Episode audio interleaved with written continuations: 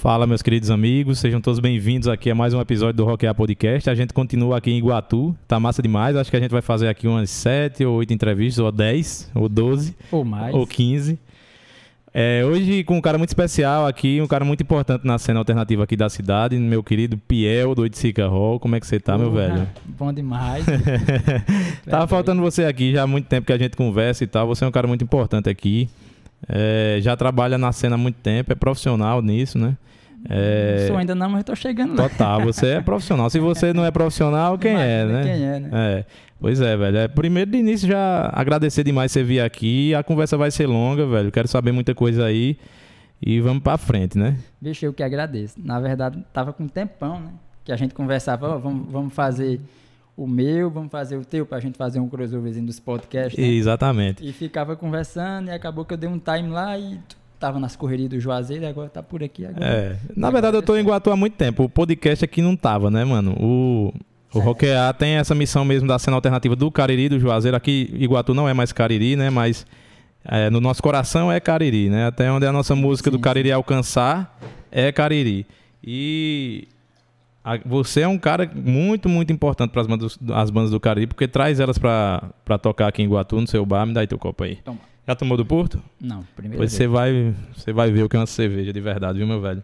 É, você com essa a questão do bar e tal, já trouxe várias bandas para tocar aqui. É, é, um cara muito importante para a cena, como um todo, né, velho? É, um oferecimento de do Porto, cervejaria e Madruga. Carlão Madruga aqui vai mandar um lanche pra gente também. Eu Vamos iniciar aí esse bate-papo. Brinde aí e prove aí essa lindeza que é a do Bora, Porto. Deixa eu ver. Boa demais. Essa aqui é uma Monique Helles é como se fosse o estilo da Spaten. Me liga. É, é uma cerveja leve, né? O teu alcoólico dela é 5% só. Coloca ela do teu lado aí, por favor, para ficar aparecendo. Mas bem encorpada, tá? Uma cerveja bem, bem boa. É, tá entre as minhas preferidas aí. Porque você sabe, a gente gosta de beber bastante, assim, né? Gosta de beber muito tempo. Não é que é muita cerveja, mas passar o dia inteiro conversando e tal. Uma cerveja muito forte e tudo, é, às vezes você não aguenta, né, bicho? Porque eles têm cerveja lá do teu alcoólico altíssimo, como a Riz e tudo. se tiver um pouquinho mais de água, só aguento duas, três.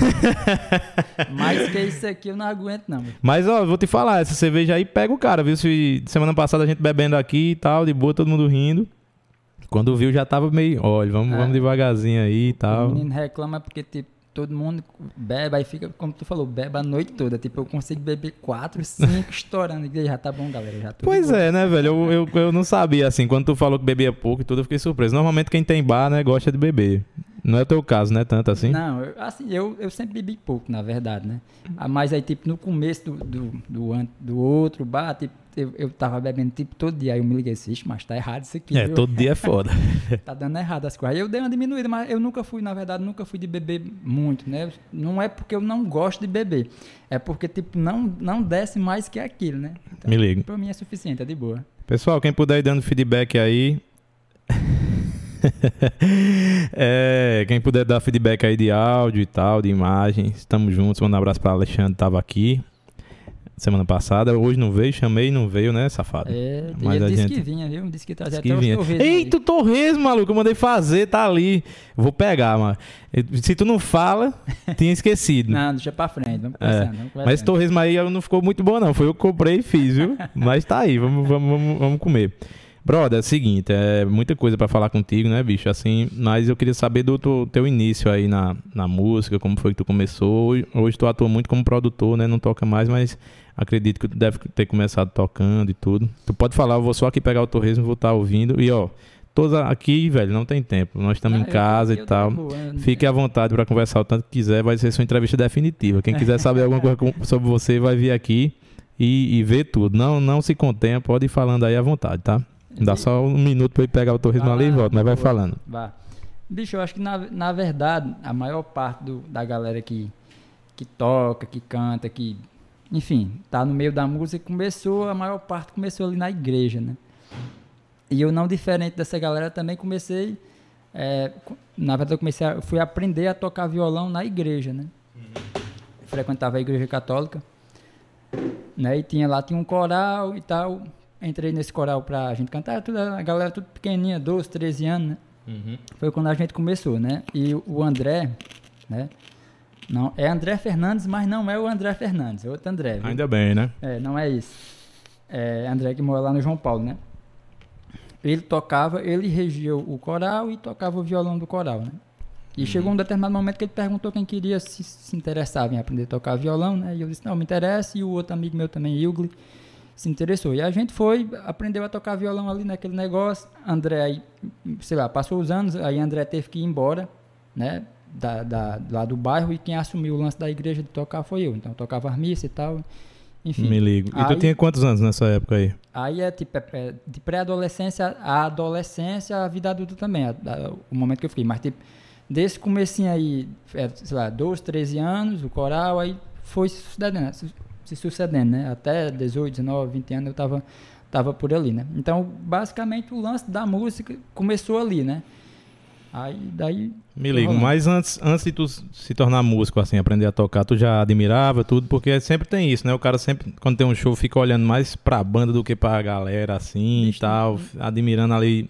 É, a questão dos músicos em si, né? A É. maioria das pessoas mira só no vocalista. O cara, normalmente, quando é músico, fica olhando pro guitarrista, pro baterista e tal. Pois é, Sempre tem essa fixação. Pois, tipo, antes, antes de, eu, de, eu- de conhecer, nesse, mesmo nesse período aí, antes de eu ter banda, né? Eu não tinha uma ligação tanto assim com a música, de, de, de me ligar, de ver show, até porque eu, eu não cheguei a frequentar muito coisa desse tipo, não. Eu fui me ligar mais nisso, é, mesmo ne- nesse mesmo período, quando eu é, comecei a querer ter uma banda, né? Então aí eu fui ver algumas, alguns shows e eu ficava.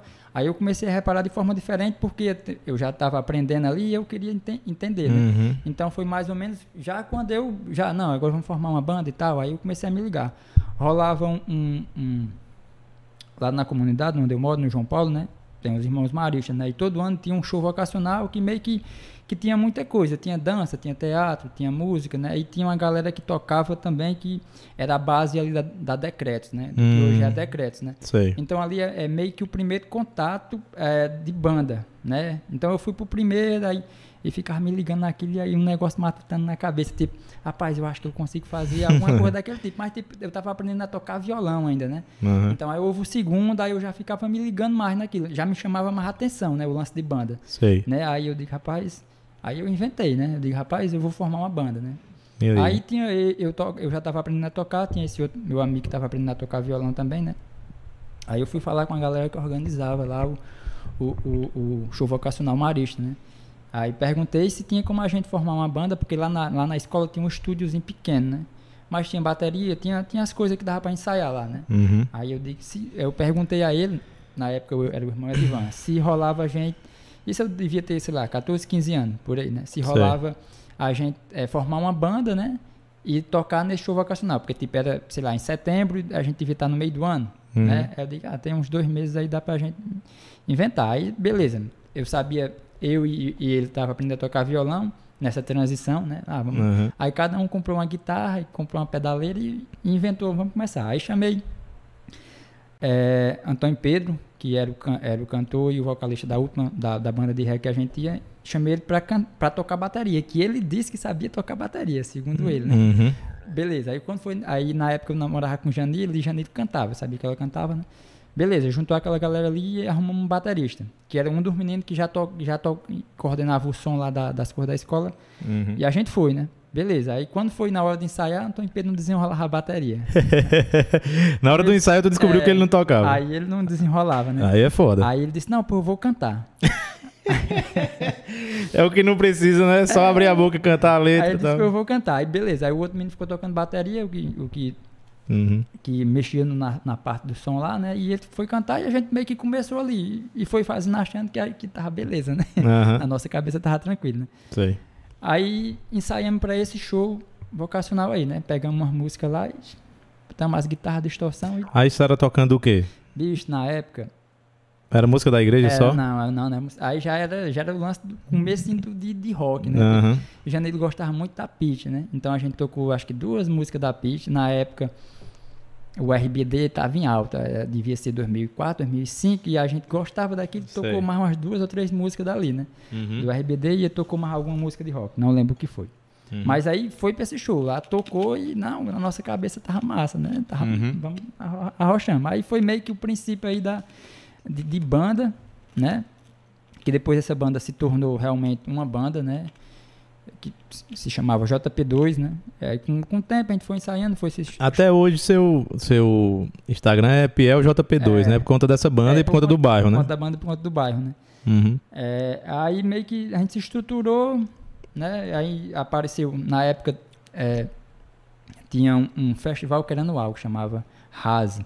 Era, que era o Halloween. Halloween, né? Era, que rolava no, no CRI, né? Quem organizava até era, era é, Valderli, que era da Decrets na época. Cara, pelo que eu acompanhei do teu podcast, né? Que eu é, assisti coisas demais. Inclusive, quem estiver assistindo aí que não conheceu o Oiticica Podcast, é um trabalho muito massa que o Piel fez aqui durante a retomada e tal é, com pessoas envolvidas na cena musical aqui do, do Iguatu, inclusive voltados para o forró. Eu vou falar sobre isso também daqui a pouco, é um tema mais que eu vou abordar mais. Mas eu lembro muito o pessoal falando muito desse Rase, desse Rase, e eu não tive a oportunidade de conhecer, porque possivelmente eu nem conhecia Iguatu não, é, nessa época, né? É, lá, Mas eu acredito a importância 2006. desse evento para tudo que rola aqui, né, velho? Pois é, porque o que acontecia? E o torresmo, tá bom? Tá ótimo. o, que, é, o que é que acontecia? Esse hum. meio que era o evento do ano, do rock, tá ligado? Uhum. Devia rolar algumas coisas durante, mas era tipo show de prefeitura. Né? Aquelas coisas básicas, mas não tinha, nem tinha um espaço, né? um bar, alguma coisa desse tipo que rolava. Aí esse evento era meio que o evento anual, todo mundo esperava por esse evento. Era tipo o evento que ia juntar mais a galera do rock, né? Então era uma, meio que uma coisa esperada e meio que você sabia que todo mundo que curtia rock ia para esse evento, né? Aí eu não sei de, de, qual foi a forma, eu acho que talvez tenha sido com, com Valderli, que Valderli na época também trabalhava lá na Escola Marista. Uhum. Né? E ele conseguiu pra gente tocar também, mas foi o mesmo esquema. Tipo, era o mês da banda, a gente tava um pouco melhor. A gente já tava tocando, sei lá, Skid Row, tava tocando bom. Caralho! Bom, meteu essa, a gente meteu essa, tipo lá, Skid Row. Coragem da porra. Foi, meteu um Bon Jovi, aí foi a Pete e outras coisas que a gente já tocava, né? Mas a gente já tava nesse lance aí, ou seja, eu, até então eu não escutava tanta coisa, né? E quando eu comecei, comecei a banda ali, já foi mais uma abrangência maior em relação à música. Aí tocou esse aí, daí pra frente a gente foi. Aí tu já tocava coisas. guitarra nessa época aí? É, eu já tava aprendendo a tocar guitarra. Tocava mais ou menos. Ainda hoje eu não toco, mas nesse tempo eu tava começando. É, mas, meu amigo, um músico tá no palco. Só a coragem dele tá ali é. já tá tocando, né, velho? É lógico que tem essa parada da limitação de você não tá tocando tão bem quanto as outras pessoas que têm mais tempo de palco, de, de, de instrumento, né? Mas só em você estar tá ali, todo mundo passa por isso, velho. Sim, sim. Todo mundo que está tocando bem hoje, que tem mais experiência, passou por uma época que não tocava tão bem, mas chegou aqui para tocar bem porque tocou mal, sim, né? Se você for esperar, comprar um instrumento para esperar tocar bem, para poder formar uma banda, meu amigo, não forma nunca. Não, o cara nunca está preparado. Aí, bicho, esse Razi teve quantos Razi aqui? Bicho, eu não sei, mas tipo, deve ter rolado quatro, cinco, por aí. Caralho, então foi muito frente. tempo, era, hein, velho? Era um evento anual, deve ter rolado.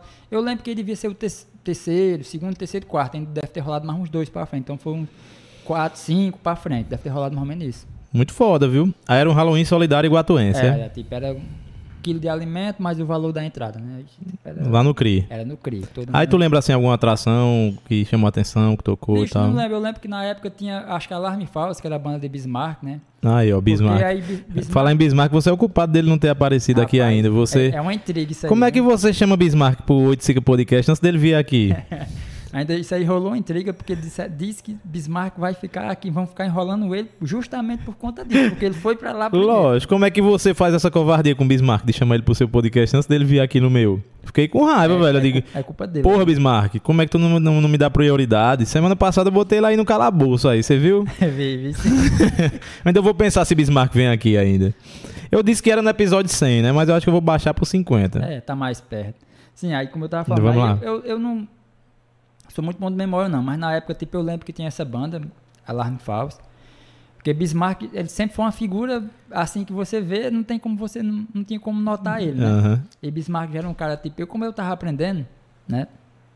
E a gente, para pré-adolescente, né, uhum. né, para a vida adulta, a gente meio que não tinha dinheiro. Então, eu tinha uma guitarra muito simples, né? Que era uma Eagle, que eu acho que na época eu comprei por 200 reais, né? Uhum. E Bismarck já tinha aquela Epiphone dele, né? Sério, é, velho? Já tinha aquela Epiphone É, Eita, Bismarck não segue. Paul dele, né? Aí, tipo, ixi, essa guitarra aí é foda. E ele, Bismarck, sempre tocou muito. Então, era um cara que chamava muita atenção, né? Então, eu já me ligava naquilo dali. Mas, tipo, eu não lembro, mas, tipo, sei lá, a gente tocou a Decreto, tocou a Alan Faust, tinha algumas bandas de Já era decretos? Era, nesse período aí já era Decreto, já. Caralho, doido. Era. Os caras tão velho de guerra mesmo, O viu? Decreto deve ter uns 15 anos, mas já. Pode pra crer. Frente, pra frente. Pode crer. Porque a, a gente, é, a, a, a JP2 é de 2004, 2005. Uhum. E eles são, tipo, um ou dois Um anos ano antes.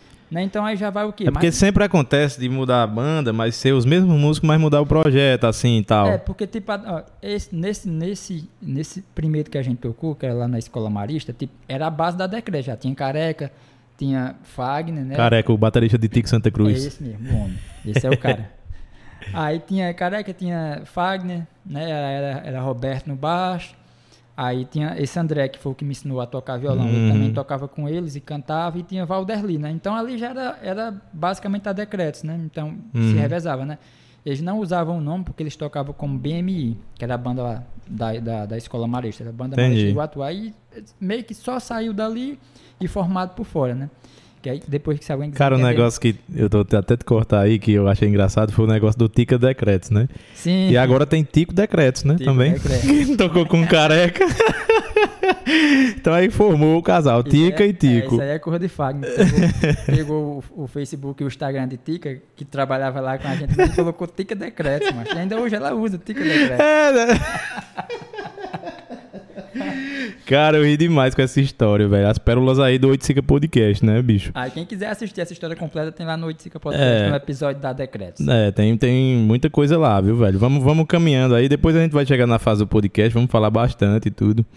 É, depois dessa fase aí que tu tava, a JP2, é, ficou quanto tempo com, com, esse, com esse projeto e tal? Porque assim, eu nunca te vi tocando, velho. Eu acho É. que eu- nem eu me vi tocando, mas Pois é, porque faz tempo. Né? faz tempo eu acho que tu não toca, e eu não andava aqui nas antigas e tudo. Tu é, tocou também no Racha, não foi? Foi, aí já foi. Mas vamos, vamos chegar lá. É, a, a JP2 durou quanto tempo? Como foi essa história dessa banda? Vocês têm até músicas autorais também, né? É, a JP2 eu acho que foi uns 4, 5 anos, né? Que foi 2003, 2004, 2005, 2006 já tava nas últimas, né? E a gente era, assim, a gente nunca foi uma banda, né? A gente meio que quando tava se estruturando já tava já pro final, né? Mas aí a gente já, é, tipo, eu tava começando a estudar, aí eu já tava começando a estudar, já sabia mais coisa, né? Uhum. E meio que, bala me perdi no assunto. Não, sobre a JP2, como foi a história da banda, né? Tu falou meio do início aí e tal. Pois aí é. tu tava mais falando das outras bandas, antes da gente ir pras outras bandas, pra gente falar mais do teu projeto mesmo, né? Da JP2, que vocês têm músicas autorais e tal. Pois é. Era um lance até interessante, né? Pra época. Que a gente tá falando de 2003, 2004, né?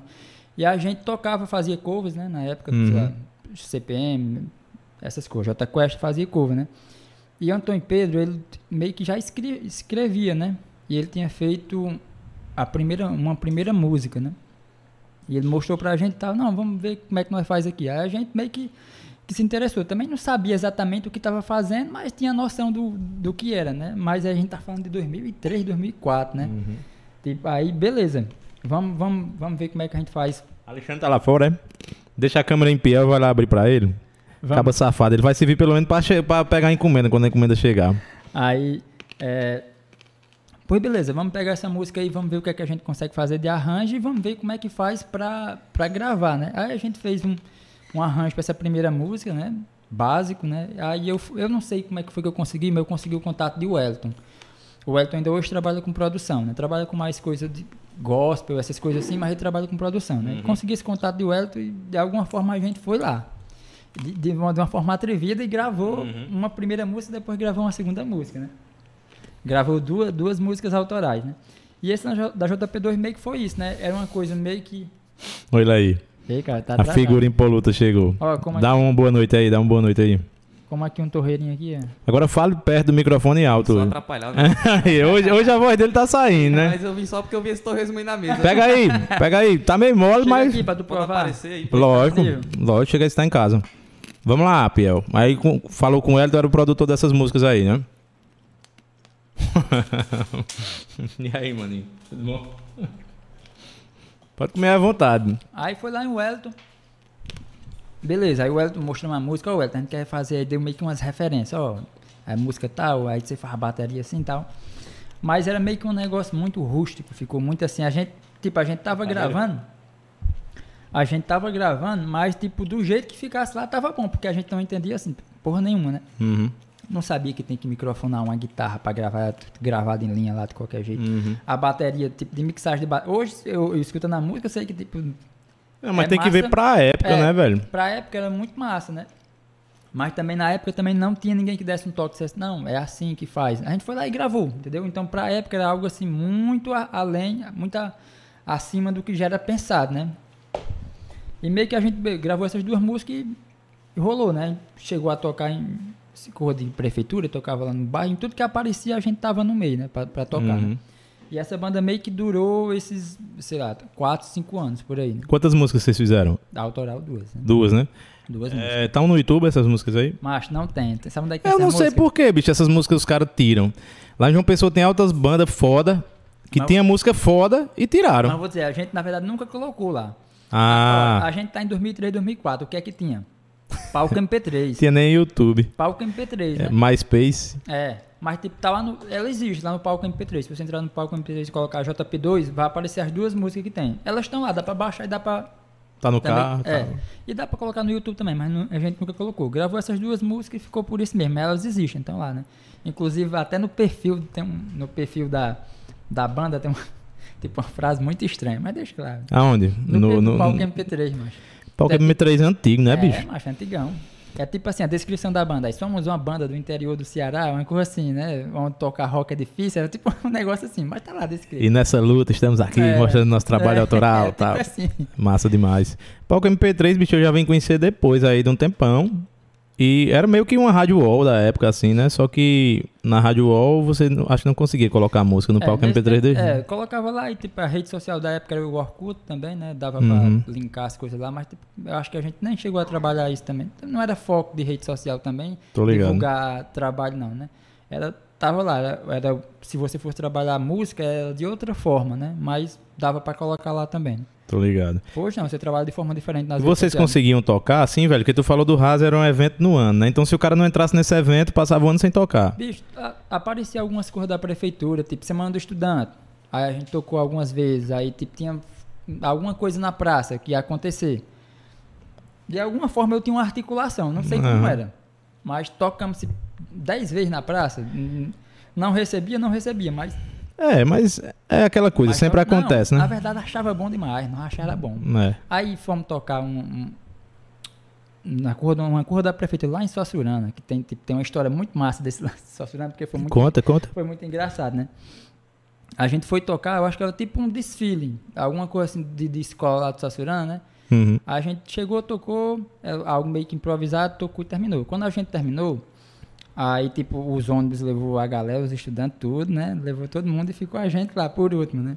Aí a gente tinha desmontado as coisas, tinha ficado, tipo, existia esse local que foi, aí tinha uma via no meio aqui e do outro lado era uma escola. A gente ficou nesse meio, beleza. Nesse meio termo aí, macho, veio um cara de cavalo. Assim, do nada, veio um cara de cavalo, assim, tipo, meia-noite. Aí o cara chegou e disse: Bota essa banda pra tocar aí. Senão eu vou dar um tiro em vocês, bota a banda pra tocar. Sério, velho? Foi, mas não tô dizendo. Aí, aí nós, aí nós todo, todo mundo assustado, né? Tipo, Tava sozinho, não tinha mais ninguém, só tava a gente.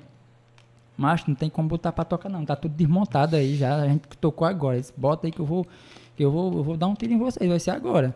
Bota essa banda pra tocar aí. Aí ficou todo mundo naquele negócio tenso, né? Eu já peguei aqui no pedestal da bateria. Disse, rapaz, se esse cara vai vir aqui, eu vou derrubar ele agora, né? Aí ficou. Aí teve tipo um cara que gritou: Ei, rapaz, deixa os meninos quietos aí, não sei o quê. Aí veio e falou com ele, tirou esse cara, né? Uhum. Aí tu ficar fazendo aquele pantinho de arma assim que dá um tiro em nós, mas todo, todo mundo assustado, né? Aí a gente pegou as coisas, foi lá pro outro lado da escola pra ver se esperava esse carro vir buscar, mas, mas foi tenso nesse dia. Mas. Loucura, viu, velho? tipo essas coisas, ia tocar negócio de prefeitura e fomos tocar num desfile da, da na época da UMES, lá em Jucais, aí a gente foi tipo todo mundo em cima da, de uma era tipo uma Hilux, uma SW4, foi a galera na caçamba aqui de trás, né? E o cara a 100 por hora, mas daqui pra, pra Jucais. Aí, é, macho, loucura, assim. Esse cor doido assim, que tipo só quem é adolescente faz. Hoje, na certa idade, o cara não, não se No, no- não. bicho, acontece Mas- demais isso, né, Piel? Mas tipo, o cara é E adolescente. até faz, mas você faz e pensa, mas nunca eu faço. Aí quando vê, tá fazendo de novo. Mas aí a gente foi pra esse negócio, tocou lá também. Então as tocadas era meio que isso, era curva da prefeitura, né? E as tocadas que tinha lá do João Paulo. Tudo que tinha aqui, a galera inventava dentro da comunidade, a gente tava tocando, tava, botava as caixazinhas, eu, eu tinha uma caixa, tinha, o outro menino tinha uma mesa de som, nós ligava lá e tocava, fazia zoado. Não tinha isso não. Tudo que aparecia nós tocava, né? Mas meio que as tocadas era isso. Aí tinha esses eventos da prefeitura, né? Uhum. E tinha essas curras também, tipo o RAS, que era uma vez por ano, e os eventos da prefeitura. É o que tinha pra tocar, não, não existia mais nada não nesse tempo. Tô ligado. Aí, tipo, bota a cerveja aí, bota a cerveja aí. Ó, Se você É, quiser perguntar as bandas, Alexandre deve saber mais que eu. porque nessa Tu época sabe, Alexandre? Da época do RAS, quem tocou tanto. dentro sabe, Alexandre? Pega aí o mic aí. Porque eu, tipo, eu me lembro que eu falei da Ala- Alarm False, que era o que eu me lembrava, mas deve ter rolado muita gente. Bicho, eu só lembro da, da banda de Mel, né? Que era a Blue, Ah, cover sim. do Nirvana. Massa. O Marco tocou com Alarm False. Realmente tinha também a banda de Robert Ney, Afterlife chegou a tocar lá. Pode crer. Opúsculo chegou a tocar. A de. Roberto Ney era o quê? É, era aquela de heavy metal, né? É Afterlife. É, o nome Uhum. mas eu acho que não cheguei a Ele ver. chegou a tocar também nesse raso aí. Pode crer. É, sobre JP2, aí, aí ó, ca- caiu. caiu, mano, porque. Mas, ó, todo, todo podcast é Tem que cair. Tem que botar pra cair. Mas vez, assim, ele cai, porque aí não é o lugar dele. Eu não posso pregar, porque se eu pregar e tirar toda semana, Vai é, vai esculhambar a parede, né? Então eu só coloco ele ali pra ele ficar de boa. Só que não tá dando certo. Na semana que vem eu vou pregar mesmo essa porra. Mas eu botei ainda, ele vai cair, ele vai cair. É. Não, é porque aqui tem energia, pô. Aí tem tomada, sabe? Mas quase não tá aparecendo. Eu acho que talvez não esteja nem aparecendo essa tomada aí. Tá não, né? Tá só um pouquinho. Brother, vamos lá. Eu até me perdi aqui no assunto. A, a JP2 aí, o... é, essa questão da- do fim da banda, foi de boas mesmo? Tipo, vamos acabar e tal? Ou foi do nada? Aquele negócio que nunca acaba. Você para de tocar e ficou por isso mesmo. Nunca acabou. Ela- a gente parou de tocar justamente por não ter nada acontecendo. Você vai deixando de ensaiar porque as coisas também né, naquele período eram muito dependiosas. Você, ninguém, a, a dificuldade era grande porque tipo, você não tinha local para ensaio. Ensaiava na casa de um, na casa de outro, ou ensaiava lá no local, né? Aí você tinha que pegar bateria, levar bateria, trazer bateria, montar, desmontar. Aí meio que, tipo, você ensaiava para quando tinha um evento, né? Quando não tinha evento, não ensaiava. Aí meio que foi passando o tempo e meio que nunca se acabou, né? Deixou de tocar e pronto, ficou naquilo mesmo. É tanto que eu acho que em 2019 a gente se juntou novamente 10 anos depois que tinha terminado, se juntou para fazer o ensaio. Ensaiou, pronto, por isso mesmo. Saiu e pronto, não tem tocou. Tô, tô com um bar, porra. Bota essa banda pra tocar, é. velho. Meio que, é, na época ela no outro Oiticica também, mas meio que pra se ver e pra relembrar e tal, mas tipo, 10 anos que a gente já tinha parado. Cara, mas vou te falar, é, essa parada de cena alternativa e tal, o cara tem muito gasto de grana, assim, e não tem recompensa nenhuma, mas o que fica mesmo é essas Ah, amizades, né, certeza. bicho? A única coisa que o cara faz é amizade, assim, verdadeira e tal. A galera se gosta demais. O cara re- reencontrar os amigos de quando tocava é a melhor farra que tem, bicho. Ensaio era bom demais. Eu- boa parte do meu tempo como músico, né, tocando, foi em João Pessoa. A gente ensaiava lá e tal, sem. Nunca tocou, só ensaiava pra brincar. E tipo, os meninos da banda, tipo, não é tipo a galera que eu sou daqui, sei lá, aí o outro é lá de outro bairro, não. O- a gente era tudo mesmo bairro, a gente cresceu todo mundo junto. Então, tipo, Aham. era da gente passar o dia na casa do outro, não era tipo, se juntava, vinha um cada um do seu carro, não. Era, tipo, a galera cresceu junto mesmo. Pode JP2, né? Massa demais. Aí vamos lá, depois da JP2, na linha do tempo aí, onde é que a gente tá? Já tinha bar? Não tinha bar? Não, não. Quanto tempo demorou pra, pra ir pro Rasta? Ou teve uma banda antes? Não. A JP2 terminou em 2005, 2006, né? Ah, tá por crer. ali, né? O, o 8 já é 2016. Muito tempo, né, É, velho? tipo, é 10 anos a, Aí tu ficou afastado assim ou. de banda. Foi, a gente é, não, não- não tocava, né? Aí sim, sei lá, aconteceu diversas outras coisas não relacionadas à música, né? Uhum. A única coisa que eu tava ali, sei lá, nas cores da igreja, né? Mas, tipo, não, não era nada relacionado à banda, não. Então, tipo, sei lá, é 9, 10 anos de diferença da outra banda para as cores do bar também, né? Então, tipo, é um período muito longo. É, né, velho? O cara desligado assim. Eu não me recordo de ter passado tanto tempo desligado. Isso aconteceu também com o Gé hoje. Na entrevista dele, ele falou que quando foi fazer faculdade e tal, até voltar a trabalhar, foi um tempo aí longo que ele ficou sem tocar, sem bateria, sem banda, sem nada. Eu não sei como é que o cara consegue, velho, depois de começar nesse, nessa parada aí, mas sei, acontece normalmente. É tipo, você não um- percebe, né? É tipo, chega um doido e diz, aí, vamos tocar. É só, é só isso aí mesmo, aí, vamos formar um projeto pra gente tocar. É, é, é outro doido que aparece também, né? Quando pessoa tá tocando de novo, né? É isso aí, tem um doido aí, doido pra eu tocar também, tá? Alexandre inventando coisa aí, rapaz. Não, se o cara vacilar, ele forma uma banda aqui agora. Ele diz, ó, tu faz isso, faz aquilo e tal, não sei o quê. Ele quer porque quer que eu. Homem, tu é mas, doido. tipo, relação da banda, foi tipo uns 10 anos parado assim, de banda mesmo, né? Devia tocar alguma outra coisa, mas tipo em casa, mas de banda mesmo foi um período longo, Pode crer. de uma pra outra, né? Ah, foi o que tu fez nessa, nesse tempo aí? Só parada da tua vida mesmo aí e tal? Mas- Ou... Deixa eu ver, aí eu devia ter terminado o ensino médio, aí tava trabalhando e tudo. Não fazia relação Nada. à música, não. Só trabalhava e, enfim, e vivia Me a ligo. vida de alguma forma, né? Me ligo. É, então vamos lá. Aí esses 10 anos rolaram, aí o que veio primeiro? O Rasta ou o Oiticica Não, Pub? aí foi o rastro. O Rasta era uma banda que. Eu, eu digo que nunca tive tocar, mas pode ser que eu tenha visto e não sabia que era você, porque eu lembro demais do povo dizendo: hoje a gente vai pra tal canto e com certeza vai estar tocando o Rasta, porque era uma banda que tocava, Tocava muito aqui, né, velho? Eu, eu cheguei aí, uns dois shows de vocês e tal, mas não sabia que era tu. Que, que, que tava tocando. Não sei se em algum momento da banda você saiu, se teve algum Não, show que não, você não não, fez, todos- então todos possivelmente eu vi você tocando e tal. Eu, eu lembro que eu vi um show do Rasta lá na Praça das Crianças. Deve ter Teve- tido muitos ali, né? Naquele, no, É, no arco-íris lá. arco-íris, teve um ali. Vi uma vez e o outro eu não sei onde. Isso aí foi. era o projeto da Mais FM, que tá, fazia todo, todo mês tinha um show. Cara, mais FM é uma parada aqui muito importante no Iguatu, né, bicho? Sim, sim. Eu conheço uma galera, o Yuri Sarmento, né, que era Trabalhou locutor lá lá, e tal, um pessoal muito competente que trabalhou lá na Mais. E tem o programa do rock, né, que é do. Como é o nome do, Do brother? Heber, Duarte. Heber, né, Duarte. Eu vou chamar ele também pra vir aqui. Eu acho a Mais FM uma- um acelerador grande aqui, um catalisador grande dessa cena do Iguatu também, viu, bicho? A Mais é massa.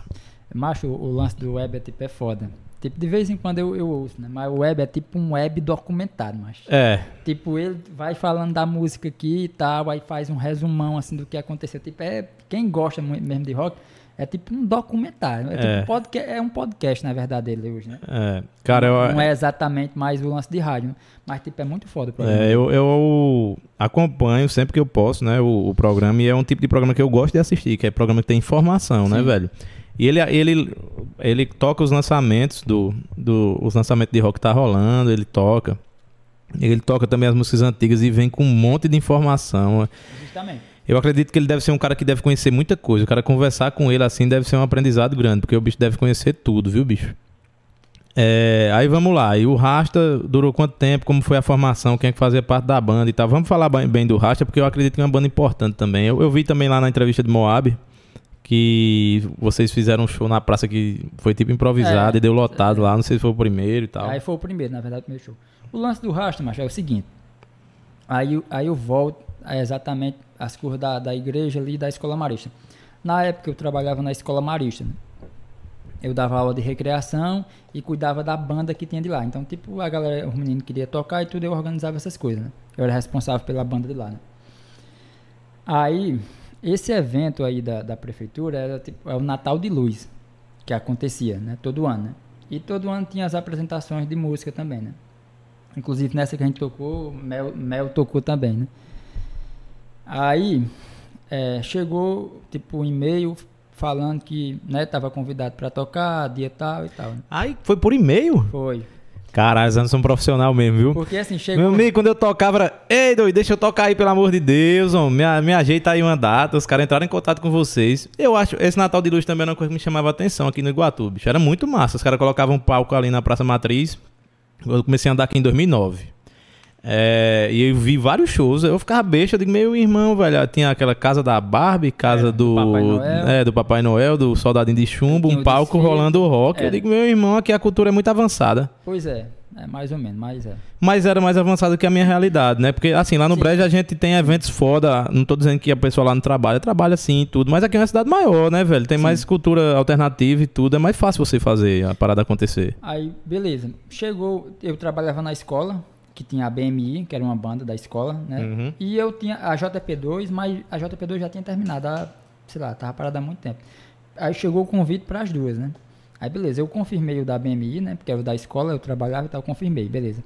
E o da JP2 eu confirmei também mesmo não existindo na banda. Mas só que acontecia, eu já tinha o lançamento da, do Rasta, Uhum. entendeu? Eu já- porque eu já tinha conversado com o Moab, Fala no microfone. Moab, eu, tipo, eu tava ali começando a conhecer ele. Na verdade, ele era um amigo em comum, porque ele era amigo de Romário, Uhum. era um amigo em comum, né? E eu sabia que ele gostava de reggae e tal. E o lance do reggae eu conheci com o Claudeci, que também foi da banda, que era o baixista, né? O. Claudeci, né? E na, eu, eu conheci o lance do reggae porque na época da JP2 a gente formou um, um som, consegui fazer um som. Porque o que acontecia? Uhum. Ia tocar no local e não tinha som. Aí eu digo, beleza, vamos fazer um som. Consegui uma verbazinha, a gente fez um som. E quem fez o som na época foi Claudeci. Ele que fez as caixas, que inclusive fez também o, o outro som que era do Oiticica, né? Ele que fez as, as caixas, disse o que é que tinha que comprar e a gente montou um, um PAzinho de lado. Era um PA, um médio e um grave, né? E ele escutava muito reggae. Aí foi ele que me apresentou o lance do reggae. Na época, lá na casa dele, eu tava ajudando ele a cortar as coisas, ele me apresentou, né? Aí beleza, confirmei a JP2, mas sabendo que a JP2 não ia tocar porque não existia mais, né? Uhum. Mas eu já tinha em mente que tinha um menino que, tinha, que, que queria cantar reggae e eu, eu tinha a base da banda, né? Tipo, Claudeci tocava baixo, né? Uhum. Eu tocava guitarra, Antônio Pedro cantava, né? E Moab queria cantar também, e tinha Bibi que tocava bateria, que era os os meninos da, da JP2, né? Aí beleza, eu combinei com o Moab de ver ele, passei na casa dele, né? Disse, aí Moab, e aí? Ele disse, macho, eu queria formar uma banda de reggae, não sei o que e tal. Queria chamar a galera aí, né? Aí ele disse, fulano de tal, fulano de tal. Eu digo, beleza. Dessa galera que ele falou, tipo, não foi ninguém, né? Tipo, era gente improvável. Eu disse, não, mas tem, tem um menino ali que eu vou chamar que dá certo. Aí conversei com os meninos, também chamei Claudeci pra tocar baixo, então Pedro ia cantar e tocar comigo, né? Que ele tocar guitarra e cantar, né? Uhum. E Bibi pra tocar bateria, né? Pronto, aí beleza. Mas não tinha banda, tava Não, formando, não, né? tava formando a banda, Sim. mas já tinha, já tava confirmado aquele convite pra banda de É, rock. aí os ensaios. Pronto, beleza. Aí vamos lá, vamos inventar esse negócio. Aí Antônio, Antônio Pedro morava na mesma rua que eu moro, da escola marista, né? Ele morava sozinho lá. Antônio Pedro, dá pra nós ensaiar? Dá. Aí eu tinha a bateria, que inclusive essa mesma bateria que ainda existe. Caralho, a bicha tem história, Tem viu? história, tipo, ela é de 2000. Ela, na verdade, aquela bateria, ela era da, da, da BMI, que era decreto, que era do Careca. essa bateria, macho. Era dele. E de alguma forma foi pra mim, né? Aí essa mesma bateria. Aham. Deve ter 20 anos essa bateria. Tá lá no bar. Ele já tocou, todo mundo naquela bateria ele já tocou. Eu acredito. Todo tipo de banda, todo tipo de artista tocou naquela bateria ali.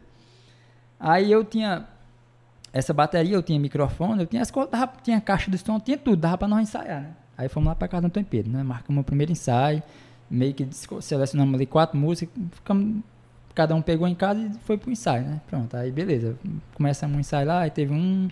Isso já ensaiando pra ir tocar nesse, no, no Natal de Luz. Porque eu já tinha dito que tava confirmado lá. Não era a gente. Essa banda não existia, não era o Rasta. Mas tu avisou? A quem? Ah, os caras da Não, organização. não, não. Eles pensavam que era JP2. JP2. Aí beleza. Você é corajoso, viu? Ensaiamos, eu digo, mas tá confirmado lá, se nós chegar, não, não vão dizer Cancelar. que, não vão cancelar, não vão dizer Ah. que a gente, beleza.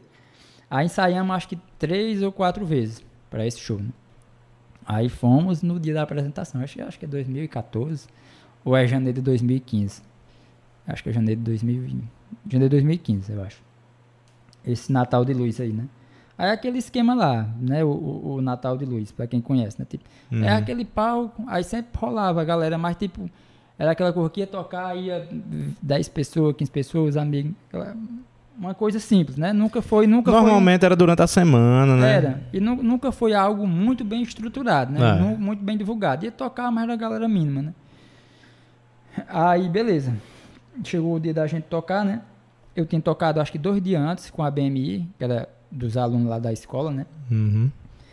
Aí beleza, aí a gente foi no dia. Aí no dia, tipo, eu já achei estranho. Tipo, eu não, eu não era a galera que eu conhecia. Tipo, eu conheci Moab, mas minha realidade de, de, de amigos de outras pessoas era a galera do João Paulo. Tipo, eu não conhecia mais ninguém. Tipo, o menino aqui, Alexandre, hoje que eu conheço. Tipo, essa galera que era do rock lá, não conhecia ninguém, ninguém. Era parte de tudo ali. Tipo, só conhecia o pessoal do João Paulo mesmo. Entendi.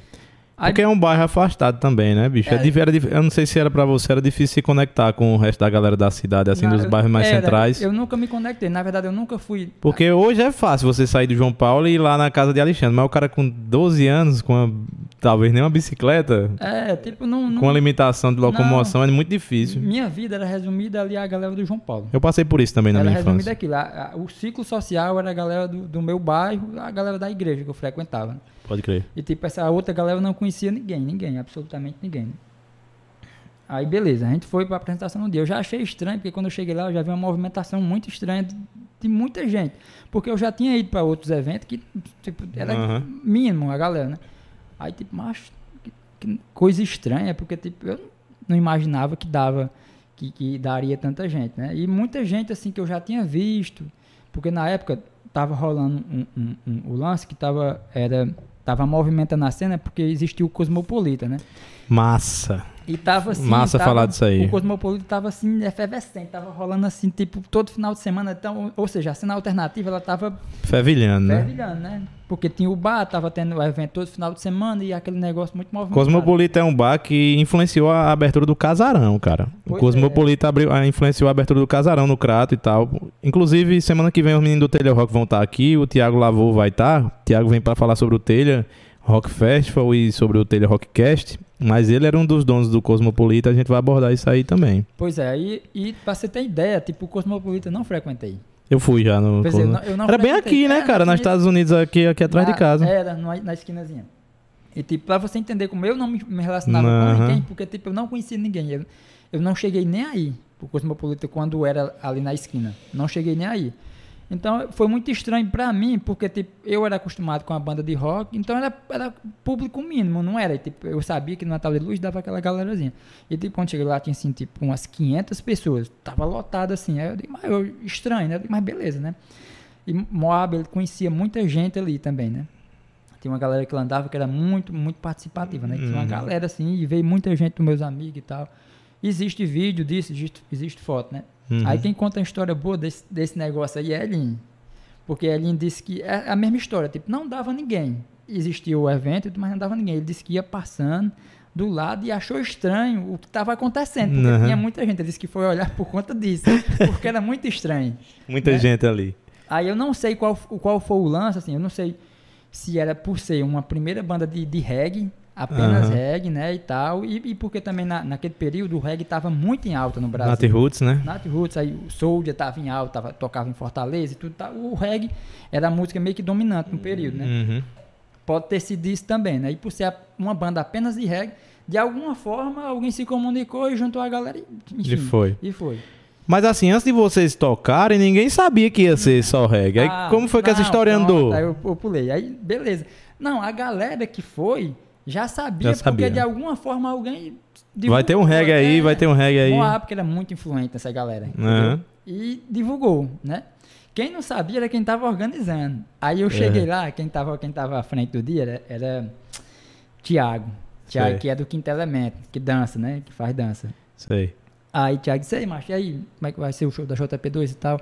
Aí eu disse, macho, seguinte, é, não vai ser a JP2 a banda de rock, não, vai ser uma banda de reggae. aí eles conversam, é, macho, como é- então como é o nome? Eu macho, não, pois beleza, vai dar certo. Aí trocou Caralho, na o hora. bicho acertou mesmo. Pois foi, ele trocou na hora lá. Massa, viu? Nem ele sabia. Aí, enfim, aí aconteceu, meio que se tornou, ali foi realmente o primeiro show.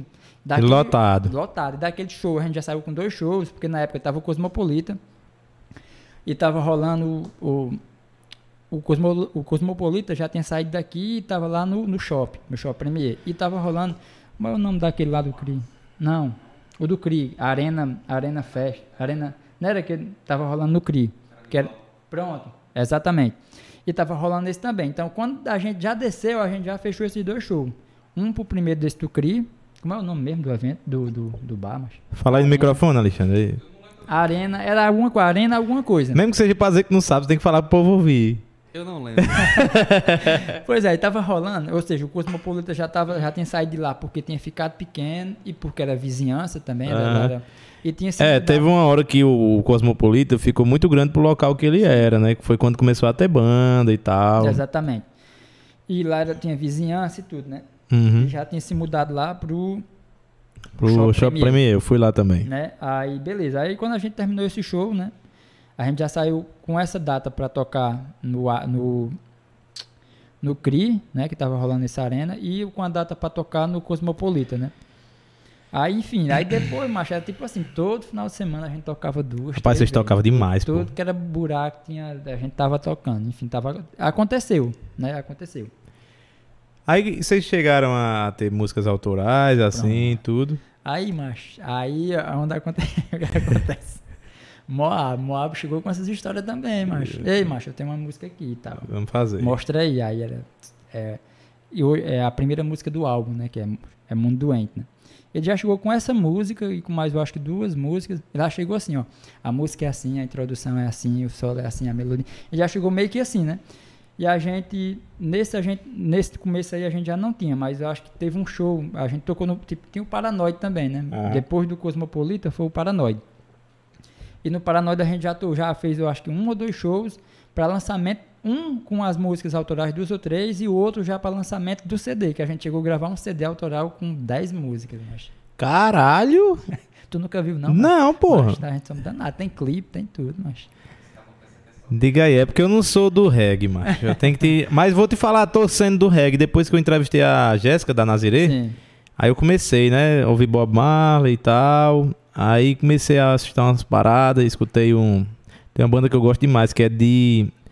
É uma banda de ska jamaicana chamada The Pioneers. Tem altas músicas lindas, inclusive aquela música Candida. Ô, oh, Candida, eu vou por aí. é- eu acho que é deles, né? Que é Antigona e tal, é um reggae, um skazinho, coisa linda mesmo. Tenho ouvido bastante reggae, bicho. Mas eu não, não sou, assim, um conhecedor do assunto pra falar, né? Mas eu, eu lembro demais desses shows de vocês aí. Eu cheguei aí, acho que uns dois shows e tal. Vocês tocavam demais, pô. Em todo canto. Aí, mas todo, todo final de semana tinha. Quinta, sexta, sábado, domingo. Tinha um movimento. Em todo canto, mas em bar. Tinha, teve um bar que, que era o nome era Brasileirinhos. O nome do bar. Brasileirinhos. Que era é, lá no, no bairro Areia. Ali a gente tocou pelo menos umas 10 vezes. todo, final, todo final de semana tinha um show lá, mas. Caralho, era em velho. cima de um trio. Aí era com o nosso som. Era só com caixa. Nós, acho, tinha, teve coisa mais. Aí teve a gente. Teve algo mais estruturado que a gente tocou pra abertura do Estado Negra, que teve no Sesc, né? Massa, viu? Aí É, que eu não foi- sabia. Foi um quebra-cabeça grande, mas a gente to- fez essa abertura de show aí que também tem. É um, é, Vamos abordar isso aí É. agora? Como foi? É... porque assim, macho.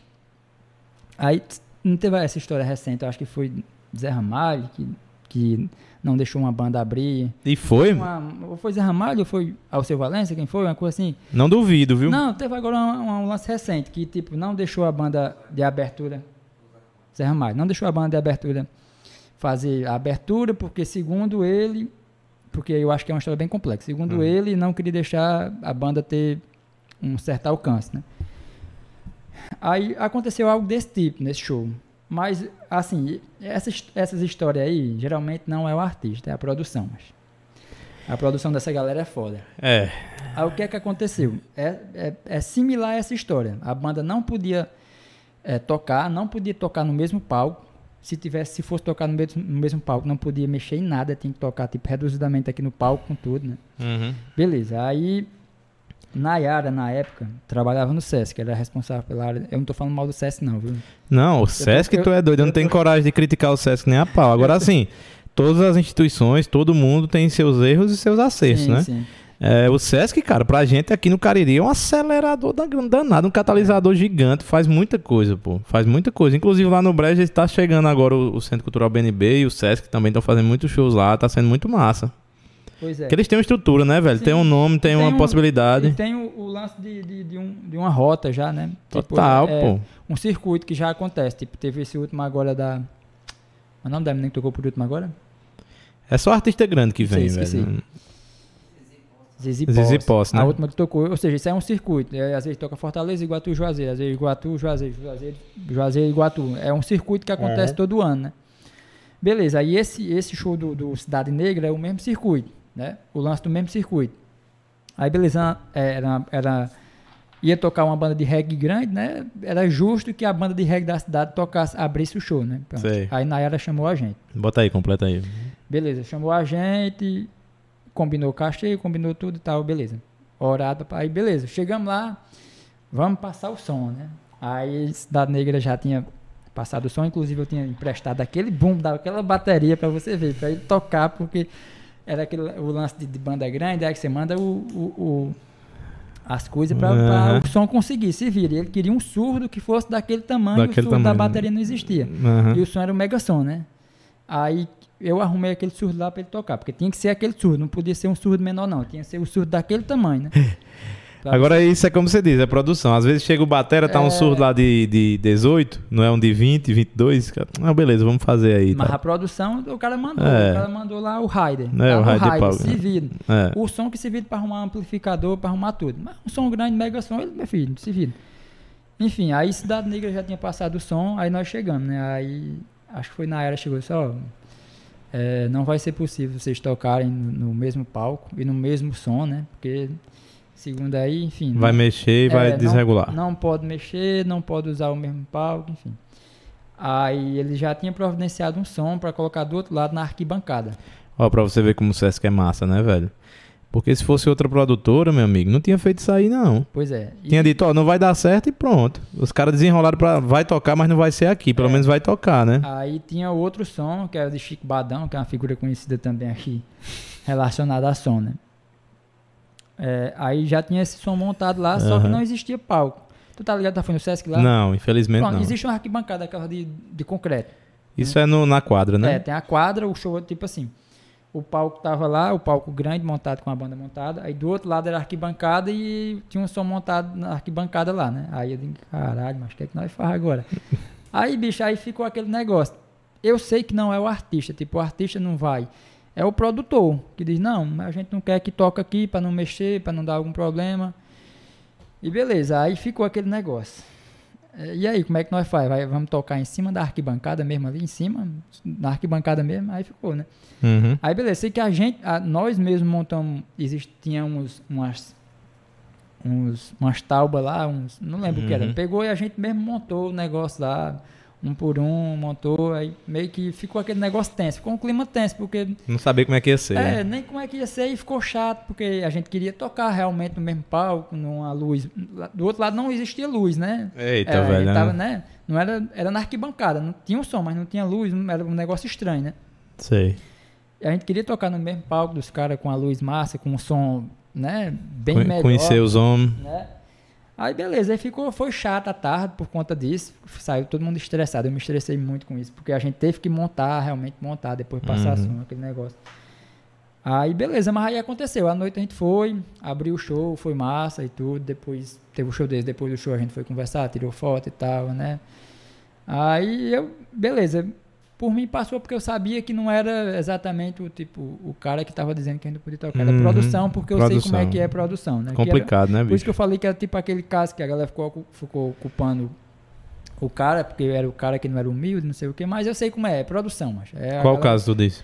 Do, Sim, do Zé Ramalho. do Zé Ramalho. Entendi. Que não é o Zé Ramalho que diz, ó, eu não quero que a É. banda abra, entendeu? É a produção. É, bicho, é porque tu imagina, tu tá produzindo um show de um cara desse, aí coloca uma banda de abertura, os caras mexem em tudo, desmantela os, os- o, o retorno e tal, aí chega a atração principal, tu imagina a trolha que tu vai, a- vai ter que aguentar depois, Não, né? mas isso aí é organização. Se você mandar o raid pro cara que vai ter o som, ele vai ter que fazer o raid do jeito que é pra ser feito, mesmo da banda pequena, da banda de abertura da cidade. Não, me liga, eu sei disso, eu aí- sei disso. Eu digo pro produtor, né? É, os caras não querem ter muito trabalho com isso. É mais fácil, ó, monta o som do outro lado, ou então não, não deixa tocar e pronto, fica por É. isso mesmo. Porque é muito fácil passar dois sons para duas bandas, não tem complicação para isso.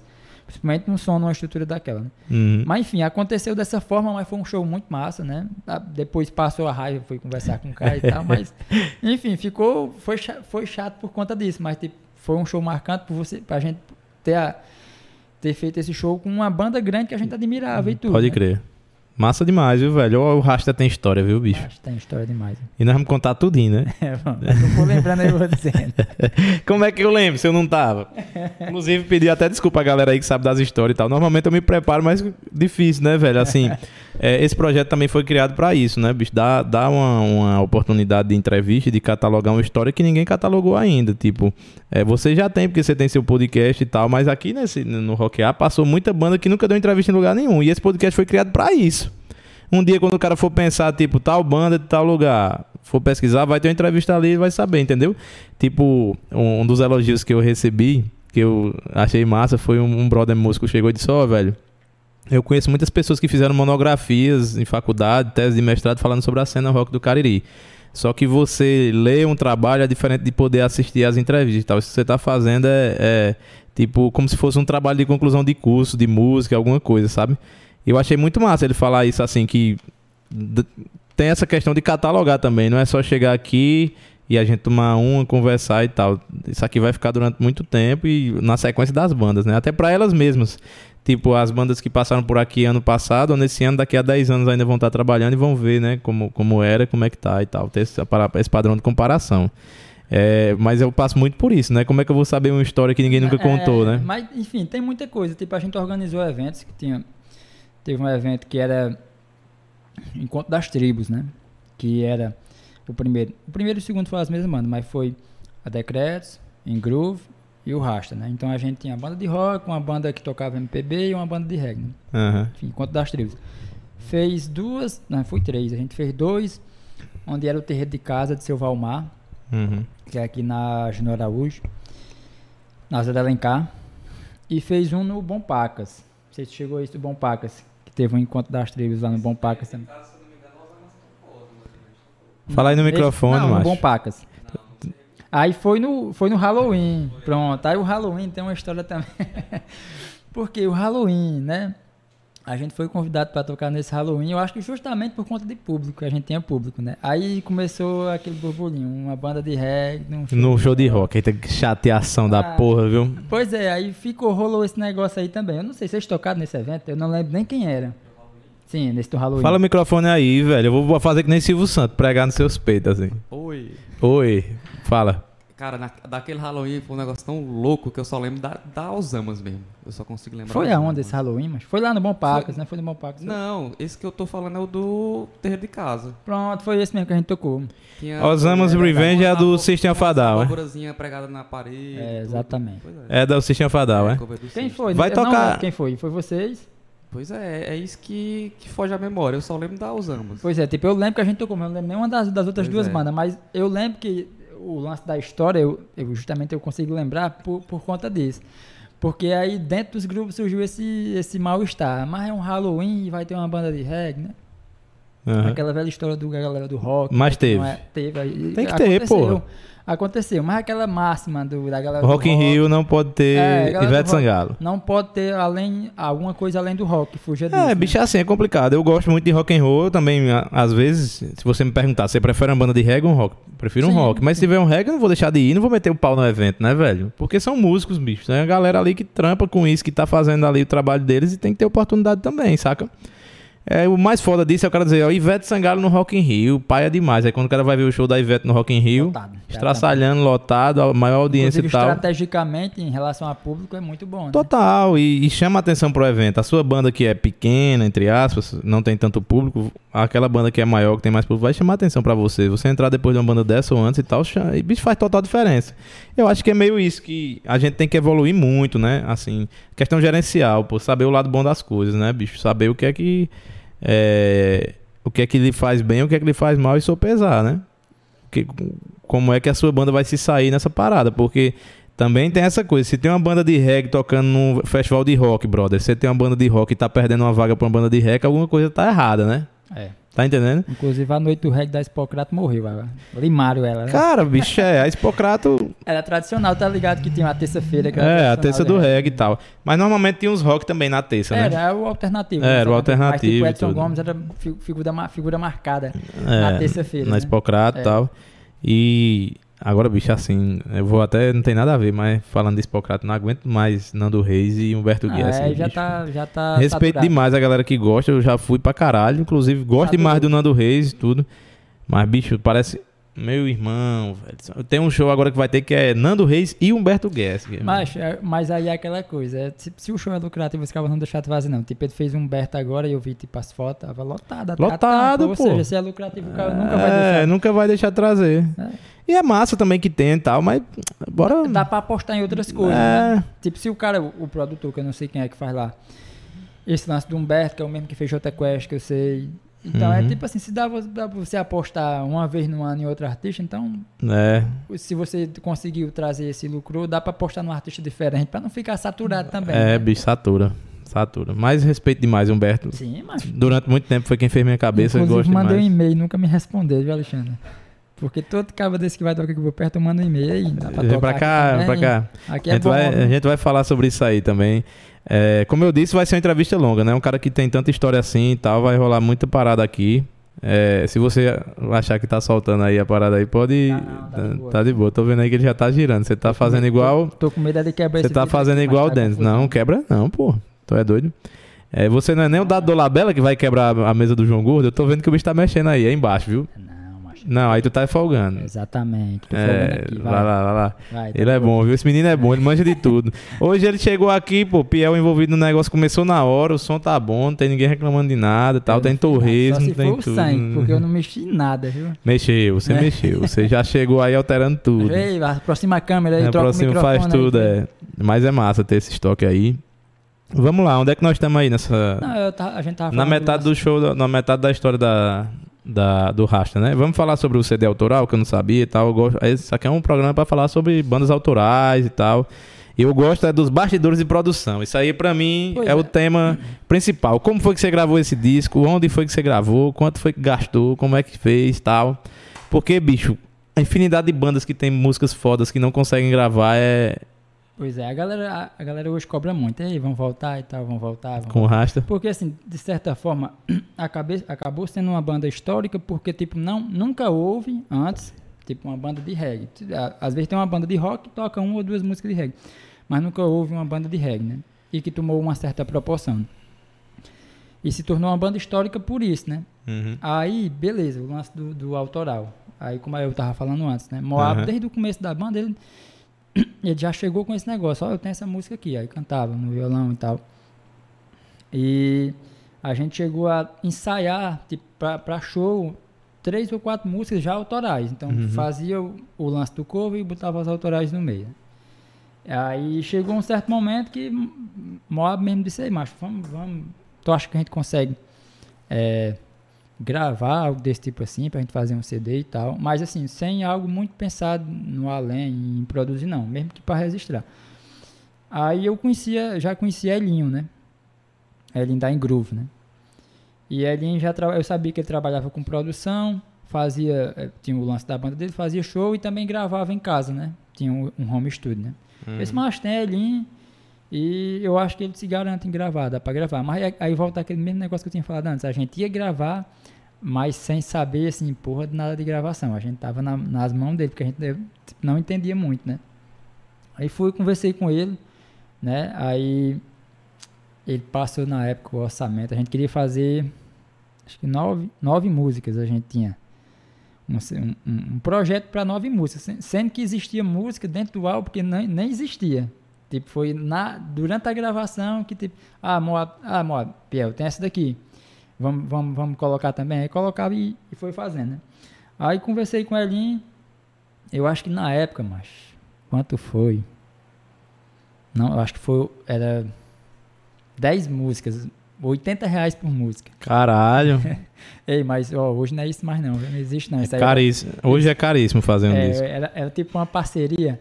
Aí tipo, ele disse, ó, dá pra fazer a tanto, que era, eu acho que foi 800 reais. E eu dou um clipe pra vocês. No final do CD a gente grava um clipe da música, Massa. né?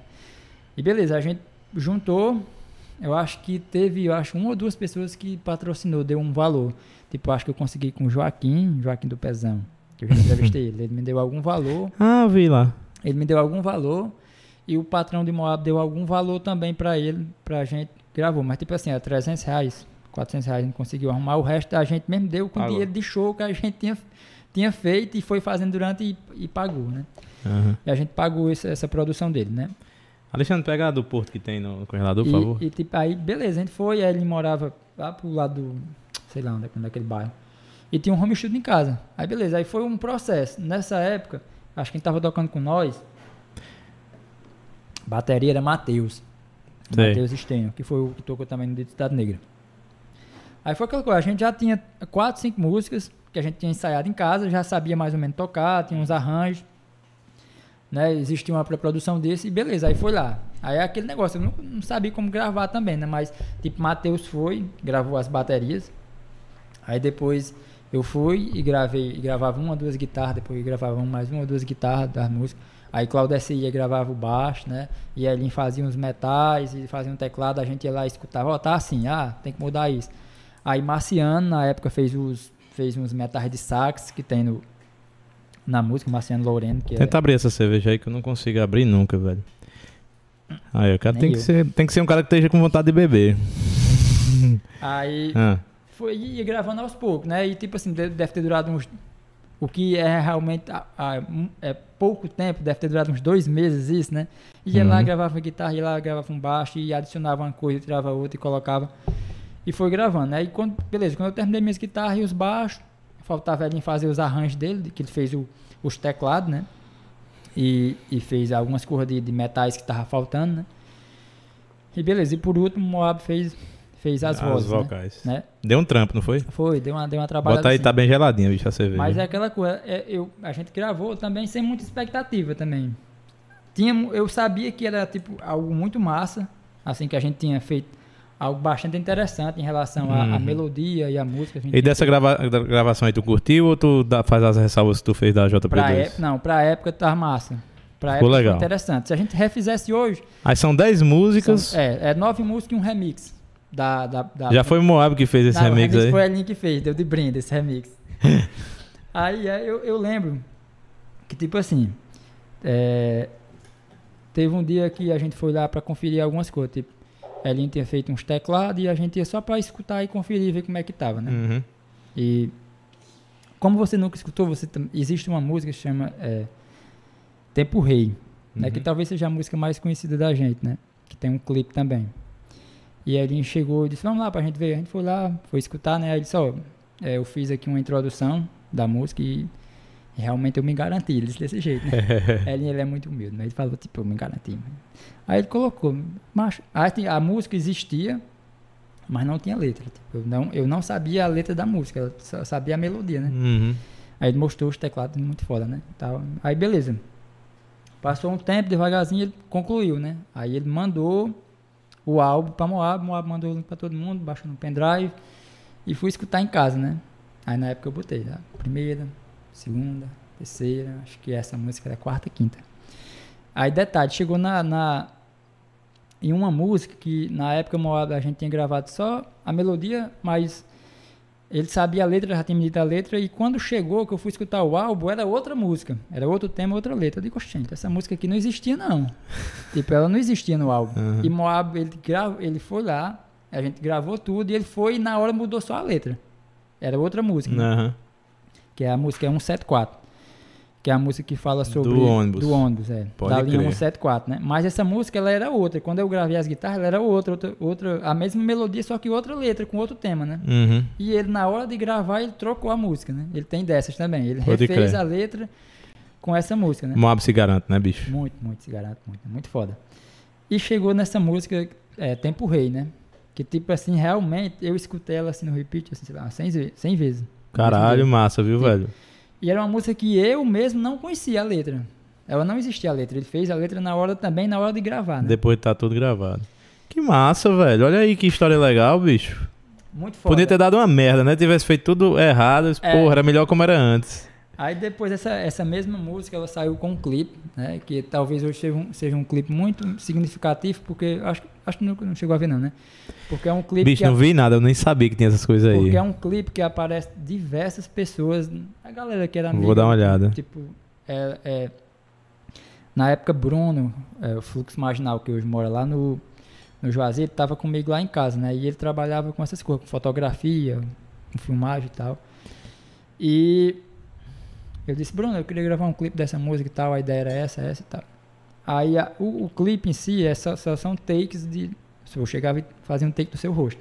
Você improvisado ali, não tinha nada, era só Tô seu rosto. ligado. Então, tipo assim, umas 40 pessoas só de take na hora, assim. E tipo, o lance era, Ei, eu vou gravar contigo agora, tô indo aí em tua casa. Chegava lá e não tinha, Fazia. tempo, não tinha tempo de tu se arrumar, era pra pegar exatamente o que você tava Natural, né? Era. Aí se tornou um clipe muito significativo por conta disso e por conta da música, né? Que foi uma música que conseguiu ah, um alcance maior, né? Aí de clipe tem esse clipe e tem um outro clipe que foi uma música que a gente lançou antes do CD, que era o single, né? Antes Aham. do CD, né? Que Deixa é eu te falar uma coisa. É... Tu tá chega que tá cansado de falar, e tá nada, respirando e tal. Não, tô não.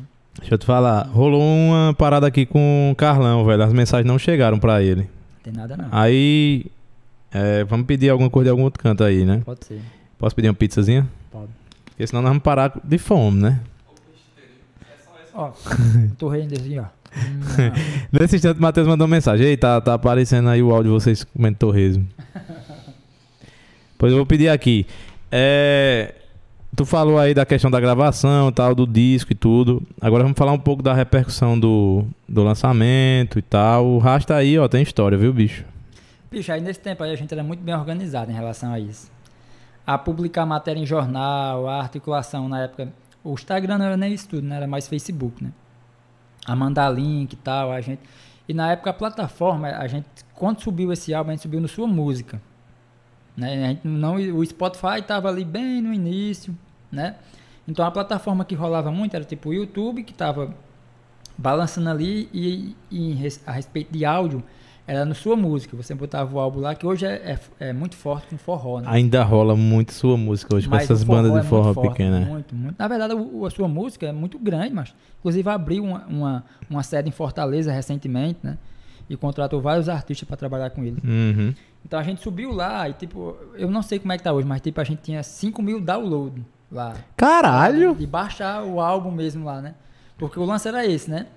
Você tem que baixar o álbum lá. Pra, pro, seu, Uhum. pro seu computador, pro seu celular, você baixava por lá, né?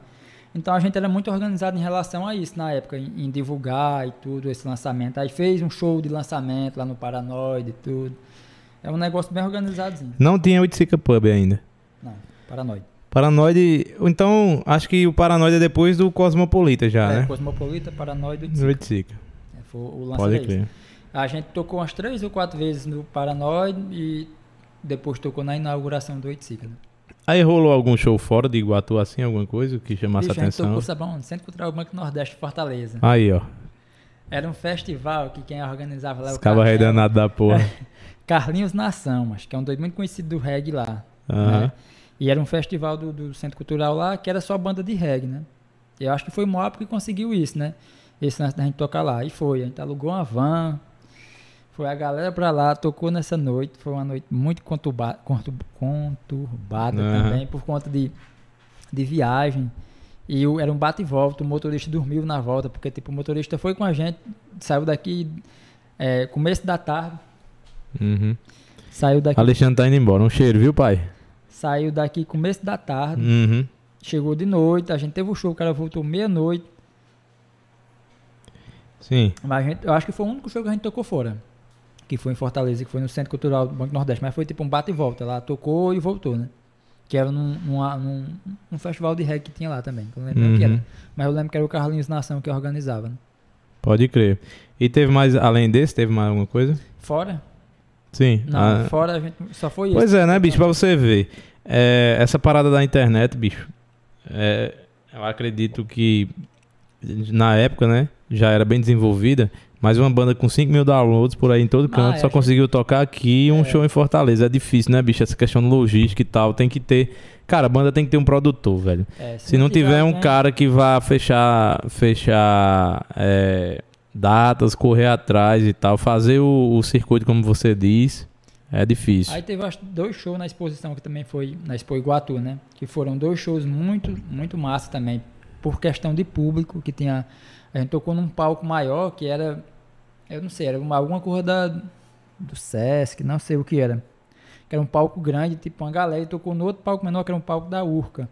Que, Uhum. tipo, deu, inclusive tem vídeos também, que deu uma galera assim muito massa. Na, na época tava muito agitado em relação a isso. A gente tinha um público muito massa. Onde a gente ia tocar, a galera colava. Tipo assim, de 70, 80 pessoas, assim, 100 pessoas colavam, assim, era de boa. E rolou Uhum. muita coisa que eu de- devo estar esquecendo, mas a gente tocou, macho, assim, tudo que foi buraco aqui no Iguatu. Tô Era a ligado. banda da vez, né? Vixe, tocar demais, velho. tocar demais, eu vi muita coisa. A gente não era Aí- bom não, mas a gente tocava. Aí por que que acabou? É aquela história da JP2, ela não acabou, ela simplesmente Descansou. parou. Mas, mas sabe o que é? Porque assim, você vai concordar comigo, sempre numa banda tem alguém que é à frente da coisa. Uhum. Alguém que puxa e, aquele, e sempre so- sobrecarrega. E esse cara sempre cansa. É, sobrecarrega ele. E, e na JP2 foi eu, e no Rasta era eu também, né? Uhum. Mesmo por questão de estrutura, porque eu tinha estrutura, assim, tipo, a bateria era minha. As Tu é calças- muito resolvedor, pô. Aí, macho, chega um certo tu é muito resolvedor. É isso que eu falo quando o Alexandre fala pra tocar e tal. É nisso que eu penso. Não é em tocar em si, tá no palco. É porque eu não vou conseguir entrar num projeto desse pra não dar 100%, tá ligado? Isso aí também, bicho, é um mal, sabia? Aí aquele negócio, é ensaio, você marca ensaio, aí a pessoa não vem, não avisa, aí é aquele mal-estar. Aí tem que levar coisa para um canto, levar coisa para outro. E eu já vinha desde os 15 anos nessa peleja aí, macho. Aí tava meio que cansado já também. Aí a gente meio que deu uma pausa por conta de que não. Chegou um tempo que não tava mais acontecendo também, né? Uhum. A, o, a, a, a conjuntura já tinha mudado muito de 2012 a 2016, que foi onde o reggae tava muito forte. Né? Depois a conjuntura mudou muito, né? Então, Uhum. meio que saiu de alta e meio que acabou os eventos também. Muita gente que era da galera que, que formava a base dali de fãs, que ia para shows, foram embora também. Aconteceu muito isso, né? Aí Uhum. meio que a gente meio que deu uma pausa. Parou de tocar e ficou por isso mesmo também, né? Aí foi. Mas eu acredito, bicho, que vocês devem ser muito satisfeitos, né? Com esse projeto Não, aí. Foi uma sim. parada muito foda que vocês fizeram, Foi viu, uma bicho? Muito, muito massa. Eu- Ainda hoje você tem um feedback de, de muita gente. Cara, eu acho a galera do reggae muito engajada também, viu? Porque a Nazirê também tem vídeo aí com 10 milhões de, É. de views e tal. Isso é muita corrente de divulgação, né? A Jéssica, quando eu entrevistei aqui, falou que, tipo, ela mandava o vídeo pra uma rádio de Fortaleza, uma rádio web, né? Uma Sim. rádio web reggae. O cara tocava, já aumentava. É. Já divulgava e tal, já... Pois é, eu acho que o processo das meninas também foi esse processo também, né? Meio que. Agora é porque elas romperam mesmo a barreira assim. Sim, não. elas- Tome-lhe, elas- 10 milhões de views Não, é... elas foram assim além, né? O lance delas, do, daquele primeiro vídeo que viralizou, né?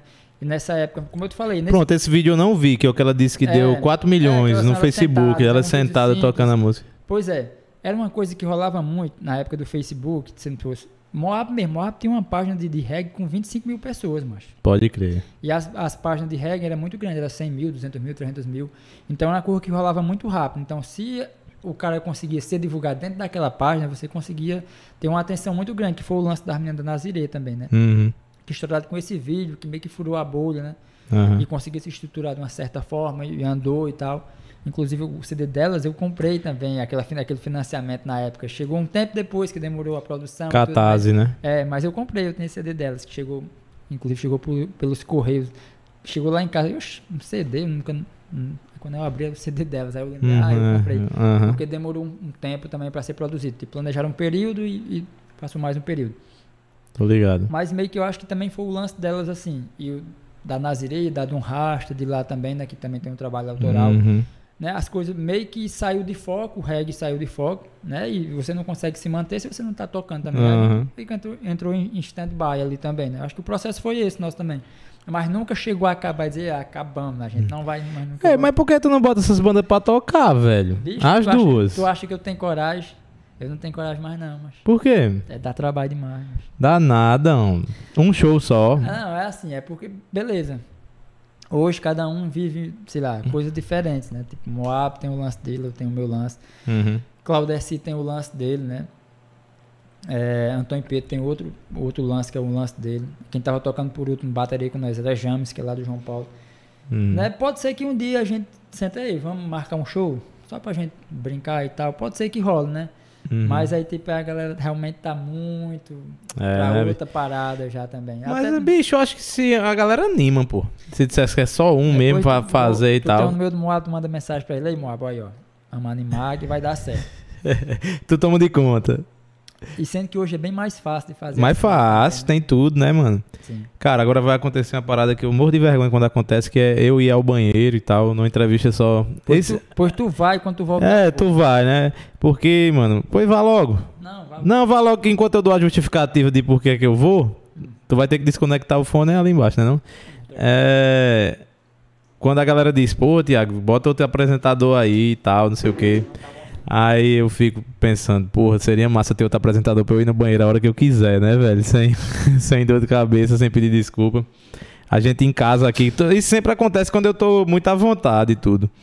É, mas não tem dois apresentadores aqui, pessoal, porque eu não achei nenhum louco como eu pra, pra encarar essa parada. Pega o microfone aí, Matheus. Fale aí, dê boa noite. Fale, rapaz, dê boa noite. Esse menino tá com vergonha, mas tá me dando uma força danada. Diga aí, Matheus, como é que tá a transmissão? aí? Você tá curtindo? Rapaz, tá show demais, viu?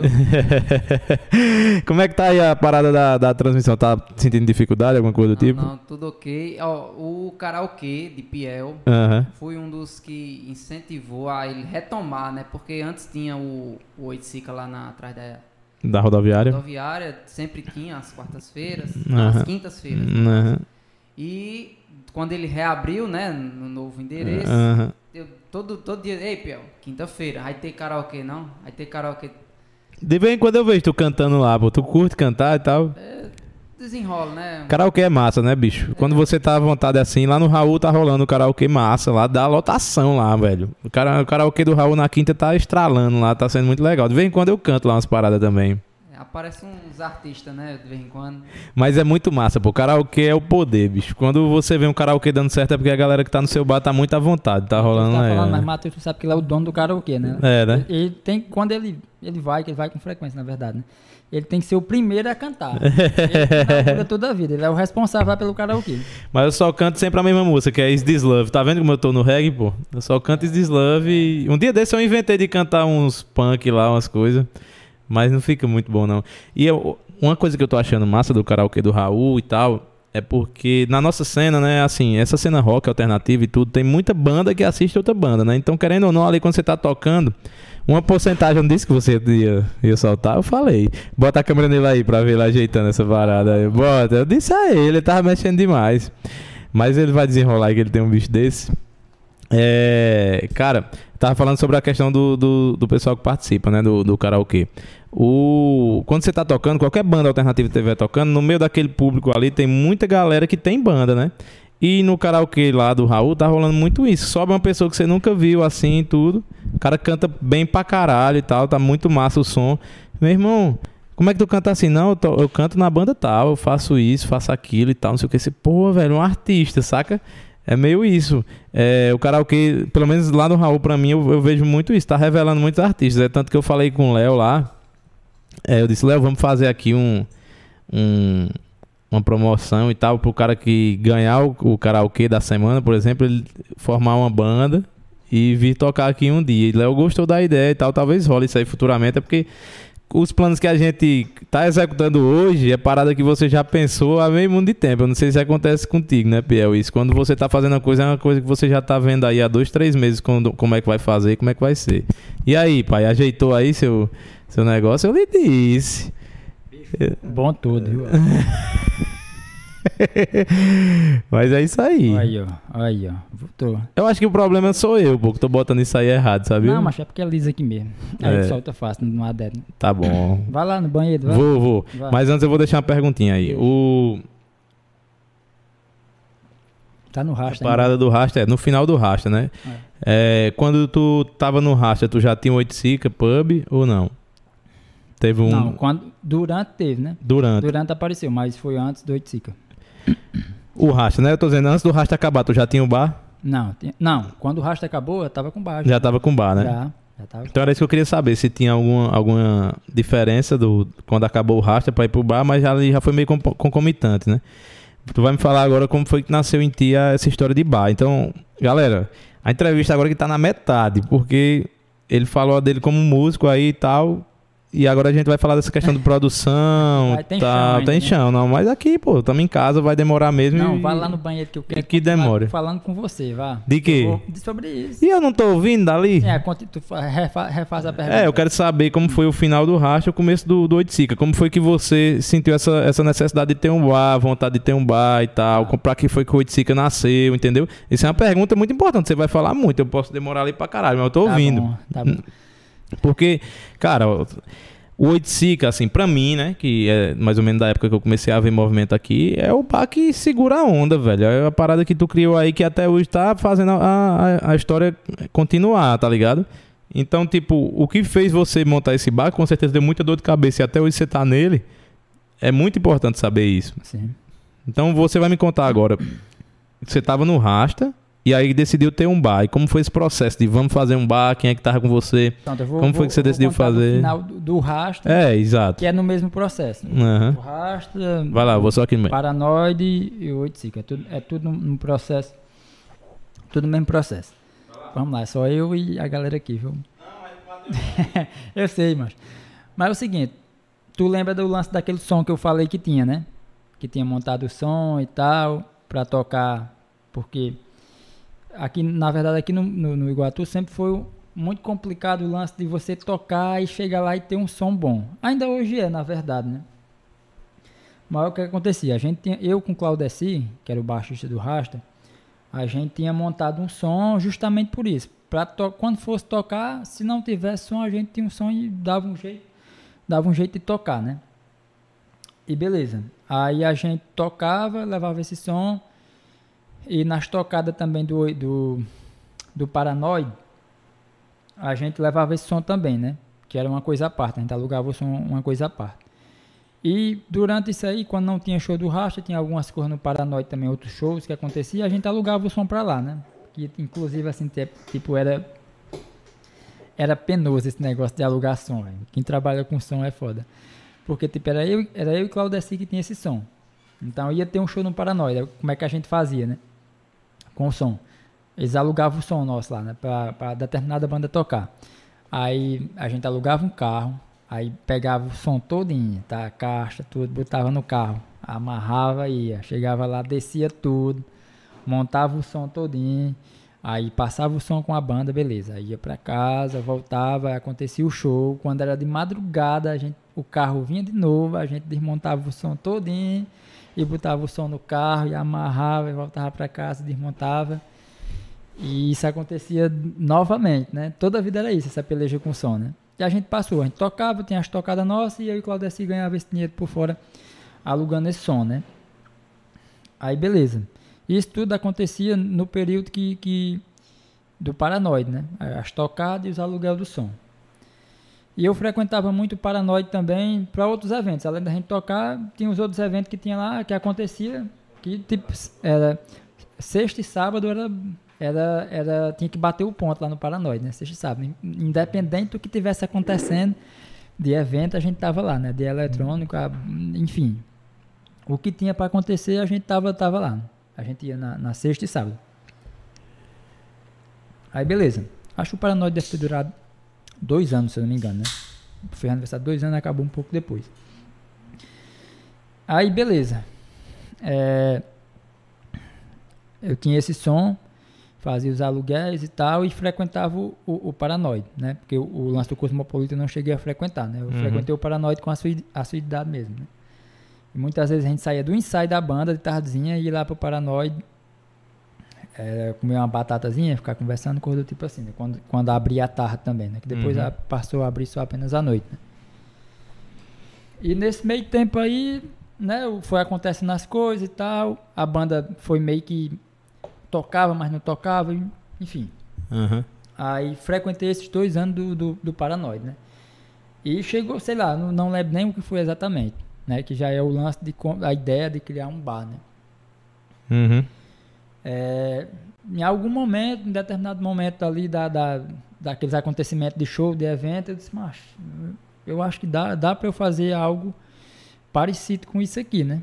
Eu acho que dá, né? Pode crer. Só, aí na minha cabeça, né, aqui no, nos meus pensamentos, é, não funcionaria, eu não conseguiria fazer só. Eu mesmo montar e tudo. Uhum. Beleza. Aí eu, eu me lembro desse lance aí porque é, tem uma amiga minha, a Ayane, que mora no CEDO, né? Estudava comigo, faz serviço social. Né? E eu sentei um dia. Tu chegou a frequentar o Paranoide? Não, né? Fui, fui. Agora eu fui pouco. É, foi umas duas vezes só. Lá fora tinha dois banquinhos assim, que eram dois troncos de madeira. Fora, assim, tinha dois troncos de madeira. Uhum.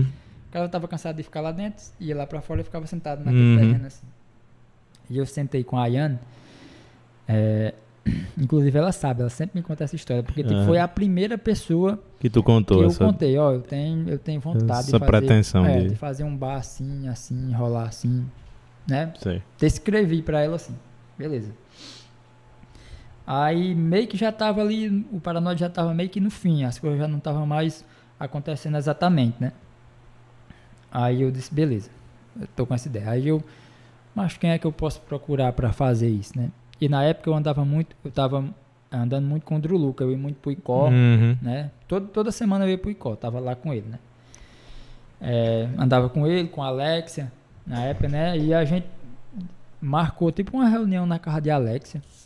E eu falei disso, né? Perguntei se o Luca tinha interesse de entrar na, nessa empreitada comigo e se a Alexia tinha interesse, né? E por algum motivo os dois falaram que não tinha interesse, eu acho que era financeiro, enfim, outras coisas do tipo assim, né? Uhum. Aí eu, beleza. Aí ficou meio que em stand-by aqui dali, né? Ficou em stand-by porque não tinha ninguém, porque eu achava que eu não conseguiria fazer, porque tipo, eu não tinha experiência nenhuma, né? Eu sabia, eu tinha um som e sabia algumas coisas de produção, né? Porque eu tava ali montando som, sabia como é que era, né? Aí, beleza, nesse meio termo aí, de, o, o setembro, outubro e novembro de, de, de 2016, meu aniversário é em novembro, né? 3 de novembro. Aí eu alugava as coisas lá pro Paranoide, já, já tinha o lance do som, né? Aí de alguma forma me veio assim, macho, eu, eu vou fazer. E eu tava muito empolgado com o Luca, o Luca tava tocando muito, assim, Uhum. rolava as coisas aqui no Iguatu, no Iguatu contra o Luca, né? Tava acontecendo massa. Eu disse, macho, eu vou fazer um meu aniversário. Eu vou chamar Drew Luca e vou chamar do Dé Casado. Massa demais. Vou chamar, vou, vou chamar, esse- vou ver esse doido aí, qual é a dele, né? Tu nunca tinha visto o Dé tocando? Não, eu conheci do Deck Carlão, me apresentou ali na época no Paranoide, botava as músicas pra tocar e tal, e Carlão, Carlão Madruga. Carlão era fã, né? De Dudé. Carlão vai vir aqui também. Pois é. Aí, beleza, eu- aí eu passei a curtir ele, eu disse, macho, eu vou fazer o seguinte, eu vou fazer um evento e vou chamar esses dois caras. Mas agora eu acho engraçado isso, porque, tipo, eu como produtor, eu gosto de chamar bandas que eu já vi tocar. Tipo, uma das críticas que a gente recebe de vez em quando é, tipo, é, tem tal banda que tá tocando bem, mas não tá no evento. Cara, porque não tá tocando, assim, no, com tanta frequência. A gente não tem, não tem como ver, porque pra uma banda tocar, pra uma banda tocar no Rock em Brejo, eu, eu ou algum dos caras, que é ali uns seis caras, tem que ter visto um show. A gente nunca botou uma banda pra tocar sem ver um show. E tu já fez uma parada totalmente é, ao contrário. O, o, o Drew Luca eu já conhecia, né? Tipo, Era meu amigo de estar lá em casa, de dormir pro Uhum. lado, ir pra casa dele, a gente tava, tinha uma turma ali que a gente tava junto, né? Uhum. Mas, tipo, do Dé eu conhecia o CD. Eu conhecia as músicas dele pelo CD. E, tipo, eu fiquei muito fascinado com o lance do, do CD dele, né? Coisa linda também Não ali, é, né, velho? é doido, muito foda aquele CD, assim, de cabo a rabo. É, coisa linda não ali. tem nada que se perca no meio, é tudo, É. é tudo, né? Aí, beleza, eu vou fazer um show com esse doido. Eu digo, acho que eu conversei com ele pelo Facebook, por algum canto, por algum local, e eu fui pro Juazeiro e marquei de ver ele lá. Ah, E encontrei com ele lá, inclusive tem uma foto, né? Aí ele trouxe uns CDs pra mim e tal, me deu um CD e tal, trouxe uns pra cá também, dei um pra Carlão. aham.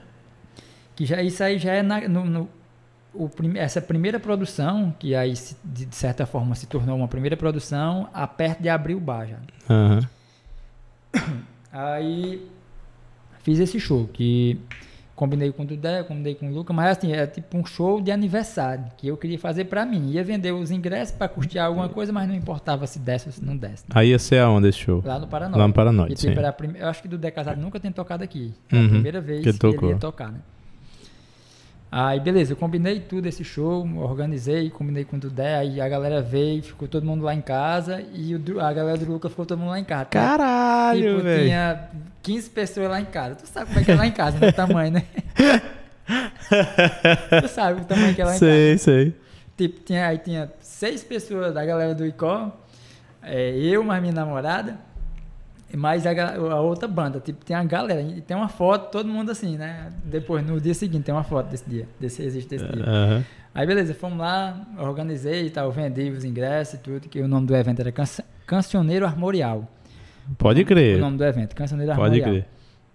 Do Dé, do Dé Casado e do Luca. Aí eu organizei, a gente levou o som, fez esse evento e tal. Foi muito foda, macho. Muito foda. Aí, tipo, aí que eu me apaixonei mais ainda pelo cara, porque eu vi ele ao vivo. Ao vivo. É eu, outra eu costumo dizer, coisa. macho, que você pode gostar de um artista, mas ao vivo um cara é 10 vezes melhor. É outra coisa. É, e ainda mais falando sobre Dudé, né, bicho? É. Porque Dudé é um cara que tem um estúdio, ele manja de timbragem das coisas e tal. O que ele faz ao vivo é muito diferente do disco. Isso no sentido positivo, né? Sim. E se ele quiser fazer como disco, ele faz. Tem vezes que eu acho que ele diz, eu, só- eu vou tocar original e toca. Mas Aí outra música foi completamente diferente. show, eu, eu costumo dizer isso. O, o show dessa galera, é 10 vezes melhor que Dez vezes melhor. Eu sou um dos caras que, quando eu ouvi o disco, eu dava ok, massa. Dudé é massa e tal. Mas quando eu vi o show, Ah. aí eu virei fã de Dudé, velho. E sou fã até hoje. Por tudo, né? Por tudo que ele faz. Por tudo que ele fez e por tudo que ele vai fazer também. Porque Dudé é um, é um cara, na entrevista dele aqui da, da Rock eu já falei isso, né? É um cara que sem ele, a cena do Juazeiro não teria acontecido da forma que aconteceu, bicho. Ele é um cara totalmente diferencial ali. Aí, mas trouxe ele, tipo, era a primeira vez dele no Iguatu, acho, não, não lembro. Mas, tipo, era um evento de rock, né? Exatamente de rock. Tanto do Luca como ele, né? E foi um evento muito massa, positivo em relação a público, deu uma galera, muito foda mesmo. Né? Aí, beleza, passou esse evento e tal, eu continuei normalmente como tava, frequentando, alugando som e tal. E beleza, chegou um determinado momento que eu disse, né, eu fui atrás de uma galera, não achei. Uhum. Aí eu acho que depois eu convidei, fui atrás de Jean Messias, né? Sei, tô ligado. Fui atrás de Jean, perguntei se ele interessava, ele disse que interessava e tal. A gente foi olhar um, um prédio, que na época era um prédio histórico, que derrubaram, ficou por isso mesmo, que era, hoje é o, é, o, Ad- o Adolfo Lutz, vizinha Medeiros. Sei. Ali, não sei se chegou a ver o Ei, prédio. ali era um canto pra ter um bar alternativo, Não, viu? macho, eu entrei naquele prédio assim, era incrível. Ele tava assim deteriorado, mas Uhum. a fachada era muito bonita, o, o- a parte dentro. E Não assim, tem vizinho, né? Apesar que aqui na, na, ali na Matriz tem muito vizinho É, também, né? Mas tipo assim, era algo muito foda. E ficou meio que ficou certo. De E- sei lá. e sei lá, né? E, e nesse certo período a imobiliária pegou e, e vendeu é, o prédio pra alguém. E o cara pegou Hum. e tipo. É, Demoliu. é, foi de noite, ele começou a derrubar quando amanheceu, aí começou aquela confusão, porque o cara tava derrubando a fachada do prédio e tudo. Aí foi interditado, entrou na justiça e ficou por isso mesmo, né? Caralho! construiu, ficou por isso mesmo. Tipo, foi, foi a, a- a- Não sei quem é o órgão responsável. Porque aqui em Guatu, tipo, diferente do Icó, que é uma cidade histórica tombada pelo IFAM, né? Aham. Aqui existe um- uma lei municipal em tombamento em relação à fachada. Você pode modificar os A interiores, parte interna. mas você não pode modificar a fachada. Mas E esse prédio era tombado? ele- a fachada era tombada. Caralho. Todo, na verdade, aquele entorno todinho do, do- do- da matriz, aquele entorno tudo todo da matriz, ele é tombado a fachada. Mas é um tombamento municipal, não é o IFAM. Aham. Não é o IFAM, que é o órgão federal que é responsável pelos patrimônios históricos. Não é. É um, é um tombamento municipal que existe, mas tu sabe que como é que funciona as coisas aqui. Tipo, o cara Uhum. começou derrubado de madrugada pra ninguém ver. Quando deu de manhã, o cara já tinha derrubado a metade. A galera caiu em cima, fez campanha. Aí foi interditado realmente. al- Algum órgão foi interditou. De alguma maneira continuou por isso. Uhum. Derrubaram o restante. E o cara construiu, o prédio acabou. Ficou por isso mesmo. É né? foda, viu, bicho? As coisas aqui em Guatu são assim, você, você tá fazendo alguma coisa de errado desse tipo, você faz, aí você dá um time, dá uma afastada e depois você vem e termina. Acontece muito isso em relação à lagoa, em relação a, a várias coisas do tipo. Em Guatu, ela é meio que sem lei em relação à, à preservação. Tipo, o, a matriz, que é a, a- o entorno da matriz, que é a parte mais histórica da cidade, praticamente hoje você não encontra quase nenhuma fachada, né? Que por Uhum. lei municipal a fachada é para ser mantida, né? Mas enfim, derrubaram aquele prédio. né? Uhum. E era o que eu tinha visto. Beleza, não rolou ali e tal. Aí, beleza, eu conhecia Carlão, conversei com o Carlão, e disse, ei Carlão, tem essa ideia aqui e tal. Te interessa? Ele disse, interessa e tal. Vamos fazer, vamos, vamos. Aí esse Carlão já era ali atrás da rodoviária. Não, o Carlão tinha, tava com a, com a sanduicheria dele, ali naquele cruzamento da Comacom ali. Sei. Se o cara for assim, aí no cruzamento o cara sobe para ir pra Coab à direita. Assim Hum. o cara subia, a lanchonete dele era ali, né? E Hum. eu frequentava lá, a gente lanchava lá e falei pra ele. E ele falou, "Tô- bora e tal, vamos agir e tal. Vamos. Aham. Aí vamos olhar prédio e tal, procurar locais pra ver onde a gente pode fazer, né? Nesse meio termo aí de procurando local, Eliar também andava com a gente e Eliar disse, ei, macho, isso aí tal, não dá pra eu entrar também não. Deu uma de doido, Massa. deu uma de João sem braço. Aí disse, dá e tal, vamos entrar e tal. Beleza, entramos. Eliardo que tá hoje com o Cadê o, o Quadrinho, né? Que é parada muito massa É. aqui que ele faz quadros e tudo. Aqui no Iguatu, tô ligado. Projeta móveis também. Tá Massa. projetando móveis agora também. Quem quiser procurar, é só procurar cadê o quadrinho lá. Massa. Aí, beleza, vamos atrás do local. Aí saímos procurando, né? Tal local, pá, pá, ir no canto, "Ah, esse canto aqui é massa e tal. Aí Carlão, aí sei que no, no, no desenrolar todo, Carlão, sei, mas tem um prédio acolá, que é um prédio que eu já aluguei, na época eu tinha, fazia o sanduíche lá, que, onde foi o Oiticica de trás da rodoviária, né? Aham. E, eu, e tá, tá meio que abandonado lá, eu acho que dá pra alugar lá, vamos lá ver. Aí a gente foi uma tarde lá, olhou assim pelos portão e tal, olhou como é que era, beleza. Aí fomos atrás da imobiliária, né? Aí conseguimos o contato, conversamos e, fomos lá e, e alugamos o prédio, né? Uhum. E agora, vamos começar, né? Vamos ver como é que vai ser, né?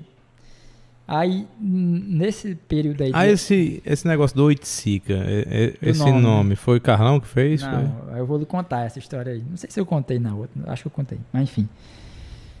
Aí, nesse período aí de começar a reformar até terminar, não tinha nome o bar. Uhum. A gente tava ali matutando, né? Matutano. Aí eu, eu tava muito aqui, tava no ICO e tal. E esse nome. É, e o, o, o Drew Luca me deu um toque muito importante na época. Ele disse: Ó, oh, macho, tu vai botar uma coisa, tu tem que ser original. Tu não uhum. vai botar Boteco Prime, não. Tu não vai botar Boteco B, não. Tu não vai botar Taberna, não. Uhum. Que são nomes comuns. Se você entrar aqui no Facebook, você botar uhum. Boteco, vai aparecer assim, ó. Um monte. Um monte. Tu tem que botar algo que seja original, mas que eu a primeira coisa que eu botar aqui no Google para pesquisar vai aparecer. Tipo rockear. É. Tô brincando. Aí, beleza. Aí Mas saber rockear, tem um cara que o nome dele era Rock e ajeitava ar-condicionado. Aí era rockear. Aí, rockear. Lhe juro, quando eu fui pegar, não tinha. Aí, Era rock A. Aí eu fiquei com isso na cabeça, né, mas ficou martelando aquilo na cabeça de guerra. Aí a gente meio que tem botado um nome genérico. Uhum. Tipo esses nomes assim, genérico mesmo, que existia tipo, frigorífico Dois Irmãos. Sei. Genérico demais, né? Aí esse lance do Oiticica. Eu tava no Juazeiro com, com a Alexia e o Bruno. E eles tinham uma página de fotografia e tal na época, né? E o Bruno queria começar um, um lançamento de fotografia só dele, né? Uhum. Aí a gente ia andando do lado daquele canal do Crato. Em alguma parte daquele canal a gente tava andando, que ele morava lá do lado do canal, assim, do lado mesmo daquele canal do Crato. A gente ia andando assim, ia para perto de um hiper bom preço que tem lá, não, não sei onde é que é. Sei. A gente ia para lá andando, né? Beleza. Aí falando sobre isso e tal e tal. Aí ele pegou e falou, tipo, macho, como é o nome? Vamos criar um nome para essa página aí. Aí eu disse, macho, tu sabe o que é um pé, um pé de oiticica? Aí eu disse, eu disse, macho, oiticica é massa. Porque tu pode usar o nome oiticica e fazer o né, negócio de um olho, assim, uhum. para fazer o que foi e se tornou depois também realmente o que era logo. Era um uhum. oito, que era do olho. Era massa esse nome oiticica e tal. Aí colocou, era oiticica fotografia, né? Uhum que já a logo era a base do que é o árvore do Oiticica. Aí beleza, aí depois passou isso, foi antes, né? Bem antes. Aí quando foi lá, lá em Carlão, comendo, conversando, comendo sanduíche, conversando nesse macho. Esse nome aí que nós botamos aí, macho, acho que não dá certo não. É muito, eu já tava naquele lance da cabeça uhum. que o Luca tinha falado, né? Uhum. Que tem que ser o nome original. Esse nome aí, macho, tem demais, mano. Tem demais. Vamos botar outra coisa. Aí eles, aí ficamos batendo, martelando ali, nada. Aí ele disse, mas tem tem o lance do Oiticica, que eu tinha falado pra, pra, pra Bruno, mas foi uma, uma ideia minha e tudo, né? Uhum. Que era esse lance do Oiticica é uma relação que eu tinha com um pé de Oiticica que tinha lá no, no João Paulo, na última rua. Tinha um pé de oiticica muito grande, uhum. que a gente jogava peão e jogava bilho debaixo desse pé de oiticica. Né? Uhum. E a relação do oiticica era essa. Que eu uhum. tinha. A relação minha com o oiticica era esse pé de oiticica. Depois caiu um raio nele e bicho Cara. partiu, mas depois de um tempo, anos depois, renasceu. Uhum. Aí, beleza. Aí ele disse, mas tu acha que pode usar? Eu digo, de boa, porque tipo, é, foi um lance que foi meu também, sem eu que tive a ideia. E é outra coisa, é o Itzica Pub, não sei o quê. Aí, fechou, vai ser o Itzica Pub. Uhum. Né? E agora, e aí? É o Itzica Pub e como é que é que vai ser a logo, desse, a logo. dessa parada aí? Cara, é, é, o Carlão que tem a tatuagem dessa logo? É, Carlão. É ele, né? É. Hum. Aí, beleza, vamos lá. Aí, Bruno trabalhava com essas coisas, fazia arte, né, design, essas coisas, fazia fly, essas coisas. E Diego também trabalhava com essas coisas. Diego desenha e tudo, né? Sei. Aí eu disse, vou jogar na mão desses dois aí. Ei, faça aí é, a arte do Oiticica. Né? Aí já existia a base dela, que foi o, o Luca que fez um croquis, que ele fez esse croquis para essa página de fotografia. O Droluca, ele é arquiteto, né? Arquiteto. Então deve ser um cara muito criativo e tal. É, ele fez um croquis à mão. Sei que tem aquela base do, do pé da, da oiticica aqui, o tronco e uns, uns ramos aí. Uhum. Nesse da fotografia tinha tipo um triângulo, tinha um olho aqui no meio. E tinha aqueles ramos aqui no meio, mas é a base. Existe a base daquele logo do oiticica. Sei. Aí eu passei por menino e disse, ó, oh, macho, vocês têm até tal dia para fazer isso, porque a gente vai inaugurar. Vai chegar um dia que a gente vai terminar a reforma e tem que inaugurar e tem que fazer a página e tudo. Esse cara, beleza. Aí passou uma semana, duas semanas, três semanas. Aí esse cara nada, né, mano? Nada de fazer esse negócio. Aí gente, eu fui para uma peça que eles faziam, Circo na Rua de Baixo, lá na Hortai. Diego, Bruno e Michel. Chegou a pizza lá, vou, vou, fazer o Pix aqui, viu? Aí tu diz ele que eu já paguei, viu, Matheus? Deixa a câmera em pé aí que ele tá contando a história. Vamos lá. Aí, beleza, foi, eu fui pra esse show, essa peça de teatro, quando terminou a peça de teatro, eu pergunto pra mim, e aí, macho, não vai sair não, esse negócio tá em cima, macho. Já tá em cima e nada. Aí esse cabra, não, vai dar certo, vamos fazer e tal, vai dar certo. Aí eu disse, macho, esses cabras tão, não vão fazer não, não vai, não, vai, não vai gerar não. Beleza. Aí eu conheci a Gleiciele, né, que foi minha namorada também. Uhum. Só que na época era minha amiga, né? A gente andava junto, que era uma turma só, ali andava todo mundo junto. E Gleiciele, ela fazia design lá na, na UFCA, né? Design de joias lá. Uhum. Tava começando a fotografar e mexia com, com design também, né? Fazia alguns flyers, essas coisas. né? Aí, tipo assim, uma semana antes de abrir, eu disse, ei, Glei. Não, a semana abrir, não. A semana pra poder criar a página e começar a divulgar. Uhum. Glei, ó, tem isso aqui pra fazer. Tu consegue desenrolar pra tal dia, tipo uma semana pra ela fazer, né? Uhum. Aí ela disse, eu acho que eu consigo e tal. Aí mandei pra ela e quando eu disse, ó, eu só quero isso aqui, mas eu quero só um detalhe vermelho, que já foi o Luca que tinha me falado desse lance, botou na minha cabeça esse lance de detalhe vermelho, que é só aquela bolinha vermelha que tem no meio. Uhum. Pronto, ela pegou a base, aquela base, aquela base do... Pode estar aqui. Pode botar aí, Matheus. Pode jogar aí, viu? De qualquer jeito. Vamos lá. Pegou aquela base da logo que já existia da de fotografia e refez, né? Refez. Ela existe, aquela base era tipo o tronco e o comecinho. Ela refez, fez aquela árvore todinha e fez o, é, a parte do nome Oiticica, né? Ela Aham. refez, fez aquilo tudo. Sei. Aí quando foi tipo assim, de uma semana depois ela me entregou. Pronto, aí ela já criou tipo a, a, a logo em si, né? Que é a, a, Que é hoje. árvore, né? Que tipo hoje, se não existir o nome, se você ver a árvore, você consegue Já reconhecer, liga. né? Que é a Oiticica, né? Uhum. Aí ela criou aquela e fez o resto da identidade, tipo foto de capa, foto, fez a- todas as cores, fez a placa, Uhum. a placa do bar e tudo, ela fez, entregou tudo completinho assim, né? O projeto de, de, de, de como foi construída a desconstrução da árvore para fazer, né? E ela refez, né? O Luca começou lá no início, do Luca com aquele croquis e ela Aham. finalizou, né? E me entregou. Pode crer. Aí, enfim, bom, beleza, a gente marcou uma inauguração, dia 23 de setembro de 2017. Cara, pelo que eu vejo, tu se programou muito pra essa parada, né, bicho? Assim, tu é um cara muito organizado, Pior. Mas tu acha? Porque, bicho, só a pré-produção que tu tá me contando aí já é. Pega teu pedaço aí. Já é um negócio assim muito trabalhoso. Qualquer cara teria desistido na primeira dificuldade aí. E, e isso, E tu fez a parada acontecer, né? Comitantemente, a gente tava todo dia chegando 9 da manhã e saindo 10 da noite no bar. Porque Ajeitando tudo. Quem, quem reformou foi a gente. Aham. Nós três e Fanca. Funka. Fanca, é, é, Fanca, Demais. é, Fanca é arquiteto, engenheiro, encanador, eletricista, faz tudo. Ah, o lance do Oiticica, do Mucambi, do, do outro Oiticica é tudo com Fanca. Fanca é o meu braço direito. E a gente, tipo, a gente passou dois meses, de 9 da manhã a 10 da noite, todo dia, todo dia. Na reforma, né? Nesse negócio reformando. Quantos meses? Do- quase dois meses. Caralho. Quase dois meses. É aquela coisa, a, a gente tinha aquele espaço e quando a gente chegou, aí vai nas ideias, né? A gente pode fazer isso. Agora a gente Aham. pode fazer um cercado lá fora para ganhar esse espaço aqui Me e tal. liga. E foi fazendo, né? E marcou essa inauguração, né? De 23 de setembro de 2016.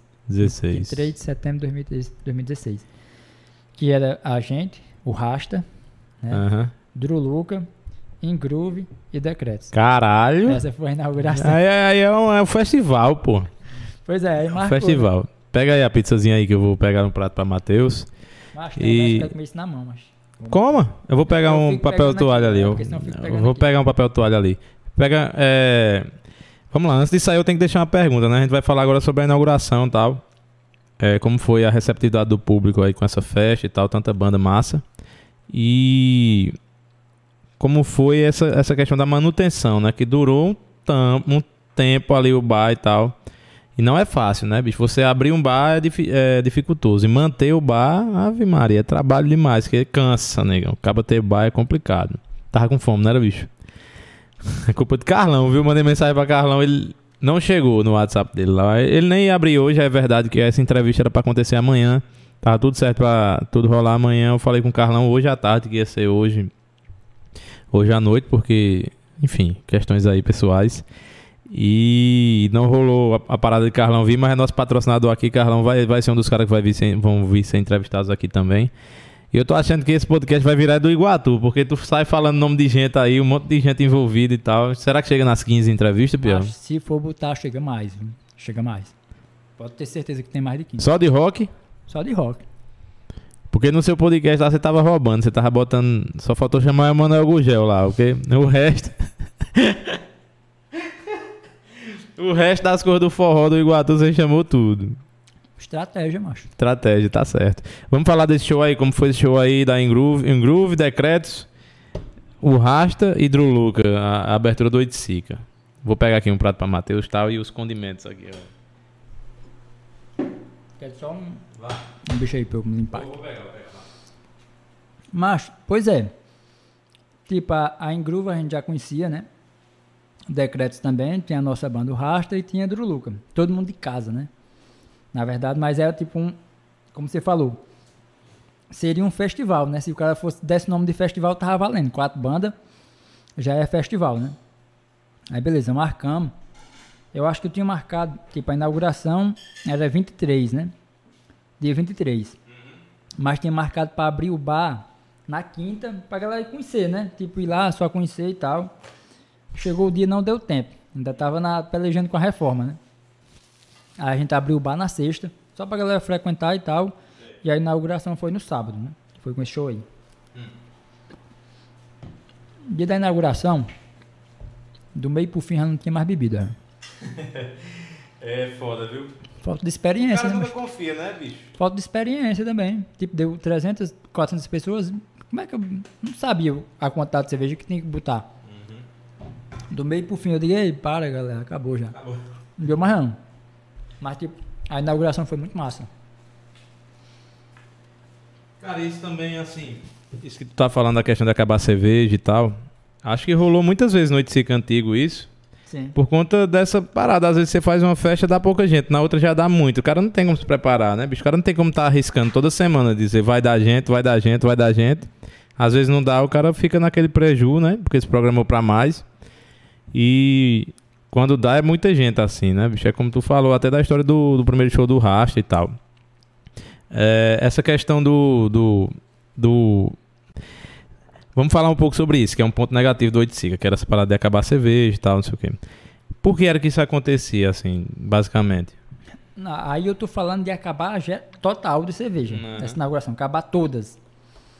Todas as cervejas. Mas imagine só. Aí a galera às vezes reclama porque acaba a cerveja. Mas não acaba a cerveja. Acaba a cerveja que você tá, Tá bebendo. bebendo. Tu imagina só, eu trabalho com 6, 7 cervejas. Não tem como eu manter um estoque gelado de 6, 7 cervejas para ter a noite toda. Uma outra cerveja que é mais conhecida, você vai para uma festa de rock. A cerveja que vai vender mais é a Heineken e a Budweiser. Né? Em determinado momento da noite vai acabar ela. Ela vai acabar e vai ter as outras. Né? Aí, tipo, realmente vai, vai acabar a cerveja que você bebe. Né? E vai ficar as cervejas que, que saem menos. Né? Então o lance é isso aí. Não é que acaba a cerveja, mas acaba a cerveja que você bebe. Porque nunca vai ter a quantidade. Aí por que é que não compra só essa que todo mundo mas bebe? aí sempre tem que ter outra cerveja. Cara, é complicado, né, velho? Bar. é. Difícil. Mas, vamos. Isso vamos... eu acho que é em todo local, não tem como. Você vai para um bar, vai, em determinado momento vai acabar uma cerveja que você está bebendo. Mas eu acho que esse problema dura até você fazer aquele seu movimento que gira. O movimento que é mesmo pra ser, né? Sim. Que você vê qual é seu público, como é que rola e tal. Cara, eu vou falar isso 50 vezes. Se você nunca provou essa pimenta aqui, prove a, a velha esracha do. Esse é um, é um maluco do. um- eu acho que é um vietnamita, velho, que faz essa pimenta aqui. E industrializou de uma forma que virou uma mega empresa e tudo. Mas essa é a melhor pimenta do mundo. Aí se tu gostar de pimenta, prova essa parada aí, é muito boa.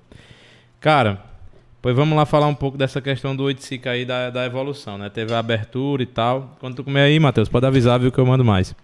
Teve a abertura do bar e tudo. Isso em 2016. O Oiticica primeiro durou até que ano? Até a pandemia fechar. Até 2020. Não, então foi quatro anos ali de... 19, não?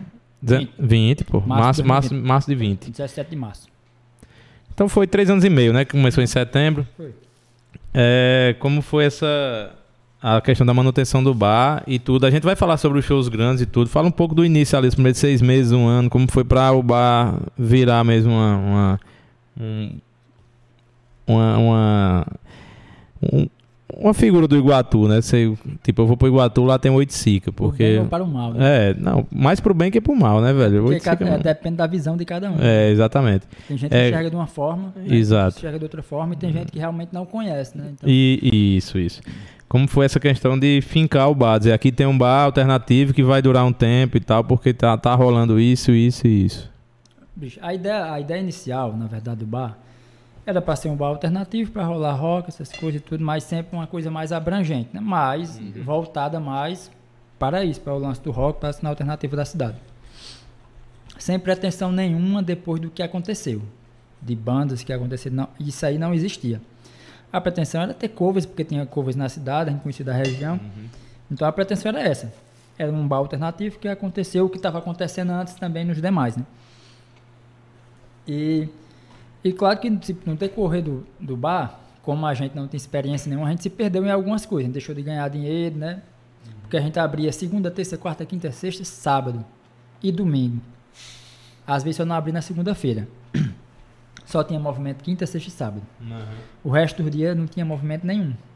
Ou seja, se você abre um dia que não dá movimento, você está perdendo. Está pagando por aquilo, né? E a gente não se tocava disso, né? Como a gente não tinha experiência nenhuma, a gente não se tocava disso, né? Tava acontecendo, ou seja, a gente tava tomando prejuízo segunda, terça e quarta, e às vezes quinta-feira. Aí só tinha movimento sexta e sábado, que dava movimento mesmo de verdade. né? Sei. Aí beleza. A gente não tinha se tocado nisso e as coisas tava acontecendo. Uhum. Tava acontecendo uns eventos de rock, aconteciam uns eletrônicos, sexta-feira, era novidade. A galera Uhum. colava e como, como sempre. Aqui em Iguatu a galera gosta muito de novidade. A galera vai muito pra novidade, depois dá uma, abandona meio que a coisa e vai pra outra novidade que vai abrir, né? E os primeiros seis meses foi isso, foi acontecendo, foi acontecendo, mas eu acho que nesses primeiros seis meses, né?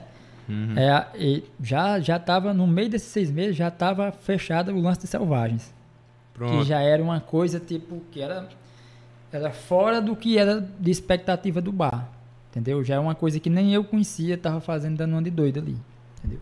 Mas, Piel, tu tem uma visão assim? Isso é um elogio total genuíno, assim. Tu tem uma visão de tipo uma banda que vai ficar grande e depois tu não vai conseguir trazer. Então vou trazer agora, enquanto não é tão grande. E vou fazer de tudo pra isso acontecer. Porque as bandas que tu trouxe, pô, tocam hoje no Lollapalooza e tal, em São Paulo são, sabe, figurinha carimbada e tudo. Isso mostra muito essa visão de tino alternativo que tu, que tu tem de, de banda pra, pra trazer, sabe? É, eu acho que tu é muito visionário nesse sentido e também corajoso, bicho. Tem umas coisas que tu faz assim que ninguém faria. Acho que sou doido, não tenho coragem, não, sou doido. Mas todo doido é corajoso ao extremo, né? Porque o Selvagens é, é o Selvagens à Procura da Lei, uma banda aqui do, do Ceará, né? Que tem. Acho que tem dois discos do Selvagem, tem. Tem mais Tem mais, né? três, é É. E é uma banda muito foda, velho. E qual foi o ano que eles tocaram aqui? o primeiro ano, 2016, 2016. né? Então, não era também o Selvagens que a gente. É, Um mês, dois meses depois, mas da inaugura- da inauguração. Pode crer. Pois vai contando aí como foi essa questão do. Pra colocar o Selvagem e vamos entrar nessa onda do, dessas bandas maiores aí que você começou a trazer pra cá e tudo.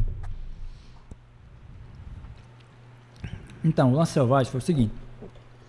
Quando a gente abriu o bar, o quando inaugurou, o Paranoide ainda estava funcionando.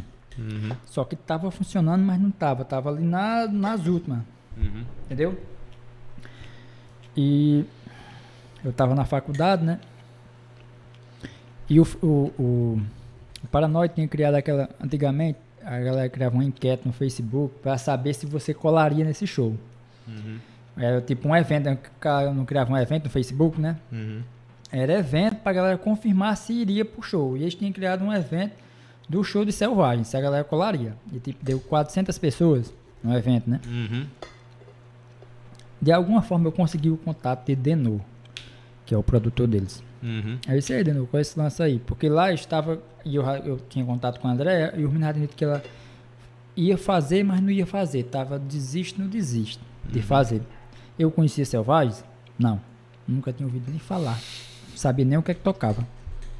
Só que a galera comentava, tava comentado e tal. E esse lance de evento era muito, realmente era muito forte lá no Facebook. Se a galera co- colasse é porque ia colar mesmo, né?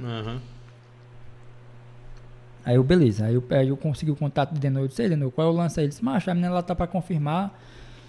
Confirma ou não confirma? Eu disse, pra falar o seguinte, se ela não confirmar, eu vou querer. Né? Eu vou querer. Aí passou-se uns dias. Aí ele falou, ó, a menina lá desistiu e tal. E aí, bora, bora, como é? Olha, eu nunca tinha feito nada do tipo. Não conhecia a banda. Nunca tinha escutado nada deles. A, a, a menina conhecia Camila, Ingrid, porque Ingrid é prima do, do Caio, que é baixista. Ele é natural de Iguatu. Ah, Caio. é? É, natural de Iguatu. Sabia não. Tipo, morou até os 11 anos aqui, depois foi pra Fortaleza. A família dele é daqui, né? Que doideira, velho. Do Caio. A família dele é de Iguatu. E, e Ingrid, que andava com a gente, é prima dele, né? Aí beleza, eu disse, vamos fazer, bora, como é? Aí ele disse, ó, tá aqui o contrato, é tanto de cachê, é, translado, alimentação, estadia e tal, é tanto. É o valor, né? Uhum. Aí beleza. Aí é, existe uma coisa interessante en- entre eu, Carlão e Eliardo, Hum. porque eu sempre fui o mais doido, né? De inventar essas coisas. Aí eu disse, ó, Carlão. Ó, Carlão Eliardo, tá aqui o orçamento da banda. O cachê é tanto. A hospedagem é tanto, a estadia, é, a alimentação é tanto e o translado é tanto. Né? E aí? O que, é que é que nós faz? Nós faz? Ele disse, rapaz, o que você, se você achar que dá certo, pode fazer. Aí eu digo, beleza. Eu vou confirmar, confirmei, né? Sem ter nunca ter feito nada desse tipo. Porque a gente fazia cover da cidade. Aham. Uma coisa é você trazer uma banda da cidade, que está dentro da cidade, o custo é menos, o cachê é menos. Uhum. E outra é você trazer uma banda de Fortaleza, que não é de Fortaleza, na verdade. Eles são de Fortaleza, mas não vivem em Fortaleza, são de São Paulo, né? Estão no, naquele, no, no entorno Rio, São Paulo, É. que é onde a música acontece. É isso aí que eu falo, né? São bandas que. Acontece entre aspas, É. né? Porque hoje não acontece exatamente assim, mas durante muito tempo era Rio São Paulo, né? Uhum. São bandas que você acha que é fácil trazer, mas não é tão fácil porque eles estão em outro circuito, né, Porque, cara? Infelizmente, ainda hoje, ainda tem isso muito. Você, às vezes, eu vou contar uma história em relação ao, ao Vai ficar à vontade. Projeto Rivera, Uhum. quando eles vieram tocar aqui, né? Eu conversando com o Vitor, né? Porque eles já estavam, né? Já estavam em Fortaleza e não estavam mais cabendo em Fortaleza, né? O Uhum. Projeto Rivera. E o que acontece? Eles estavam fazendo sucesso, só que de certa forma o cara estando aqui, ele não consegue. Isso eu tô falando assim entre aspas também, não quer dizer que não aconteça, né? Mas o cara tem que sair daqui e ir para São Paulo pra galera daqui escutar o cara, mas Aham. é um lance que eles isso fizeram, aí. tipo, sair de Fortaleza para ir pra, passar três meses em São Paulo para poder o, o lance do algoritmo conseguir alcançar a galera daqui, mas do restante, ligado. do restante do Brasil. Uhum. Pois é, aí volta na selvagem, né? Eu confirmando Uhum. tudo. Aí beleza. O que é que eu fazia? Tomava conta das coisas do bar. Uhum. Aí eu nunca tinha feito nada. Receber uma banda, levar para hotel, passar som, porque era eu que passava som, montar, puxar cabra, era eu tudo que fazia. Que quebra-cabeça todo. Uhum. A galera chegou, eu fui receber, né? Levei para hotel, fiz esse lance de sombra, mas terminou a noite, no outro dia. E o show foi tipo, deu 300, 400 pessoas o show, Uhum. né? Deu tudo certo, um sucesso. Lotou a casa, né? Uhum. No outro dia eu não tinha mais juiz não, mas eu tipo assim, a- na semana do show, quando foi no outro dia do show, o Carlão ele disse, ó, macho, faça o seguinte, vai para casa, passa uma semana, não vem mais aqui não, Uhum. porque eu já tava doido. Muita dor de cabeça, Dor né, de bicho? cabeça, já tava respondendo as coisas erradas, tava doido da cabeça, nunca tinha feito aquilo. E eu tinha que dar de conta, porque era eu que tava fazendo. Aham. Não existia ninguém para fazer aquilo, era eu que tava fazendo. Ou seja, Aham. eu tava fazendo. é, eu- era produtor sem saber É isso outra coisa que produtor. eu vejo que tu faz muito, bicho. É tu vai aprendendo fazendo. Tu não é aquele cara que diz, ó, esse, esse som aqui, eu não sou técnico de som, vou contratar um cara. Tu vai lá e desenrola pra fazer, bicho. Pois é, tipo, não, Coragem, não pô. tinha técnico de som. Aí quem foi fazer o som? Coragem, meu eu amigo. sabia fazer, mais ou menos. É, mas para o nível que precisava. Não era, não era suficiente. Aham. Mas fiz, aconteceu, foi massa, deu tudo certo. Mas Aham. tipo, aquilo é muito, macho, Muita dor de cabeça, né, bicho? muita, muita dor de cabeça, muita. Tipo, eu acordava 8 da manhã e dormia 4 da manhã direto, virada, às vezes nem jantava. Pode crer. Enfim, aí aconteceu esse meio de show, foi muito massa, deu tudo certo.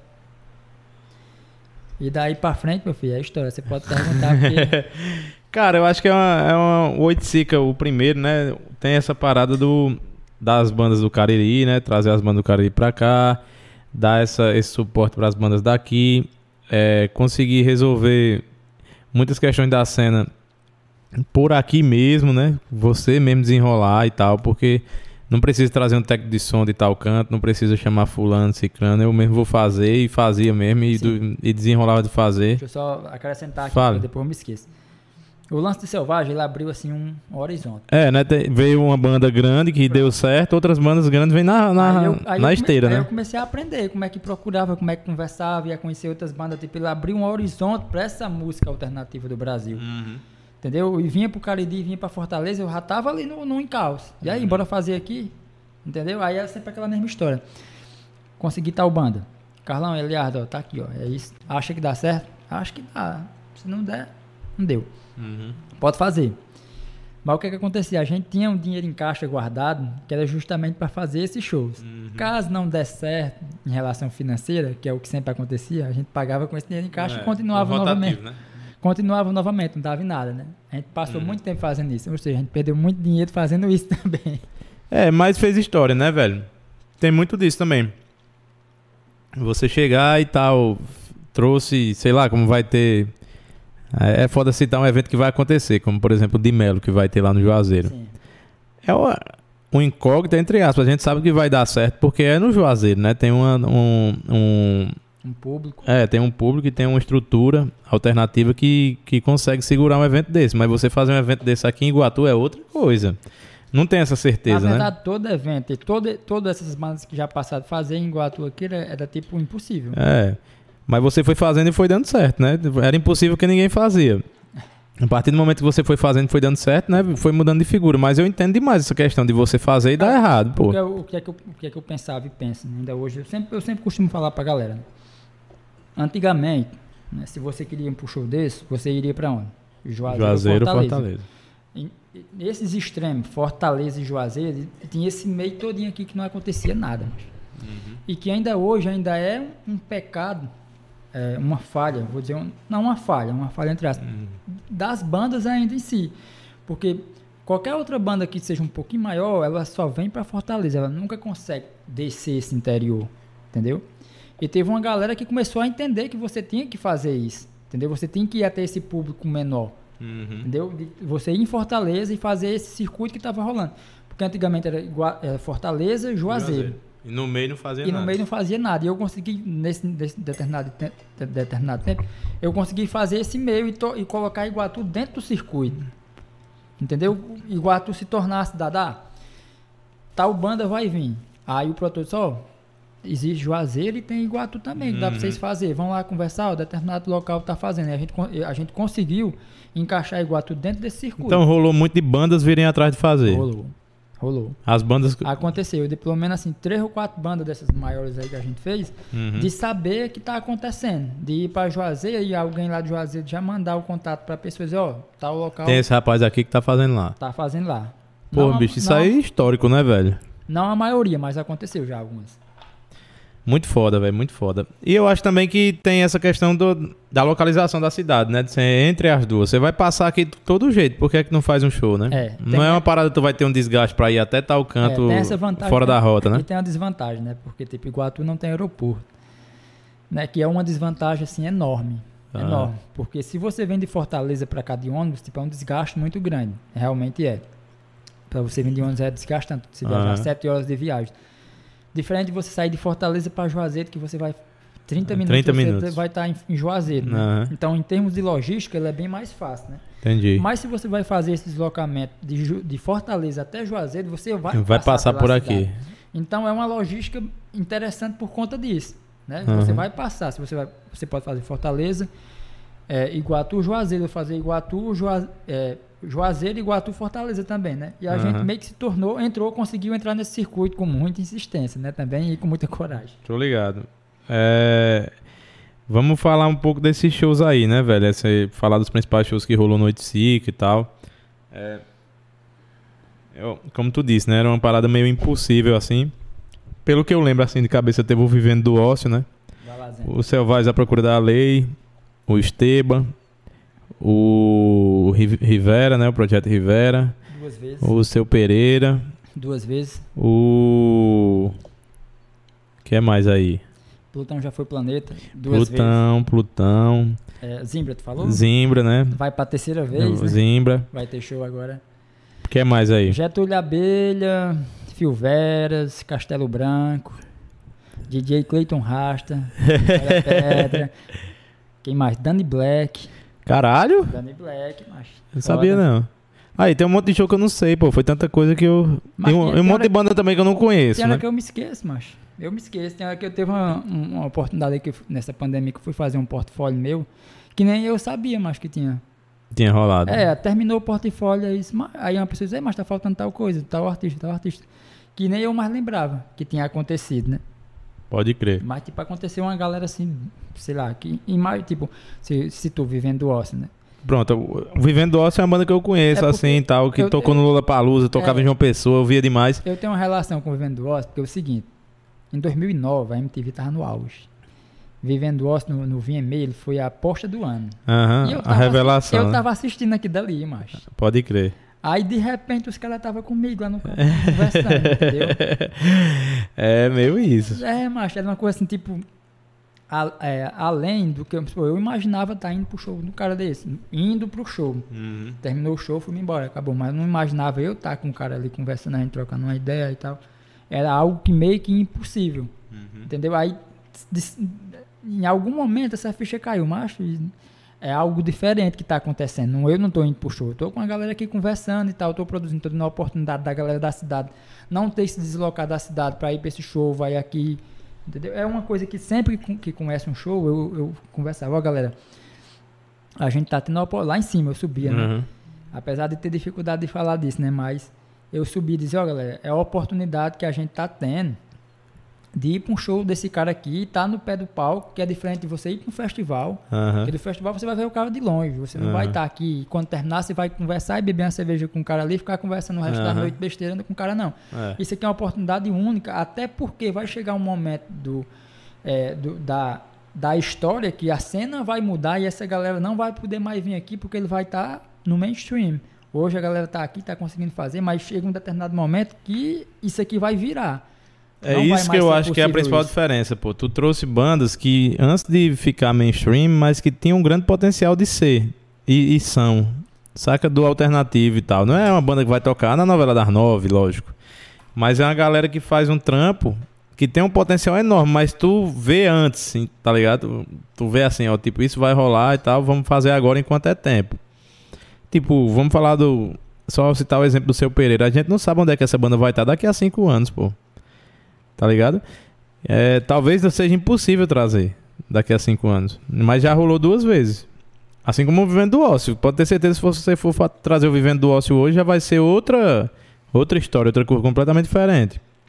Eu acho que aí tá aí, sabe o timing de conseguir o próprio- trazer. o próprio Danny Black, mas que talvez seja fora do, do teu conhecimento, assim, ele- que ele é do 5AC.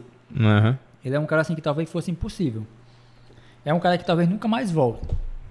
Entendeu? Ele Pode nunca crer. mais volta a tocar. É, é meio que esse lance, assim, que eu sempre visualizo e sempre falo pra galera, galera, se tiver a oportunidade de ir, vá. Porque vai chegar um determinado momento que você não vai Não conseguir. vai ou conseguir. vai ter que pagar muito pra ir. Muito e viajar e tal pra ver e tudo mais, né, velho? E aí, vamos lá, vamos tentar resumir essa história do Oiticica Não, antigo. eu te- sim, do Oiticica, é. É, o Oiticica antigo. É, Vamos resumir aí, vamos dizer, cinco shows aí que você estaria como históricos ali e tal.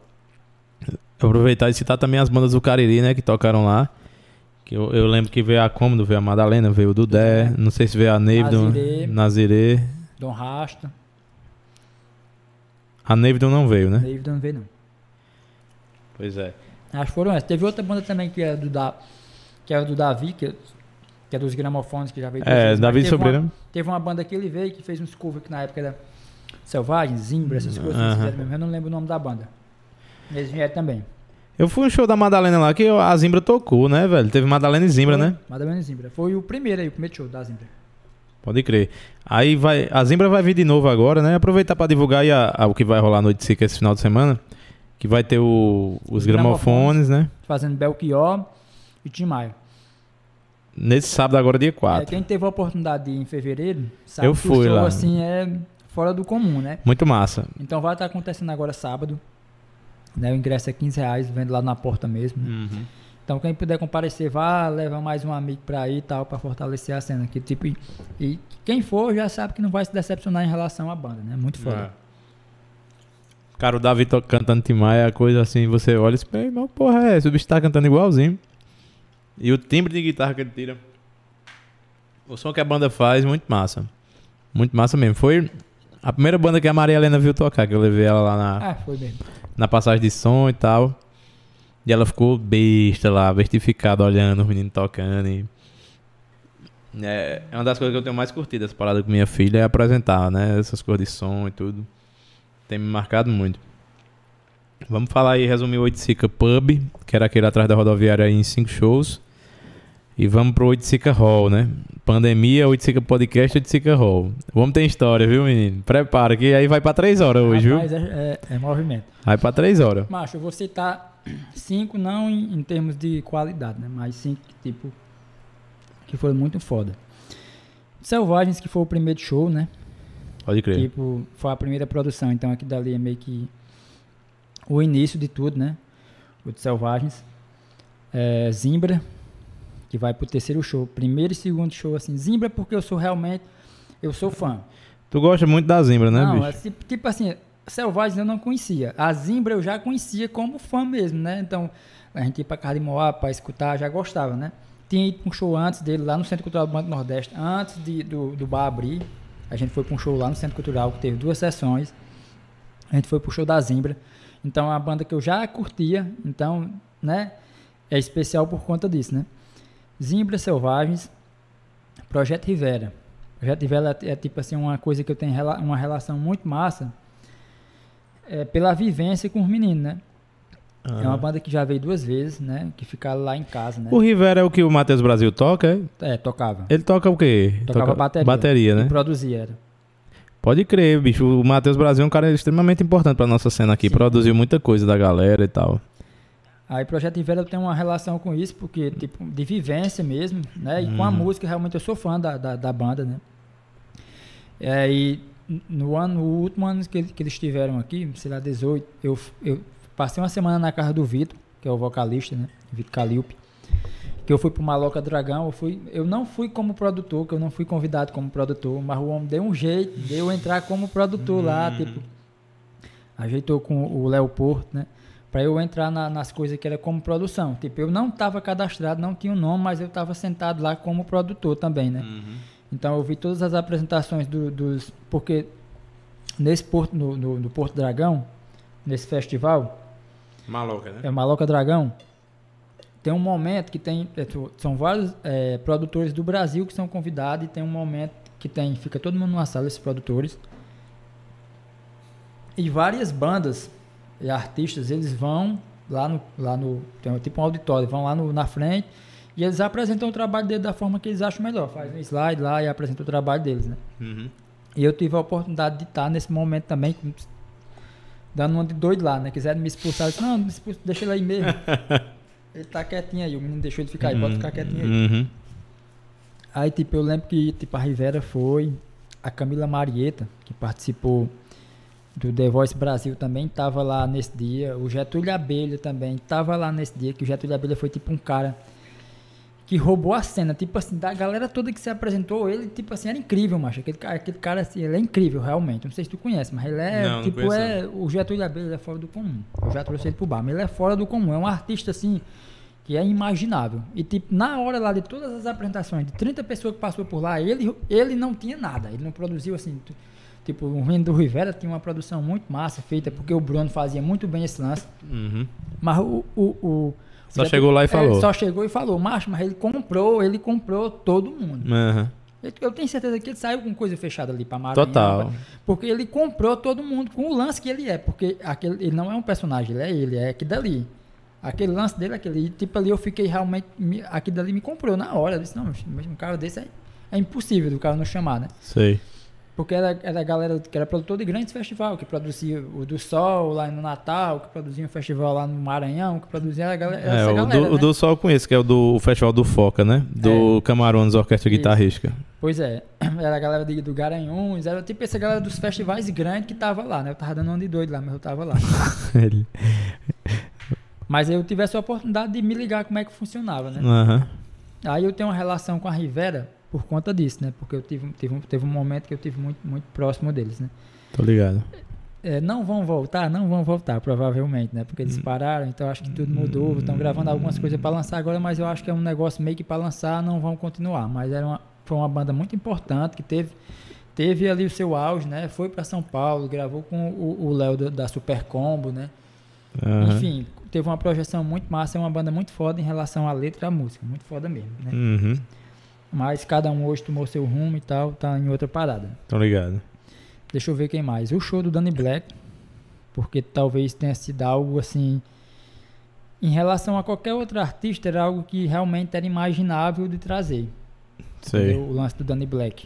É um art... Eu talvez não conheça, mas depois tu deu uma. Não, eu- o Danny Black que eu conheço é um antigão do- dos anos 2000, fazia umas músicas voz e violão. É esse cara? É o do 5KC, aquele. É, não- eu não tô ligado, não. É. ligado, não.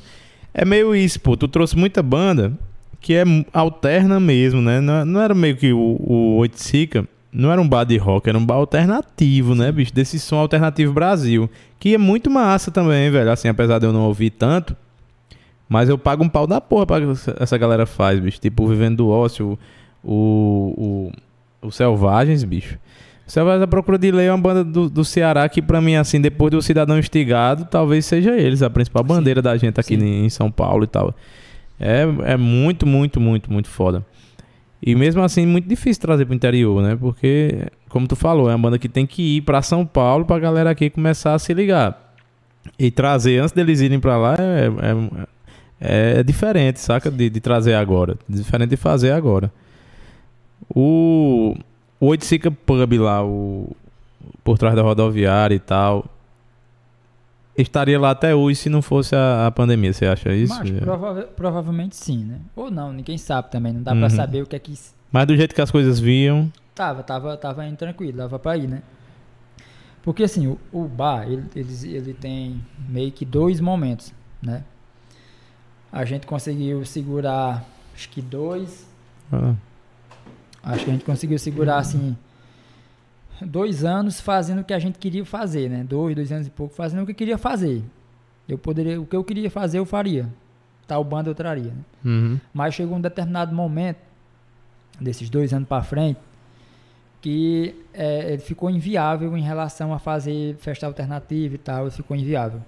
uhum, A manter aquele padrão que a gente manti- mantinha, né? Financeiramente ele ficou inviável. Tipo, a gente chegou um momento que a, que a gente percebeu que tipo não dava para abrir mais segunda, terça nem quarta. Não Uhum. dava mais para abrir, né? Acho que no primeiro ano Carlão já saiu, né? Carlão Aham. fazia parte do sanduíche e tal, saiu, a gente também deixou de fazer isso, né? Aí aí chegou um determinado momento que não as coisas não estavam mais funcionando, não estava mais conseguindo se manter, né? Tinha ficado só Uhum. eu e a Liard e aquela programação que a gente tinha quinta de segunda, de terça a domingo não não dava mais para fazer. Então a gente tirou o domingo, segunda, terça e quarta, ficou só quinta e sexta, né? uhum. E o sábado? E o sábado. Aí eu e ele se reunimos, né? Fizemos as contas, ó. Se a gente abrir, se a gente abrir segunda e terça, a gente tem que vender determinado valor. Né? Se a gente, qualquer dia que a gente abrir, a gente tem, tem, tem que vender determinado valor para pelo menos pagar o dia, né? Então beleza, a gente não vai mais abrir nem, nem domingo, nem segunda, nem terça, nem quarta. Vai abrir só quinta e sexta. E aquela coisa, é. A gente vai fazer. Começar a fazer forró eletrônico. Pronto, esse era um tema que eu ia, ia abordar contigo e tal. Essa decisão pra abrir o pro funk eletrônico, que não é demérito nenhum, não, acho. Não. É, é tipo aquela mesma história da banda de reggae no evento de rock. sim. Se você tem um bar de rock, velho, e esse bar tá precisando tocar funk, então alguma coisa tá errada, né? Alguma coisa tá, tá, tá errada. Não que tocar funk seja ruim e tal. Não, é uma questão jamais. de proposta, né? Uma questão de Jamais. proposta do, do, do local e tudo. e eu acho massa que, que tenha mesmo essa diversidade. Pessoalmente, acho legal e tal. Mas vocês enfrentaram nenhuma dificuldade com essa decisão aí de, de colocar pra eletrônico, forró e tal. É abrir o leque, né? Chegou um momento que a gente disse, e aí, a gente vai fechar ou a gente vai reformular a coisa para poder andar? Né? Aí eu disse, rapaz, eu e Eliar, né? Gente conversando Aham. internamente.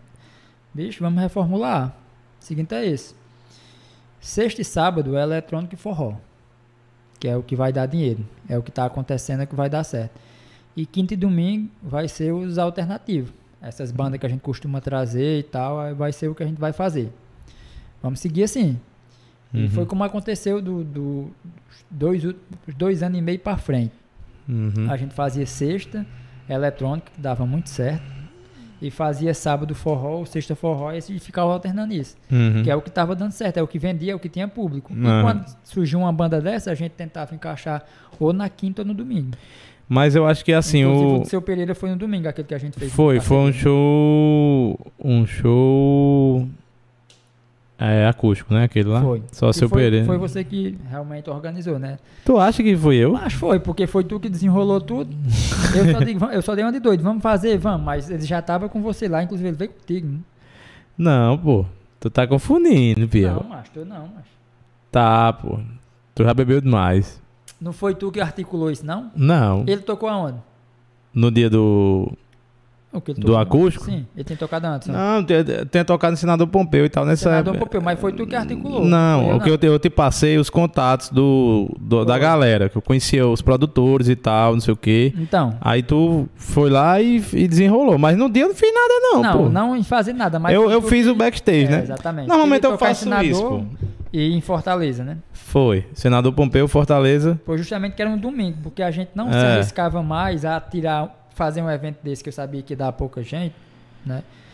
Sabia que dar pouca gente porque o público é menor, né? Tu tá falando é do Felipe Casou, macho. É, tá, não, é, também. Foi, esse aí foi o que. Foi, foi. Agora assim, a- essa questão do Cazu foi que ele tocou lá no Juazeiro, tal, no meu evento e tudo. Aí eu passei pra ele, eu disse, ó, tu quer voltar pra Fortaleza no domingo ou quer passar lá em Iguatu, ficar lá em casa e tal, e fazer um show lá no Noite? Ele, não, a gente vai, fica lá e tal, aí fez, né? Pois é. Aí fizemos, foi no domingo e tal, mas a gente já previu ali que não ia rolar, assim, não ia dar uma galera e tal, já era tudo previsto, é porque é, o Cazu é muito brother, né? O Cazu é meu, Aham. meu irmão. Mas aí já era, o lance, já era um lance que a gente já tinha combinado, eu e Eliardo, que tipo, eu não ia mais tirar nenhuma sexta, nem um sábado pra fazer qualquer evento desse tipo. Uhum. Porque eu sabia que não ia ter o público suficiente para eu bancar. Aham. né? A gente não podia mais ter prejuízo em relação a isso. A gente tinha que manter rodando a sexta e o sábado para poder conseguir dinheiro para fazer um show desse na quinta ou na, ou na, ou no Ou no domingo. domingo, né? É. Tô ligado. É. Bicho, é, difi- é dificuldade, né, velho, de manter um bar desse e Demais, tal no interior demais. e tudo. Mas eu, eu acho que quando tem uma- umas, umas festas massas assim, umas bandas é, diferentes, vocês faziam no sábado, né? Vocês separavam um sábado ali pra. Fazia, mas não tinha público. Não, não, ro- não rolava, né? Não Tu rolava. acha que essa questão também de fazer os forrós e os eletrônicos afastaram também um- uma parte do público do rock que não ia mais de jeito nenhum, podia ser o que fosse? Não, acho que não. Acho que é aquela máxima. Mas tu gosta de rock, né? Ou tu é o cara dos anos 80 que é fechado apenas pros anos 80, que tu Hum. não escuta mais nada. Aí é aquela máxima. Eu tô fazendo ainda. É, quinta e, e domingo. Eu não tô fazendo mais sexta e sábado porque tu não tava frequentando mais. Uhum, E mesmo que eu fizesse sexta ou sábado, tu não iria. Aí eu ia fazer pra tu não ir. tô ligado. E eu, eu, eu tomar fume, Hum, não aham. dava, entendeu? Aí é a, é a mesma máxima da galera do rock, né? Que a gente sempre vem discutindo. Né? A- hoje não, a gente conseguiu melhorar isso, essa relação. Mas, tipo, a galera, ah, não tem, não acontece. E quando acontece, a galera não vai. Uhum. Onde é que tá o erro aí? É, eu tô ligado. A questão do, do- de quando tem alguma coisa a galera colar, né? Independente do que pois for é, porque é uma coisa até que a gente tava conversando ultimamente, eu, eu Geórgio e, e, Alex, porque o- a galera alternativa, a galera do rock é a gente. É, somos nós, ó. Se a gente não for, aí quem é que vai? Vai brotar do chão?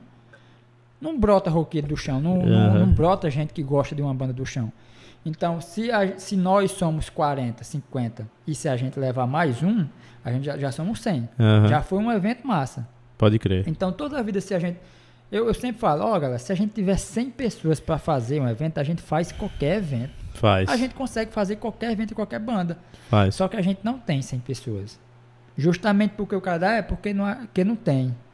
E quando tem, a, a galera não vai, né? Eu não tô, Uhum. não tô criticando ninguém. Não, sei. A gente já conseguiu superar meio que isso. Aham. Entendeu? A gente deu uma superada nisso. Claro que ainda tem muita gente que só vai se for para aquilo. Uhum. Se for qualquer outra coisa que destoie um pouco, supor, é festa de metal, a galera do metal. Se for um pop rock, a galera do metal não, vai. Não vai.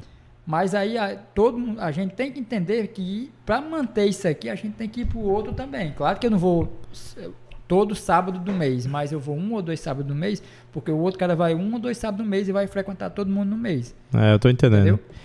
É, bicho, é aquela coisa, né? É difícil, a dificuldade é essa, porque o público é pequeno e é seccionado, né? Mas é, eu, eu acho que o público não é pequeno. Eu acho que você tem 200 Mas não tem como ir todo mundo ir toda vez. pô. Não, não tem, mas É, aí eu não tô, dizendo que é, É. seccionado, entendeu? É um sim. público que é massa, mas que tá seccionado. Tipo, Sim. se for uma banda alternativa, não vai dar geral. Se for um metal, não vai dar geral. Sim, sim. Se for um rock nacional, não vai todo mundo. Então aí o segredo tá em fazer festivais, né? Festas que unam os públicos. Como, por exemplo, rolou agora lá o. Os cachorros. Ficou conhecido como dos É, cachorros. o dos cachorros, mas também o que teve o, o Sabá e Sim, o, e o Alice in. Chains, que Sim. juntou uma galera, entendeu? Inclusive, É. esse mês vai ter, no final do mês, vai ter outra parada dessa, que é o Qual é? O System System e a, e a e Alice in Chains, é, né? É. Cara, massa demais, velho, que tá rolando assim. Eu acho que é um recomeço e tudo. Tem muito essa questão do do público ter que colar, né? A gente vê lá, vai, tem festa que tá massa, tem festa que não tá tão massa e tudo, mas tá rolando, né? Mas é isso que eu tô falando. Teve, uma, importa. teve uma galera também que tinha esse pensamento que já conseguiu é, rever esse, esse lance de frequentar, né? Porque só tem lá, mas se tu não for, como é que faz? É, Só se acabar lá. não vai ter mais outro canto, né? Vai, vai voltar a ser uma vez por ano. Mas é meio isso também, bicho. Assim, eu, eu acho que Eu não tô é achando- eu não difícil- ruim, não, viu? Eu só- Não, eu sei, é, isso é um tema delicado, é tanto que eu tô engajando também nesse, nesse. Não tô fazendo contraponto e tal, a gente tá discutindo aqui, meio que discordando entre aspas, Uhum.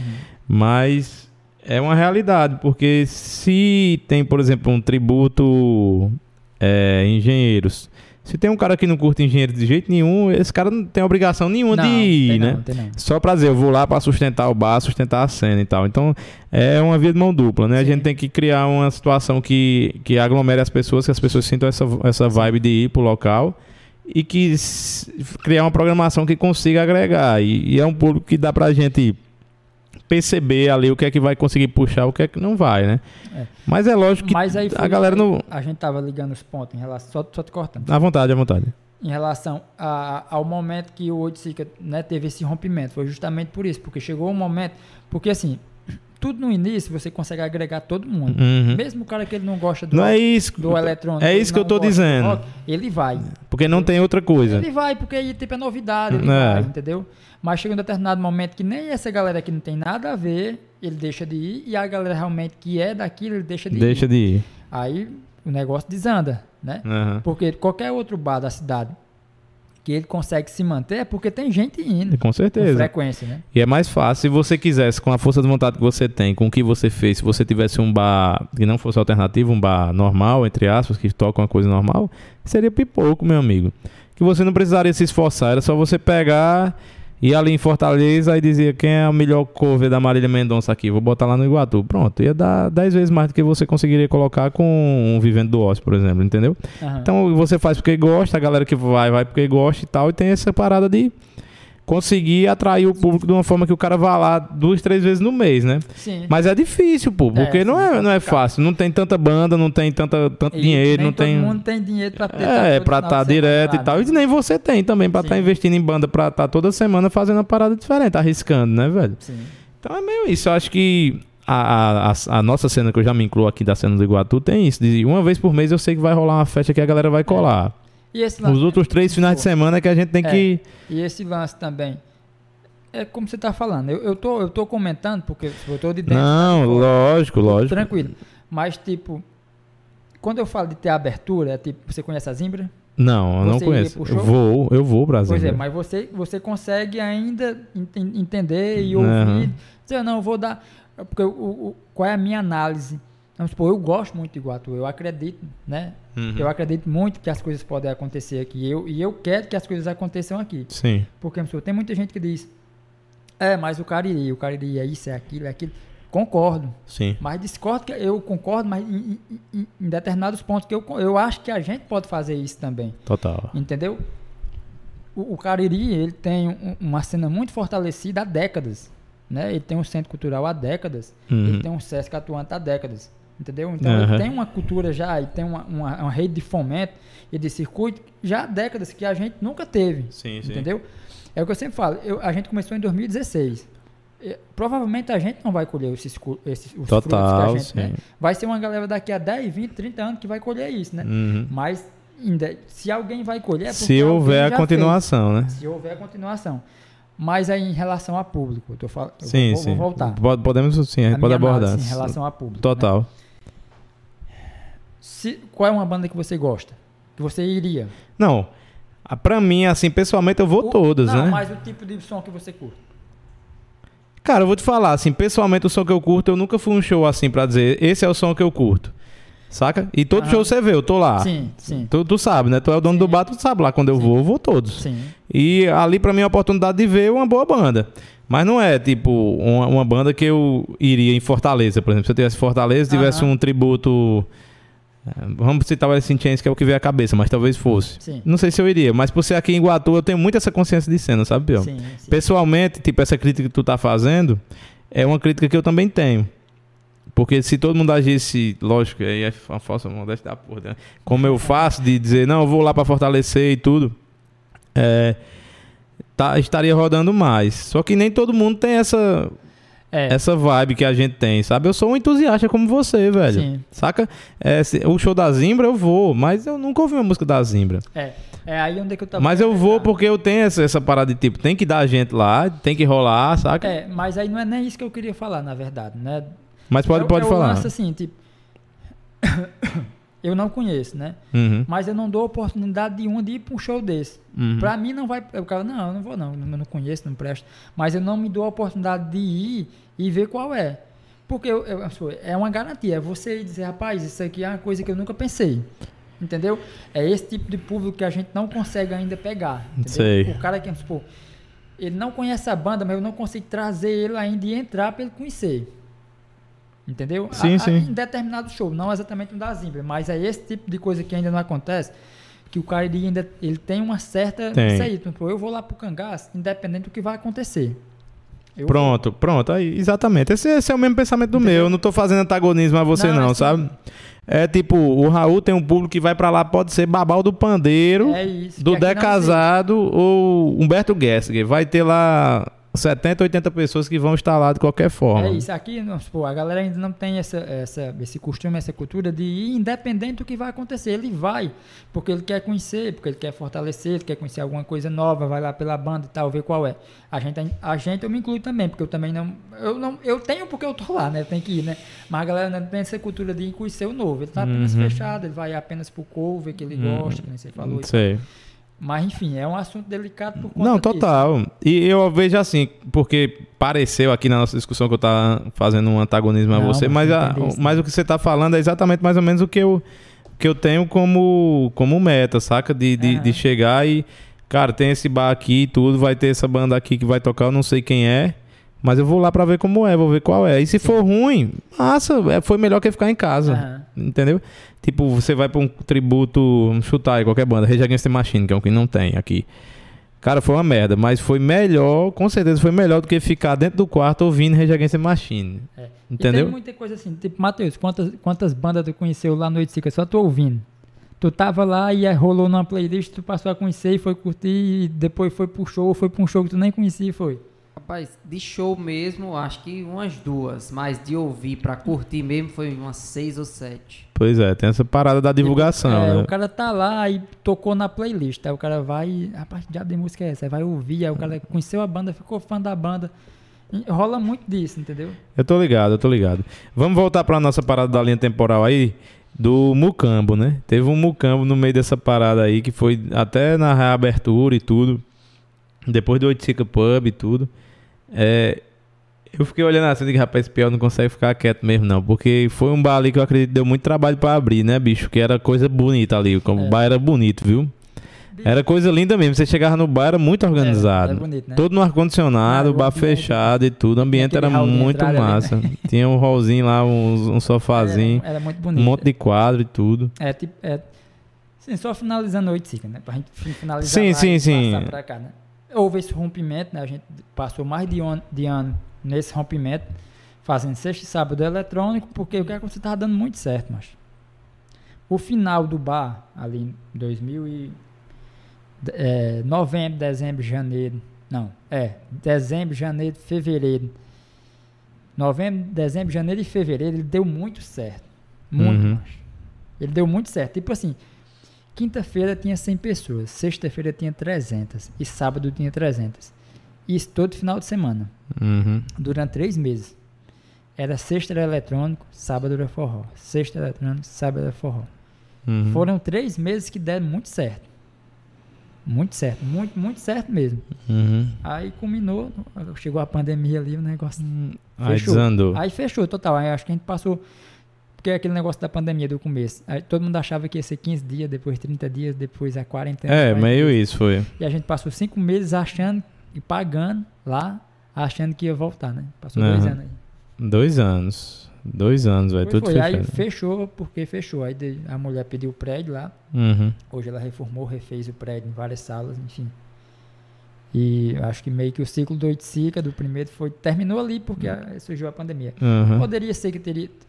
Poderia ter continuado? Talvez. Poderia ser que sim, que não. Eu acho que tava lá até hoje, viu, bicho? Eu acho que tava. E do mesmo jeito que você tá fazendo oito ciclos novos com essa programação alternativa, lá também teria voltado, pô, a ter, entendeu? Sim. É porque quando você tem um negócio, pô, você é dono do ambiente, você, ali tem investimento, tem tudo. Você vê que o negócio não tá dando rendimento e o outro tá dando, você tem que vir ali mesmo, até pra garantir a permanência do, do bar, né, Mas cara? Foi justamente isso, foi pra permanecer vivo, né? É. Pra pagar as contas. Pode crer. E não é fácil, né, bicho? Não. Essa questão administrativa de bar é muito pesada e tudo, é muita despesa, pô. É muita despesa, não é todo mundo que se mete, não, e que consegue é, manter, né, velho? Porque não é fácil, bicho, não é fácil. Se você que precisa de festa pra fazer a coisa roda- rodar, se você faz uma que, que dá prejuízo, É porque pô. basicamente a gente trabalha com festa, né? Tipo, eu- É. não trabalho com comida, né? E tipo, Exatamente. esses últimos finais de semana foram uns finais de semana muito complicados, porque todo final de semana choveu. Choveu. Choveu, não acontece. Não acontece. Foi festa cancelada, foi festa com chuva começando sete da noite. Então, tipo, quando você pega muita coisa que não acontece no final de semana, Quebra, né? quebra. Se você pega dois final de semana que não acontece, meu filho, já tá nas últimas já. É, é difícil, é complicado. Aí vamos lá pro Mucambo. Como foi que tu teve essa, esse ímpeto de ainda fazer? Porque qualquer outra pessoa teria esperado mais, né, bicho, pra, pra abrir outro empreendimento e tudo. E lá era uma parada mesmo assim, bem evoluída. O bar era todo climatizado, ar-condicionado novo, assim, bem, coisa bem bonita. Parecia. Não, era, era realmente Bicho, era muito organizado. muito organizado. Era- Talvez se fosse em outro local tivesse dado certo, né? Uhum. É realmente, assim, na verdade, tava com as coisas paradas lá no bar ainda, né? Que foi assim, há meses depois, né? Quando começou aquele negócio que pode voltar, pode não voltar, né? Ah, eu só pego uma cerveja aqui. Que era no final do ano. Aí tinha um menino que queria é, alugar, pegar o prédio lá do Oiticica, na verdade, né? E tipo, foi atrás da, da, da dona e tal. Aí a dona falou que não ia alugar mais porque. Porque. Ia reformar o bar. Assim, ela deu uma desculpa lá, né? Que não ia mais alugar o bar. E ele queria pegar o prédio para pegar do jeito que já tava lá, né? E pra gente era bom porque a gente já tava saindo, né? Se a gente conseguisse vender a estrutura que tava lá, era bom pra nós, né? Porque a gente só vendia a estrutura que tava lá, né? E aconteceu que não deu certo, porque a mulher, a mulher não, não ia mais alugar o prédio e o menino foi atrás de outra coisa, né? Aí eu conheci ele, né? Perguntei se ele tem interesse em fazer uma parceria, porque eu já tinha algumas coisas, já tinha experiência e tal. Aí, beleza, fizemos uma parceria, fomos atrás do, do, do espaço e rodamos, rodamos, encontramos aquele espaço ali, né? Que era um espaço fora do que era pensado. Porque, tipo, Ali onde era o Subway, era? era O Subway sempre na matriz, né? Pode crer. Na matriz. Porque até então a proposta não era exatamente como era o Itzica, porque tipo, era uma proposta mais de barzinho, de mesa sentada, rolar uma música ao vivo, mas uma Uhum. coisa bem menor, né? Mas era uma coisa para não ficar parado. Né? Eu não, aí, quando eu- a gente começou, a gente não pensava que ia ficar daquela forma, né? Uhum. Tudo saiu da cabeça. Você vai fazendo, vai fazendo, quando dá festa com aquele negócio realmente muito bonito, né? Quem, quem foi, quem frequentou sabia que é um espaço muito bonito, muito bonito mesmo. Era lá, era bonito mesmo, organizado. Aí, beleza, a gente encontrou o espaço, rodou, rodou, isso "Macho, vai ter que ser aqui. Vai ter que ser aqui porque é o local que tem, vamos fazer e tal. Só que tinha ressalvas do espaço, porque tipo, era. A gente ia com um bar alternativo pro local mais conservador da cidade. Uhum.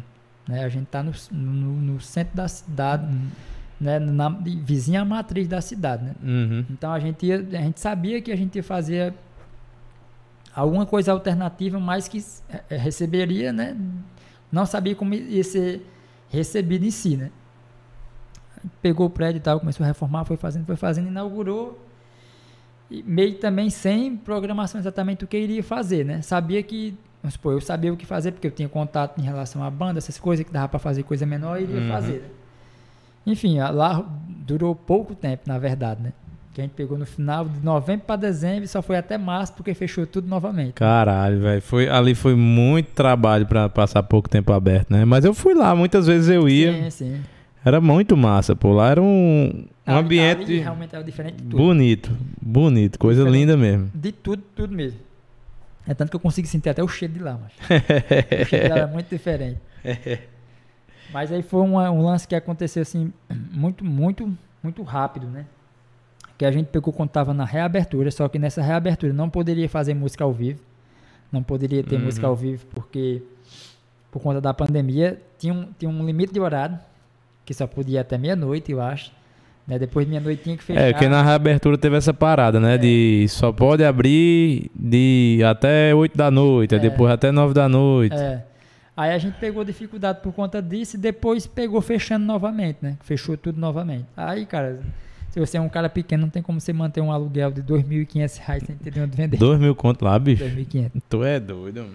Aí, tipo, é, quando, quando disse vai fechar, eu nem pensei duas vezes. Fecha mesmo. Fecha, porque o outro tinha passado cinco meses fechado, mas pagando. Hum. Eu digo, não, não vou, não vou nem pensar. Penso nem duas vezes. Fechou logo de uma vez. Logo de uma vez.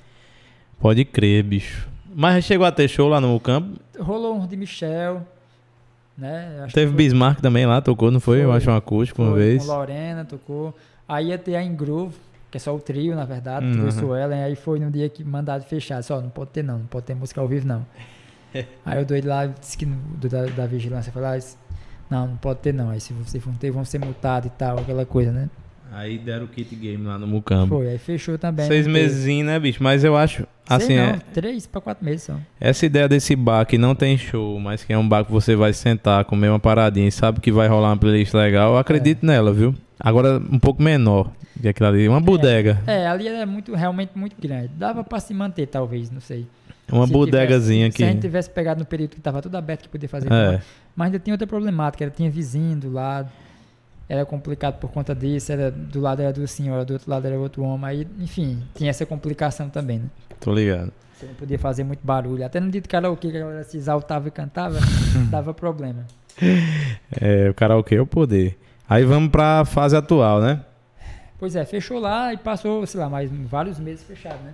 Até o Uhum. final do ano, na verdade, eu acho que foi quando abriu lá pra novembro, dezembro, que reabriu novamente. Aí tem o Ah, podcast. mas tem um podcast. tem um Já podcast. estamos com quantas horas? Duas horas. Não, tanto faz as horas que der aí. Deixa eu abrir essa cerveja aí que. Abre aí. Matheus, O- acho, que tem uma, acho que tem uma lá. Três horas já. Três horas já deu? Caralho. Já tá- todo mundo tá dormindo já. É. Eu acho que as cervejas vão é congelar ali, essas outras. Olha essa daqui. Tem- Olha essa daqui, como é que tá? Não. Não, tem uma que congelou. Já tirei ali, tem uma que tá congelada. A outra que tem tá. quatro. É, tem outra que tá Pega geladinha lá. E tem, tem umas Spaten lá também. Ele não quer mais não, porque senão ele não vai conseguir mais apertar os botões. Ele não trabalha amanhã também, não. Sim, macho. Aí o podcast. Vamos pro Macho, podcast. aí aquela coisa aí. Como foi a história do podcast? Aí ficou parado de novo, né, macho? Eu em casa sem fazer nada. Porque eu não, eu não trabalhava com outra coisa a não ser isso. né? Aham. Eu tava em casa sem fazer nada. E o podcast tava em alta, aquela coisa, né? Eu disse, macho, acho que tá pra eu fazer um negócio desse aí, macho.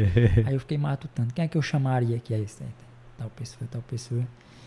Vou atrás das coisas, né? Aí eu tinha microfone, tinha cabo. Aí eu comprei dois, dois pedestalzinhos desse aqui.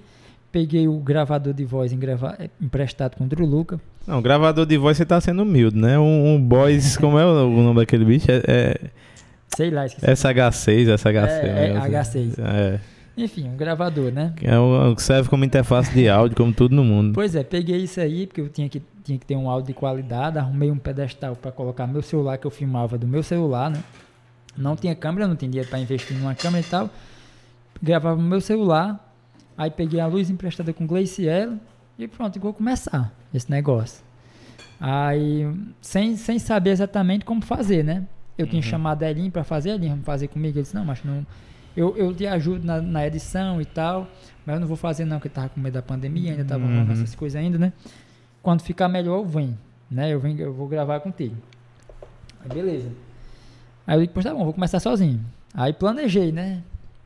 Escrevi lá tantas pessoas que eu achava que dava pra fazer, né? Aí, beleza, eu queria ter um certo alcance, né? Do- de, pessoas um pouco, não que seja relevante, mas que tenha uma história maior pra contar, né? Aí eu digo, rapaz, as pessoas que eu conheço aqui, tem Carlinho da Tropicália, Uhum. o Rosão Tropicália que mora aqui, posso Foi o primeiro convidado, é, né? Mas não foi o primeiro que eu gravei, mas foi o primeiro convidado, né? O Uhum. primeiro no primeiro podcast, né? Mas já tinha gravado pelo menos cinco, né? Quando saiu dele já tinha gravado cinco. Aí pronto, daí pra aí eu fui pensando. Aí tinha, eu sabia que tinha seu Edmar, que morava lá no João Paulo, que conhecia, que tinha tocado na Mastruz, tinha tocado em milhão Uhum. de bandas daquele grupo da Mastruz com leite, tocado em tudo. Sei. Só foi nele. Ele que fun- fundou Cavalo de Pau, eu sabia, né? Eu sabia que ele tinha tocado em alguma coisa desse tipo, mas eu não sabia que ele tinha aquela história todinha. Macho, tudo que eu sei sobre o forró anos 90 foi que eu aprendi no podcast de Pois é. Piel. E eu tenho uma teoria, bicho. Todos os forrozeiros do Ceará Eles saíram de Iguatu. da- de Iguatu. que o cantor de Mastruz com Leite, que era o Neto, Era que esse aí eu sabia de nome, tá? É daqui de Jucás, de né? Jucás, né? Aí tem o sanfoneiro, é no, é mais daqui daqui. Aí tem o canarinha daqui. como é. o nome daquele. O Moreno, que foi Marabá. o Faustão? Marabá. Pronto, foi um dos que eu mais gostei. Marabá. Eu fiquei besta com aquele cara, velho. Aí tem Carlinho da Tropicália, tem Zezinho que era da Aí Tropicália. a banda Líbanos, a Tropicália daqui, esses caras que tocaram na Mastruz e tudo. É, Líbanos era menina, é. Não, não? Rapaz, é forrozeiro demais. Enfim. Não tem quem dê de conta desse tanto de forrozeiro aqui nessa cidade. Não, tem, tem muito, tem muito mais, macho. com Aí certeza deve coisa. ter. Tipo, eu sabia que tinha. Eu tinha. É ruim da Decreto, tinha Engroove, tinha Bismarck, Não. né? Que foi. o- Aí você chamou Bismarck, lascou a vida do rapaz. Olha, Bismarck, eu, agora eu fiquei com mais raiva ainda, viu? Você não vai vir de jeito nenhum. Aí tinha Bismarck, tinha. Eu sei que tinha uma galera que dava pra eu fazer. Tinha Moab, né? Tinha uma galera que dava Massa, pra de fazer Moab ali, foi né? massa. Aí eu sabia que tinha as pessoas que eu tinha menos, menos alcance, mas aí conseguiu de Carlinho. Né? Aí tinha seu Admar, aí tinha, aí tinha a galera que eu já sabia que dava pra eu ir fazendo ali, né? Aí foi nesse lance. Aí tinha Zezinho também, que era da Tropicália. E comecei Rapaz, a fazer. Quando fé, eu tava fazendo só forró das antigas. Não, foi forró demais, mano. foi forró demais. Macho, tinha muito, e tem muito. A Eliane, né? Lane Santos. Lani Santos, que era, que era, era Líbano. Me né? arrependi. É, pois é. Ô, tava putaria. fazendo essa galera todinha, macho. Pois é, bicho, mas eu não sabia, bicho, que tipo, a Tropicália era daqui, eu sabia assim, por alto, né? Que Aí era daqui tipo, e tal, mas que tinha Cascavel, tido. que eu não cheguei a fazer, que é Ah. sanfonete, que foi nesse período do, da, do auge da Tropicália, que toca na Engroove, É, teve é o- sanfonete. Ah, é ele toca na Engroove, é? É, toca na Engroove. Não sabia, na aula de música, na escola de música, ele é o sanfonete daquele DVD da, da Tropicália, tocou Era isso que eu ia 13 anos. falar, que a Tropicália tem esse DVD gravado no. no... Em São Luís. Ah, em São Luís, É, é? no Maranhão. Mas tem, tu falou de um show aqui na, na Expo Iguatu. Foi, foi no, no Iguatu Festeiro. Iguatu Festeiro, né? Que, tava foi- lotado é, e tal. Foi um show depois do acidente da banda Líbanos. Teve aquele acidente, houve a comoção todinha, morte e tal, aquele negócio. Aí um tempo depois, sei lá, meses depois, um ano depois, aí houve esse show, aí foi meio que a volta da Líbanos e a Tropicais fizeram um show junto e tal. Enfim, que. Tô ligado. Fez Certo. quantos episódios lá? macho. Deixa eu olhar aqui, não sei. Olha não. aí, olha aí. Deixa eu olhar aqui o último aqui. Mas eu sei que teve uma época aí que rodou massa, viu? O podcast lá tava. Não, ele funcionou bem, funcionou bem. É porque. Aí, eu falo já como é que foi que. Deixa eu olhar o último episódio aqui. Olha aí, olha aí. Vamos dar um tempo pra gente respirar. É 28. 28? 28. Caralho! 28. Agora que eu vou em 36, é? O maior com 2.418. 2000. Qual é o que tem mais? É o de Marabá, 2.400. Marabá. Marabá, Canarim. Aí é, é tudo fora das antigas, ó. Marabá, Canarim, Carlinhos da Tropical e Zezinho. Tudinho aí deu mais de 10 mil aí, esses aí, os quatro. Pois é, eu, eu lembro demais dessa entrevista com Marabá. Achei muito massa, pô. Achei ele muito verdadeiro assim. E eu vi.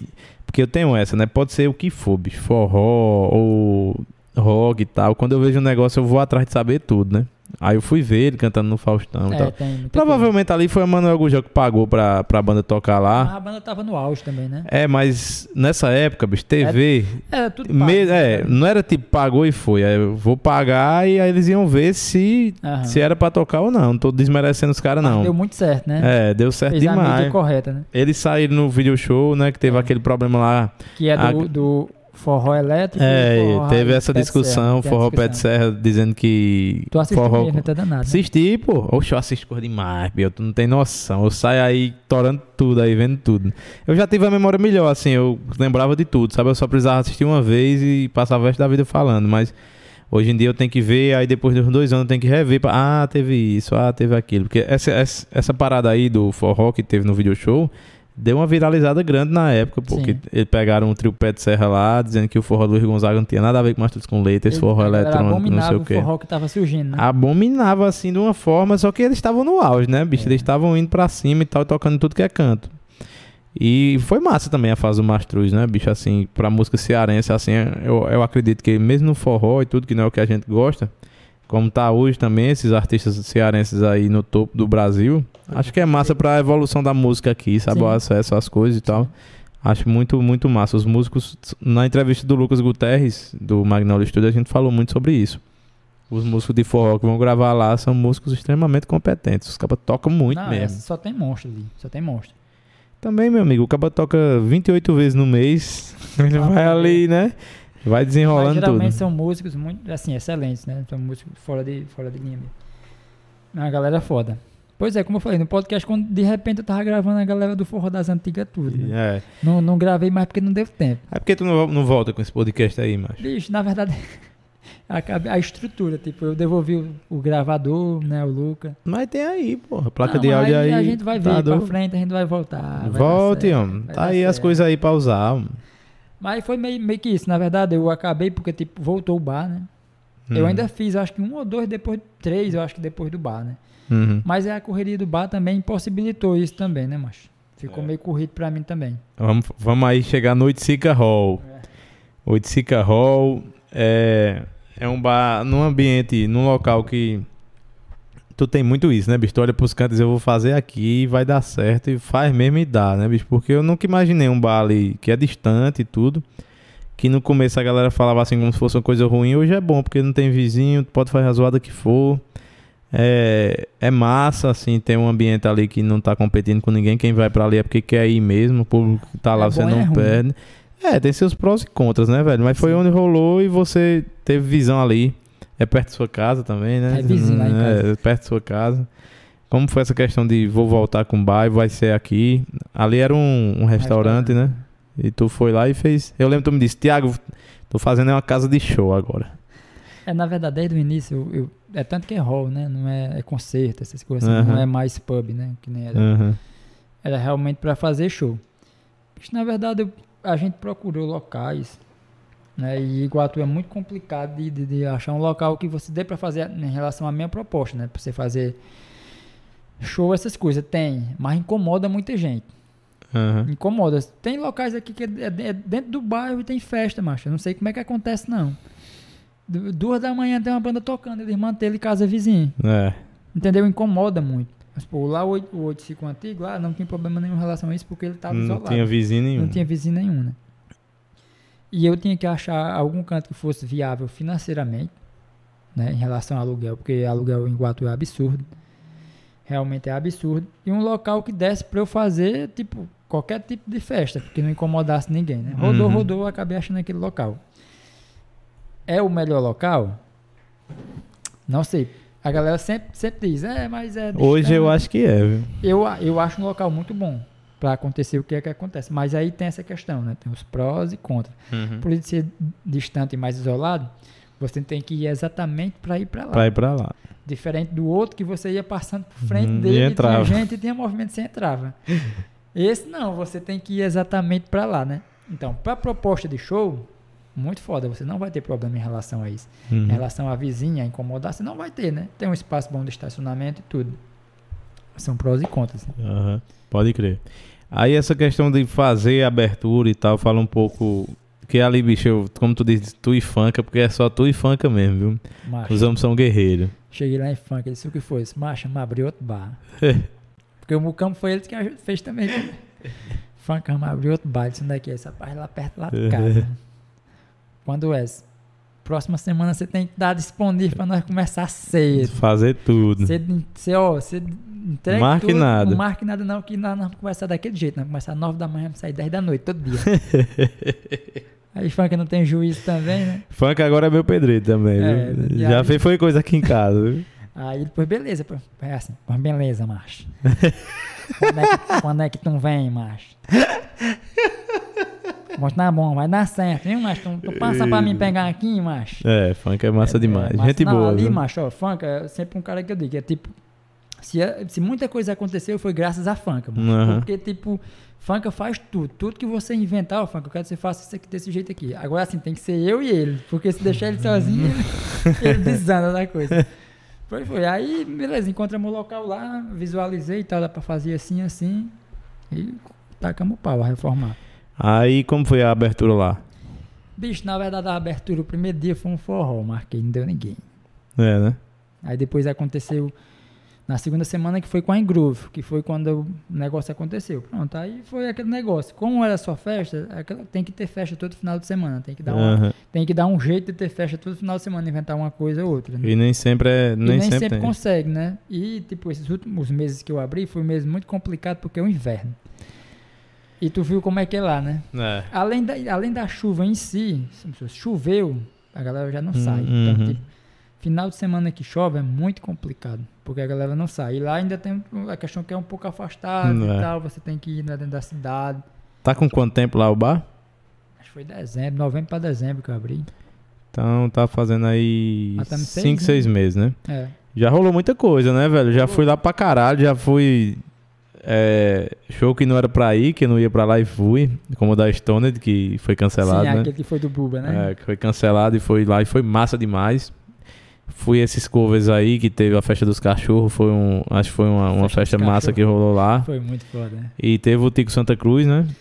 Pois é, seu Pereira. Seu Pereira, doido, tinha esquecido. Pois é, talvez o Tico tenha sido algo mais diferente em relação a tudo desde o outro. Mas o seu. Pereira também, porque foi com banda, né, bicho? E não foi fácil não fazer Porque não. esse seu período acho que veio em 2018 lá pro outro bar. E quando a gente foi começar o show, eu disse, macho, aquilo é pra gente fazer é com banda, que é um espaço. É um espaço muito, muito foda. Então acho que dá pra gente fazer banda aqui. Não, vamos fazer com banda aqui da próxima vez. Meio que ficou essa promessa aí, né? Aham, E no show ele disse, ó, vamos fazer aqui um próximo com banda. com banda. Eu digo, pô, você tá devendo isso aí, você vai ter que cumprir, né? Aham. Aí aconteceu de ter essa agenda aí que eles iam ia tocar no Cariri, Um aí cangaço. aquele negócio, eu vou mandar aqui um e-mail pra Vamos ver o que galera. é que dá. Aí eu vi que tocar no cangaço, mesmo esquema, fui atrás lá, né? Quem tava fazendo a produção era o, o Erna, do Mundo Gil. É, o Hernan. Aí conversei contigo também, consegui os contatos e tudo. Vamos fazer o homem. Falcão, como sempre, re- re- respondendo muito rápido, né? O É, WhatsApp Ele dele. passa uns dois meses pra responder. Bicho, ele demora demais, doido. Ele demora demais. E ele é um cara muito solícito, gente boa e tal, É, mas é porque ele é desligado, desligado da internet demais. Aí foi o primeiro show, assim, grande relacionado ao, ao bar lá, né? Uhum. Foi esse do seu Pereira. Que aí volta aquela velha discussão de público versus custos, né, também. É, né? Você botou um ingresso caro porque precisava, né? Era um alto investimento ali. É, porque aqui no Iguatu, no Iguatu é isso, né? Se você não, não colocar o ingresso. Porque você já tem a média de público, na verdade. Você sabe, rapaz, vai dar. Eu, eu falei que dá quantas pessoas? Eu, eu, E te eu falei, falei- que ia dar umas 350, E eu- eu falei de que ia dar 100, quantas? 150, Deu quantas? 130, não foi? 100 pessoas. 100 pessoas, né? Entendeu? É essa margem que o cara tem que ter. Mas se tu tem 100 pessoas, o custo do evento é tanto. Então tu tem que botar o ingresso sabendo que vai ter que pelo menos custear aqui. Porque o que acontece? Eu nunca faço um show desse pensando que vou lucrar. Eu faço um show pensando que tem que pagar, porque eu vou curtir o show, tu vai curtir, tu vai É. curtir o show e pronto, e vai dar tudo certo, vai ser massa. E foi isso aí que rolou lá, E né? Foi Foi- isso aí que rolou lá. O show se pagou. Se pagou e foi todo mundo pra casa dormir de boa. E Tranquilo. deu tudo certo. E o homem tocou e todo mundo curtiu, só todo mundo feliz e pronto. E pronto. E tu quer o que mais? É.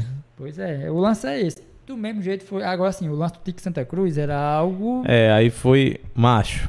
Aí nós vamos falar dessa parada aí, Tico Santa Cruz. Esse bicho veio conversar comigo. Disse, ei, tem uma festa pra nós fazer junto. Eu digo o quê? Tico Santa Cruz. Eu digo, meu irmão. Quanto é, Piel? Aí quando Piel disse, eu digo, eu não tenho coragem Vou de não, fazer. eu Não. disse, vou não. Foi, vou não. Tique Santa Cruz. Mas era assim, eu não vou, mas você vai e vai dar Você- certo, né? Eu dei aquele incentivo, porque Aham. é grana que eu não tinha pra arriscar ali, né? Porque tô fazendo essa porra aqui, se não tivesse esse podcast, nós tínhamos feito Tico Santa Cruz Sim. quinta e sexta, dois aí. Porque assim, né? Eu tenho essa parada de hobby e tal, mexer com isso e tudo, mas assim, nunca tive uma. Um negócio como esse aqui, velho. Essa estrutura que eu tenho aqui, essas coisas que eu fiz. Ah, É bom demais, né? certo que é, é ao longo de dois anos e pouco que a gente tá nessa, né? Ah, Mas quando. desde 2016, mano. Na verdade, eu tô desde 2013, Né. desde 2005.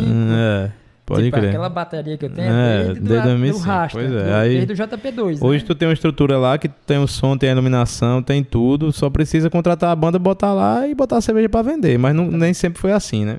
E nem sempre é tão simples assim. Às vezes você faz e toma o fumo, né? Sim, sim. Vamos falar aí desse Tic Santa Cruz, que eu acho que foi histórico, né, bicho? Aquele Ixi. show ali. Em Eu todos os sentidos. Pra todo mundo, na verdade. Pra ele e pra todo mundo que teve lá. Eu tinha visto que ia ter no Cariri, né? Aquela mesma história. Aí eu vou mandar um e-mail. Só que dessa vez eu conheci o menino que fazia, que é o Kaique Falcão, né? É, que tava Kaique Fal- acompanhando. É, Kaique Falcão eu conheci ele quando eu fiz o show do Esteban. Né? Aí você vai fazendo workshop. né? Você vai fazer como você vai fazendo seu workshop. Aham. Eu conheci o Kaique quando eu fiz o Esteban, porque quem faz, quem faz o Esteban, na verdade, o Esteban e a Zibra é o Ronaldo, lá de São Paulo, né? Ronaldo Pindorama. Aí eu ia fazer o Esteban, tinha acertado com ele lá, só que o Esteban ia fazer Fortaleza com o Kaique. E o Kaique veio fazer Iguatu com ele, trouxe ele de carro e tal, aquele negócio. Eu conheci o Kaique. Aí beleza, já tinha o contato do Kaique ali, já falava com ele e tal. Aí em 2018, 2019, o Kaique tinha oferecido o Tic Santa Cruz também, na época, né? Disse, quanto é, Kaique? Ele disse, tanto. Eu digo, vou não. Tem- não tem coragem não, é dinheiro demais. Tô doido não, vou não. Pode ser que tivesse dado certo, porque eu me surpreendi do que aconteceu. Aí beleza, aí soube que até, eu disse, aí Kaique, esse lance aí, macho, não dá pra nós fazer a quinta-feira aqui não, vamos puxar aí um negócio menor e tal. Ele disse, macho, dá, vamos fazer, porque é, é sexta lá no, no Cangaço. E sábado em e Fortaleza. sábado em Fortaleza. E, e aí, essa quinta-feira? Ele disse, tá. Vou, vou conversar com ele aqui. Conversou. Aí ele disse, macho, é tanto. Eu disse, macho, tanto não dá não, velho. Desse tanto aí, esse valor aí, não vou não. Porque eu digo, ó, meu, eu sou sincero com todo mundo que eu faço. Qualquer um desses produtores, ó, macho, eu tenho 100, 150 pessoas. Eu tenho esse público aqui. Eu posso botar ingresso a tanto e eu vou ganhar. O valor que vai dar de, de bilheteria é isso aqui. Né? Eu não vou passar disso, eu vou. Dá para fazer o cachê de tanto, porque tem o cachê, tem o translado lá de avião, tem o translado para cá e tem os custos aqui. Aham. O orçamento do show, eu tô dizendo, o orçamento do show é isso aqui, ó. Tá aqui o valor do orçamento do show. Eu não tô dizendo, não tô escondendo nada. Pergunta Uhum. a ele se dá para fazer, portanto, o cachê numa quinta-feira, macho, e tal. Já vai estar aqui e tal. Acho que dá certo. Eu disse, Pô, vou conversar com ele aqui. Conversou e disse, dá certo. Né? Aí, beleza, é tanto, é tanto, o valor é tanto. Aí eu digo, rapaz, pô, eu vou aqui atrás desse dinheiro aqui, segura aí. Eu, aí eu não tinha o dinheiro. eu não tinha o dinheiro, mas eu disse, pode deixar aí que nós vamos fazer. E foi atrás, né, aí velho? fui atrás, aí Batalhar fui, pra perguntei fazer. a tu, né, e tal, aí tu falou que não dava, aí eu, ah, em casa deitado. Aí eu disse, rapaz, eu lembrei de Ítalo, disse, rapaz, vou jogar aqui pra Ítalo, se ele tem interesse. Ítalo, ó, tem esse show aqui e tal e tal, é tanto. Tem coragem, não? Aí eu joguei a mensagem e saí fora, né? Aí quando da ferra tinha duas ligações, sei, mas tu joga a bomba e desaparece, né? aí ele, é. Pois beleza, aí ele topou fazer, né? E eu nessa expectativa, né? ó, De 100, ó, Ítalo, é de 100 a 150 pessoas. O custo é esse e tal, né? É o que a gente, a gente tem que planejar em cima disso. O Aham. ingresso tem que ser em cima disso. Enfim. Foi uma trabalhada grande, assim, enorme, enorme de termo de organização. Porque, tipo, era um, era um cara que a gente nunca tinha trazido. É um cara que tem um nome, assim, muito É. foda, tanto na música como dentro da Política política, né? Tem, ele tem um nome muito forte. Então, ele é, uhum. uma, ele é uma figura, assim, que, tipo, é, é muito abrangente, né? Tanto pra gente que gosta, como pra gente que não gosta, né? Também ele é muito Uhum. abrangente. Mas ele tem um apelo é, emo- é, emotivo em relação à música, né? Pra quem viveu e tal. E tem um apelo também político de, desse momento, de 2018 pra cá, né? Total. De quem viveu. Até mais, né? 2013, 14 ali. Sim. A Dilma e a S foi quando ele começou É. aí. Aí, beleza. Pois, beleza, vamos fazer. Consegui o dinheiro, mandei o dinheiro. Paguei em três vezes. né? Esse bicho é beleza. desenrolado demais. velho. Beleza, macho. Aí eu digo, rapaz, será que dá certo esse negócio? Eu digo, vou soltar o, o evento hoje. Aí eu postei aquele negócio, e aí vocês, a galera toparia, foi, tipo, foi muito bom o post, Uhum. muito massa. Vamos, pô, vou soltar esse evento é amanhã. Aí quando dá fé eu soltei. No primeiro dia, do, do- da noite que eu lancei, pô, deu, eu vendi sem ingresso. Foi massa, não foi, velho? Eu fiquei feliz demais, porque eu acompanhei, assim, de um, de um backstage que eu, eu sabia o que ia rolar, já sabia como é que tava, né? A gente conversou demais nessa época aí, a gente trocava muita ideia. E eu fiquei nessa, tomara que dê certo, tomara que dê certo. Quando eu vi a galera engajando, a galera chegando e tal, de porra, vai dar certo e deu, né, Pois bicho? é, aí tem esse lance que era numa quinta-feira. O Mas não fez diferença, não, né? é. Se fosse sexta ou sábado, daria mais gente. Daria, mas, tipo, em relação a, a pagar, não fez diferença, Uhum. né? Isso a gente tá falando do financeiro e da acontecer, né? O Uhum. acontecido foi algo bem Foi, é. além, né? É. Mas aí foi, tipo assim, foi algo muito cansativo, porque eu sabia que eu teria um público totalmente novo. Então eu teria que estruturar muito bem a situação. É tanto assim, Tiago, vou cortar o mato aqui. Tu não corta esse mato, não. Deixa esse mato do jeito que tá aí. né? Não, do jeito que tá aí tá bom, mas tu vai gastar dinheiro com isso. Esse macho, eu tenho que organizar isso aqui, porque, Uhum. tipo, vai dar uma galera que, né? Eu vou ter que organizar, né?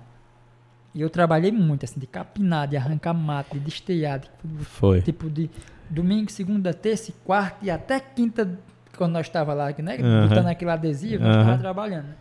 O Funka novamente lá. Aham. Todo dia buscar Funka tardezinha pra nós fazer uma coisa. Fazer uma Os caras tava Ia com a fazendo- enxada mesmo Ia lá. fazendo e capinava um canto e arrancava um mato e para poder organizar a coisa, porque eu sabia que seria algo, eu teria que fazer algo muito bem, muito bem organizado, porque eu teria um público muito massa, né?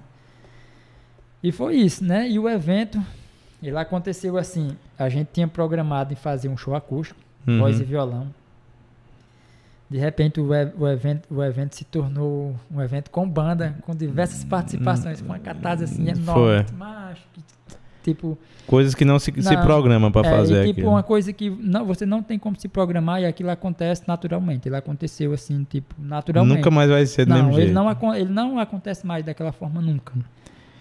Nunca. A gente colocou numa quinta-feira 250 pessoas, que foi muita gente, um valor de Uhum. ingresso Alto. alto de 50 a 70 reais, né? A gente colocou 250 pessoas e tipo assim, quem foi pro show sabe o que foi que aconteceu. Cara, eu vou te falar, bicho.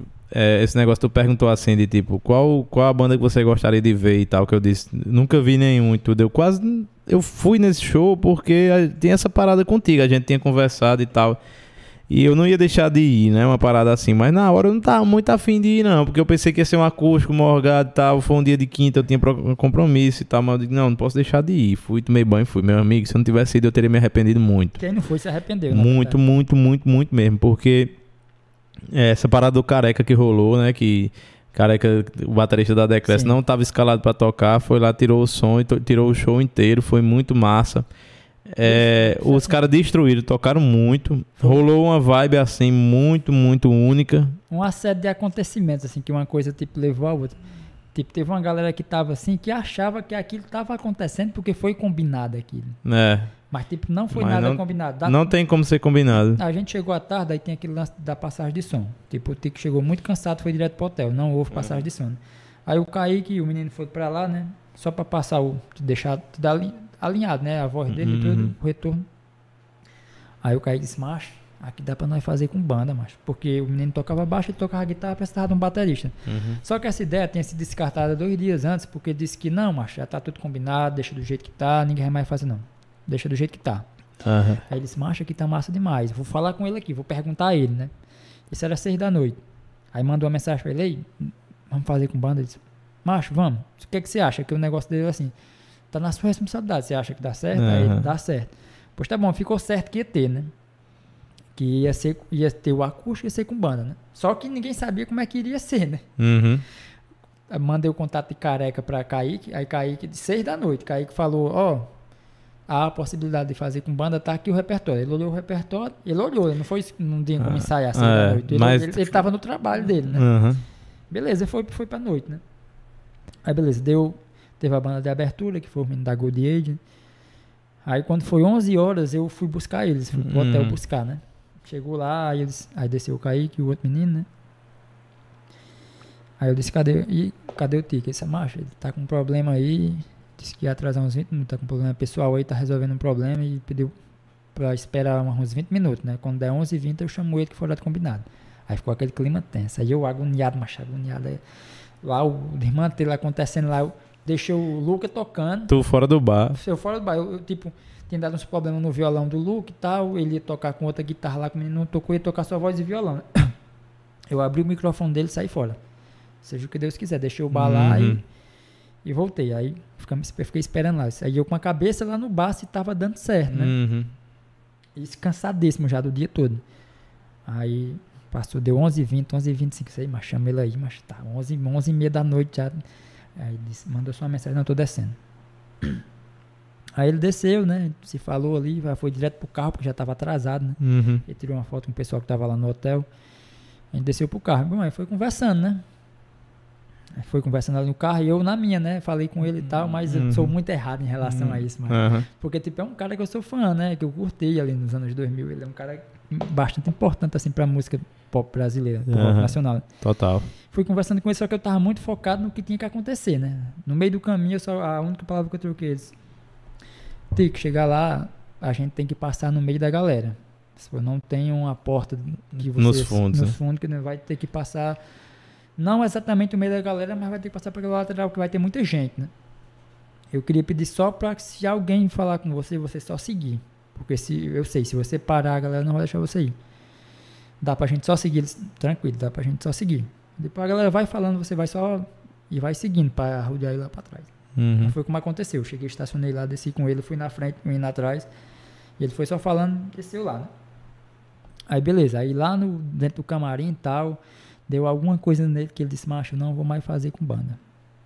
Aí ele explicou, ele disse, ó, eu já combinei isso aqui, né? A gente vai fazer esse acústico, já tá tudo certo com todo mundo aqui, né? O nosso combinado já, né? Já tá ensaiado. E ele tava certo. né? E ele estava certo. Ele, disse- ele, ele, ele ficou desconfortável. Né? Ele disse, mas porque assim, o, o outro cara, você indicou, eu sei que o outro cara toca massa, mas pode acontecer de, de alguma forma o cara Não não, tocar e, e atrapalhar a coisa, né? Aham. Aí ficou aquele negócio assim. É eu- porque eu, não, ia ser com banda desde o começo, era? Não, ia ser acústico. Não, digo Naquele de seis da noite pra frente ia ser com banda. total, tô o show inteiro. Total, o show inteiro. Ah, agora eu me de liguei. seis, mais de seis da noite. Entendi. Não, eu sei. Só é porque que- eu imaginei que já tinha sido daquele jeito. Eu vou Não. tocar aqui 10 músicas acústicas pra garantir e depois nós faz com banda. Aí deixa eu contar, que aí beleza, aí ia ser com banda. Aí ele disse não ia mais fazer nada com banda, ia fazer só o acústico que tava combinado, que era o show. Uhum. Aí ficou aquele negócio, eu disse, não, beleza. Aí o Kaique ficou, não, não, não, tranquilo. Todo mundo aceitou, não, de boa, né? Aí chamou o Careca, não, Careca, não vai dar mais certo e tal. Aí ficou, né? Porque Careca tinha apenas visto o repertório, Aham. ninguém tinha ensaiado nada. Aí depois do meio pro fim, ele disse, macho, vamos fazer o seguinte, a gente toca uma música, que é Quando o Sol Se For, que era a primeira música, né? Uhum. Se der certo essa música aí, aí a gente vai, a gente vê. Mas antes eu vou me garantir aqui no acústico. Vai fazer o acústico. Mas foi inteligente, pô, dele. Eu, eu- agora que eu tô percebendo como foi, né? Ele, ele chegou pra fazer um show acústico. Ia subir com uma banda já. Entendeu?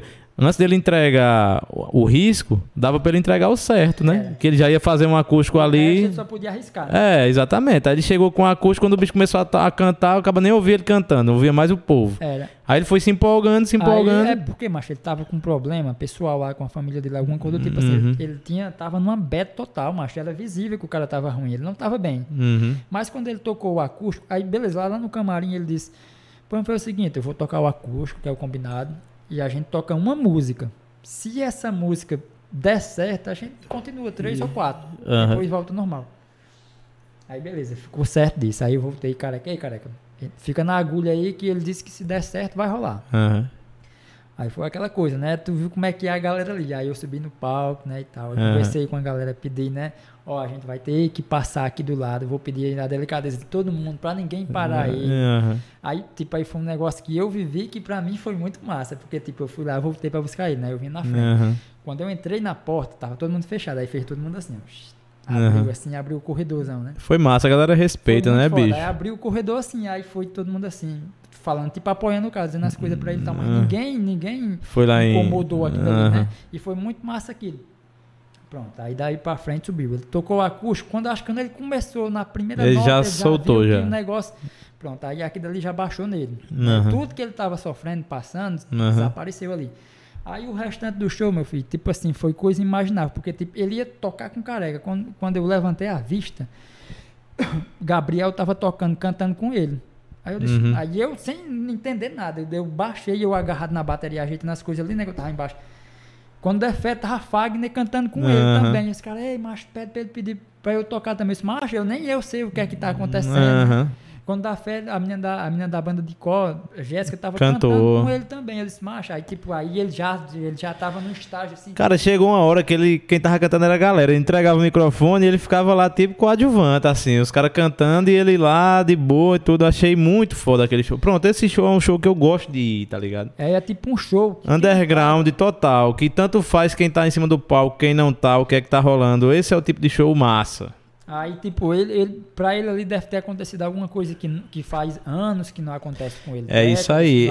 Esse com ele. palco, esse palco, isso que rolou é de onde ele veio, né? Então ali ele se reconheceu, com certeza, pô. Pode ter certeza que isso aconteceu. É diferente o cara cantar no Lula Palusa Sim. e rolar o que rolou ali. do Lollapalooza, né? Foi uma Se semana você antes. voltar lá no Instagram dele e ver o texto dele ali, você consegue entender exatamente o que aconteceu com É. ele. Porque nem, ele disse, nem eu sei explicar exatamente o que aconteceu, Aconteceu. mas isso aqui aconteceu, né? Aham. Nunca mais vai se repetir isso daqui. Total, foi muito massa, bicho. Eu acho que é, foi uma coroação ali por todo o trabalho que você teve, que o Ítalo teve também, que todo mundo teve. Foi muito trampo, muito risco. Poderia ter dado errado. Sim, poderia estar errado. E deu certo demais. E foi um show underground, velho. Isso Nossa, que foi louco. Um cara and com um nome, é, cara com um nome desse, que é um cara meio pop e tudo, fez um show underground que subiu. E eu agradeci demais a ele, assim, porque, tipo, é muito difícil você sair da sua casa e enfrentar cinco horas de viagem de carro e não dormir quase nada para no outro dia ter que sair de manhã cedo. Enfim, é algo assim que Foi. nem todo mundo se propõe. E ele atendeu todo mundo lá. Ah, terminou o show, quem tava na fila para poder falar com ele, ele só saiu depois da última pessoa. Todo mundo. Eu já tinha ido no camarim já no começo, É, que você sim. me levou lá e tal. Tava essa história pra ele participar aqui. Vinha já há um tempo já conversando já e tudo. Mas eu já tava naquela sabendo que não ia rolar. Mas eu não ia conseguir, tipo, saber que não rolou porque eu não fui lá falar com o cara. Eu fui lá, ele gostou da ideia do podcast. Mas é, hoje você entende que realmente era algo muito corrido. É, e até pra mim, pô. Sim. Até pra mim. Até eu tava sem uma vibe muito assim, tipo, era tipo, eu vou lá, mas se não der certo, ainda bem que não deu. Porque eu ia ter que ir pro Juazeiro, Pro Juazeiro, né? Essas coisas tava lá, tudo lá, eu ia ter que fazer tudo. Tinha um monte de coisa pra fazer e tudo. Mas como eu tava falando com o Kaique já, e ele tinha sinalizado assim, tinha gostado da ideia, eu fui lá conversei com ele, ele até parabenizou por mostrar as bandas e tudo. Só que ele disse que não tinha como, porque não tinha mesmo. Não tinha como. né? Cara, e era depois do show do Juazeiro foi que eu vi que não dava mesmo, porque É os caras tocaram, eles saíram de 5 e meia da manhã do, do aeroporto pegar- pra, pra ir pra pegar, Fortaleza e é. tal. Foi muito corrido pra eles e tudo. Muito, muito foda mesmo. Mas, tipo assim, algo foi, tipo, muito gratificante e inimaginável que poderia acontecer também. Tá lá, tá? Pronto, vai ficar pro resto da vida isso. Foi massa, foi massa. Foda, do caralho, foda. do caralho. É, acho que é isso, né, mano? É, Foi um prazer do caralho pra mim conversar com você aqui, bicho. Eu acho que tem muita coisa que a gente passou aí por cima, que dava pra ter falado mais, mas foi massa. A gente falou pra caralho de muita coisa importante. A gente conversou muito sobre toda a sua história aí. Acho que você é um cara, assim, incomparável. E principalmente na questão da sua coragem, bicho, de acreditar numa coisa e ir atrás e fazer dar certo. É, é difícil ter pessoas como você, ainda bem que aqui no Iguatu tem um cara como você que faz tudo isso aí. Tem também a galera que apoia, tem todas as bandas e tudo. Com certeza, os meninos da banda são fundamentais pra isso acontecer. Tipo, ultimamente, né, eu tive muito colado no Alexandre ali, o Alexandre que tá Uhum. articulando os meninos. Pra gente manter uma, uma programação assim, pelo menos duas vezes ao mês ter, tá rolando essa galera do rock, né? Que é o que tá Aham. rolando ainda também, né? Então é, é muito importante a galera daqui também, né? Massa demais, bicho. É... De outra vez aí, você ainda vai voltar aqui, porque você não vai parar de trabalhar. Uma hora vai, vai gerar assunto pra você Sim, voltar sim. aqui. Agradeço demais a oportunidade, a amizade que a gente tem, tudo que a gente conversa. A gente tá sempre trocando ideia aí e tal. Obrigadão, parabéns. E não tem o que falar, né, velho? Fazer isso aí que você fez só com muito trampo e muita força de vontade. E é isto, bicho. Eu fico imaginando você em Fortaleza, um cara como você em Fortaleza, numa João. Pessoa da vida É quem fala muito isso. É, é, no, no Juazeiro. Aí o pipoco ia ser grande, viu, menino? é- Eu esqueci o nome. Vala, meu Deus. Esqueci o nome da menina. Meu Deus. Vou lembrar, enfim. A gente continua, né? Final de semana tem coisa novamente. Os meninos de, de Juazeiro, dos gramofones vão estar lá, né? Nesse próximo final, de, no próximo sábado agora. Dia 4. Dia 4, né? Tim, é, Belchior e Biel Timaya. Biel 8 de maio. No outro final de semana, dia 11, tem o lançamento da candidatura da, da deputada federal do PSOL daqui de Iguatu, né? Vai ser Massa. lá no bar, dia 11 também. Vai ter uma programação lá para esse lançamento dessa candidatura. Uhum. No final do mês, dia 25, também tem o, o, o lance que eu falei, que é o menino da, da- que vão fazer System, né? Aham. E a E Alice Chains. Chains. E vai rolando aí, a programação vai rolando. Sempre, sempre vai tendo alguma coisa diferente, sempre vai ter. É isto aí, é isto aí. E Sim, é a Lana, macho. A Lana, toda vida que aparece algo que eu anunciar algum show desse, desse ela diz: Piel, vai embora daqui. Essa cidade não te merece. Vai embora dessa cidade. mano." toda vida ela diz isso. Eu morro de achar graça, né, mano? Mas você é iguatuense, né? Eu Eu acho que você só faz isso que você, você gosta daqui. É, tu acha que faltou alguma coisa pra gente falar aí? É, Deve ter faltado, mas se quiser perguntar. Ah, alguma na coisa que você quer aí. falar, assim, que você acha que. Acho, não sei. Vamos falar de Lula? Pode ser também. Tem um quadro de Lula lá no bar. Se, É. se você não gostar de Lula, mas vá também, mas não tem problema não. Mas tu pode olhar pro cara Vou- e ficar de boa lá. É, vou Se o cara não, não gosta, não tem problema não. né? Mas eu acho tão massa a fotinha de Lula lá. é bem cara. bonitinho, macho. É coisa linda, né? É, é um- Quando agora ele foi eleito, nós vamos botar a outra, né? Tem do outro lado. atualizada, né? Do outro lado. Porque não, tem que aquela- botar uma de cada lado é, agora. uma, uma atualizada desse agora. Tá mais branquinho o cabelo e tudo. Porque o Alé dá a primeira posse, né? E Vai ter que rolar, né, bicho? Vai ter que rolar essa, essa eleição do Lula e, e Vai. essa festa lá, né, bicho? A Vai. posse do Lula lá no. A apuração de voto oficial é lá, viu? Nós vamos fazer essa festa na sexta-feira, antes da A eleição? apuração de voto é lá.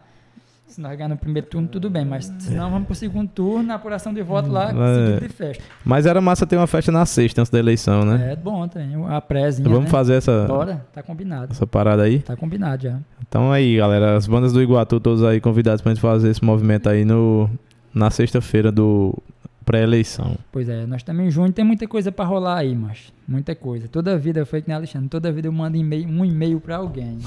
né? Quando você vê uma banda vindo pra Fortaleza por Juazeiro, pode saber que eu já mandei, Já um, um e-mail pra e-mail. ela pra saber se ela consegue vir pra cá, né? É isso aí. Se não, se não rolar, se você, ah, não rolou, teve lá e não rolou, foi porque não deu certo. Mas pode ter certeza que eu tô, tô de olho em todo mundo aí. Todo mundo que tá vindo pra cá, eu tô de olho. E quando o Lula vier, vamos bater outra foto Vamos daquela pegando na mão dele. Pegado na mão, agora uma assim. aquela lá é histórica, macho, é histórica. É, aquela pra foto ali é, é bonita É mesmo. Histórica. Como foi a história daquela foto lá? Macho, eu vou contar a história daquela foto ali. Ele tava naquela caravana pelo Nordeste, né? Lula pelo Nordeste, tá? Caravana. Uhum. Essa parada ia começar tipo assim, meio-dia, ele ia chegar e tal. É, Atrasou e eu, eu não ia, eu tava em casa. Eu disse, macho, não vou não, não tem condições, gente demais, eu vou ficar em casa. Uhum. Aí, Tu beleza. pensou, nunca que eu vou conseguir pegar na mão de Lula. Macho, eu passei pra ir pra casa, já tava assim, ó, já foi ali no posto Ceará, eu moro lá pra frente, né? Aí eu fui pra casa, aí eu disse, aí tava assistindo uma live, tava aquele destroço de gente. Tinha sido montado um trio, um trio, pra ele subir e ir lá pra aquele trio, trio. Só que aconteceu, o ônibus vinha é, Fortaleza e Iguatu, né, sentido aqui. E ali Uhum. naquela bifurcação ali.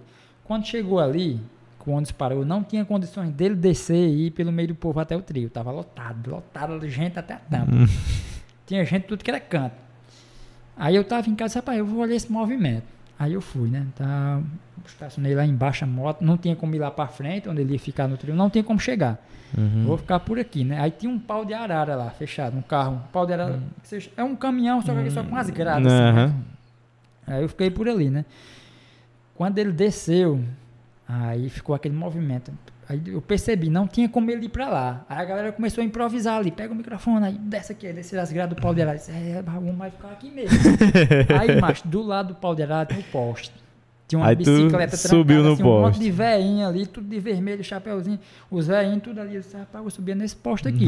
aí eu e o moleque que tá lá de mim, que- do meu lado, ele mora lá no João Paulo também. Aí Uhum. ele subiu, aí eu dei a mão, eu subi, mas fiquei ali no poste, né?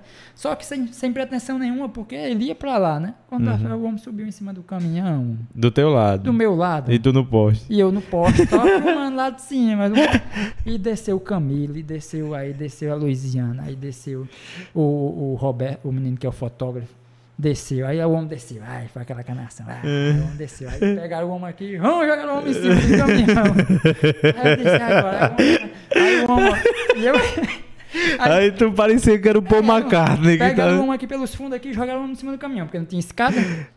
Jogaram em cima. Quando ele jogou em cima, ah, aí começou a fuar. E ele falando assim com o povo assim, né? Aí, beleza, aí sub- subiu tipo o prefeito, aquele negócio ali. Eu atrás do caminhão, tava camarote total, né? E os Tô vendo ele de costa, de assim. costa, aí foi todo mundo aqui, ó. Falou com os pessoal que tava em cima do caminhão, aí com os velhos que tava do lado aí, veio assim pro meu lado. rapaz, Aí é agora. Agora aí eu fiz só assim. Aí, Aí- o cara bateu a foto Na na hora. hora. Quem foi que bateu a foto? Foi o fotógrafo oficial dele, mano. Cadê a, a foto? Procura aí. Procura que eu vou pegar outra, outra cerveja, velho. Ah. Não falar de Lula mais duas horas Foi agora. pra ir no banheiro enquanto você Não, aí tu quer ir toda vez que eu vou, porra. Foi buscar cerveja. tô mijando. Cara, nós vamos pra essa história aqui, vai. Vá, vá, vá, meu filho, vá. Deixa eu ler os comentários aqui, Vai, vai. Macho, ó. Pessoal, quem assiste aí esse podcast já sabe que tem uma hora que a entrevista acaba e a gente fica nessa resenha aqui, né, bicho? Mas eu queria agradecer a todo mundo que mandou mensagem aí. Eu perdi aqui, mas vi que tava o Bismarck, tava o Mal Mal mandou mensagem. O Mal Mal vai estar aqui semana que vem falando sobre o Telerock.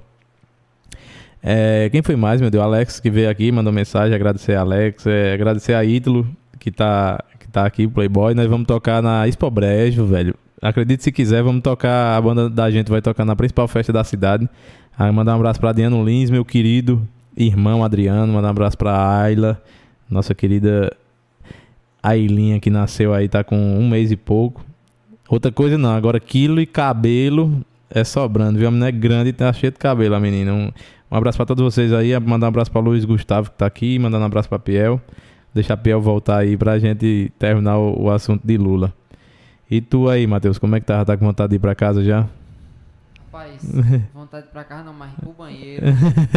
Segurando aqui também. Por que tu não foi, porra? Vamos Da rolava ter ido já. um pouquinho. Rapaz, bicho, as melhores entrevistas que tem é essas que rolam, essas, essas esticadas aqui, essas idas no banheiro. Será que hoje dá 4 horas essa live, hein, bicho? Vai tá 3h33.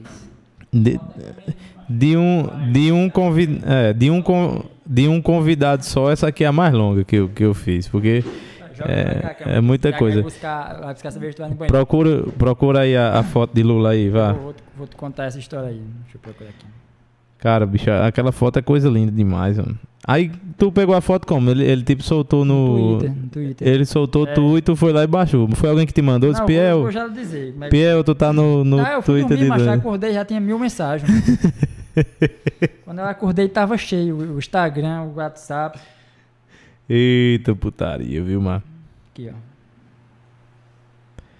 Olha aí que massa.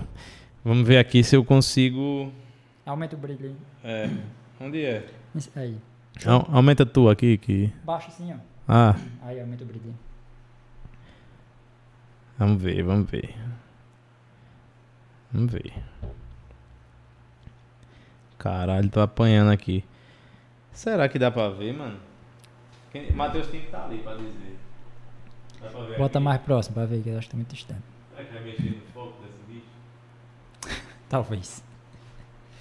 Lula pega na mão de Piel com cabinha. Eita. É o menino assim, né? Aí, macho, é, é- é- se você olhar o resto da foto, a galera que tá embaixo, assim, tipo, é, É. é impressionante, é impressionante. A, a galera, o senhorzinho embaixo. Deu pra ver aí, Playboy? Comenta aí se deu pra ver. Aí, macho, eu subi, né? Aí, ele, aí eu digo, rapaz, ele vai vir lá e falar com todo mundo. Aí eu dei agarrado no poste, que eu tô aqui, eu tô.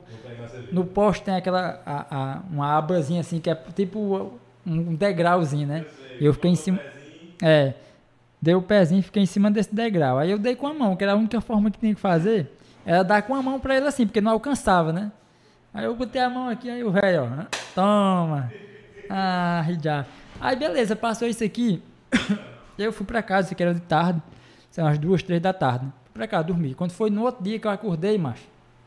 Aí já tava cheio, macho. Ele tinha postado no Twitter, né? Aí tinha a foto de divulgação, era essa foto aqui, ó. O Lula pelo Nordeste, aí era essa foto aqui, ó. Ei, Matheus, olha aí se tá, se tá focado aqui a foto de Lula. Posso botar aqui? Não. Bota assim a mão, assim, que... Fica- Tá desfocado, né? tá. Deixa, depois eu posto. Eu vou postar amanhã. Pois é, essa foto aí foi quando, pô? Mas, Foi quando isso aí? Eu não sei, é 2018. É na, cam- aqui é... É na campanha, mas antes da campanha 2018. Deve ser começo de 2018. a- É, é, junho, julho, por aí, 2018. Deve ser isso. É que eu já postei depois, né? Tô ligado. Mas ela, ela é mais antiga. Olha aqui no Twitter. Pois é, maninho. Tem o que mais pra gente falar aí? Sei lá, mas. É Vamos- porque é história, mas tem, o cabo tem história. Tem muita história pra contar, né? Que não lembra, mas. Mas é isso, gente. Agradeço aí a todo mundo que acompanhou até agora. Agradecer demais a você, Piel, por ter vindo aí. eu que agradeço. mano. Agradecer a Matheus por ter estar vindo aqui dar esse suporte aí da troca de câmeras e tal. É, vou deixar você aí para dar sua mensagem de despedida, é, divulgar suas redes sociais, divulgar tudo e dar sua mensagem final aí. Demora um pouquinho que já já eu volto para dar tchau, o tchau oficial. Oficial, é. Sim, a foto aqui é de 17, mas 30 de agosto de 2017. Eu vou lhe esperar aqui, enquanto vocês... Vá. A galera sabe que eu tô, lhe esperando aqui.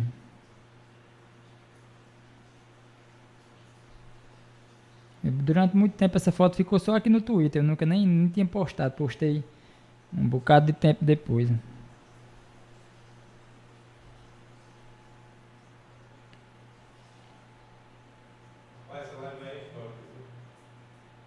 Como é? Macho, foi quanto, tempo- tá em quanto tempo aí, Matheus? Três horas e tanto. Quase quatro horas. Ninguém nunca vai assistir essa live toda. Só se for um doido pra assistir essa live toda. Tu é doido, é tempo demais. né? Mas foi massa, porque. Agora você vai passar uns seis anos sem vir, né? E tem mais história, viu?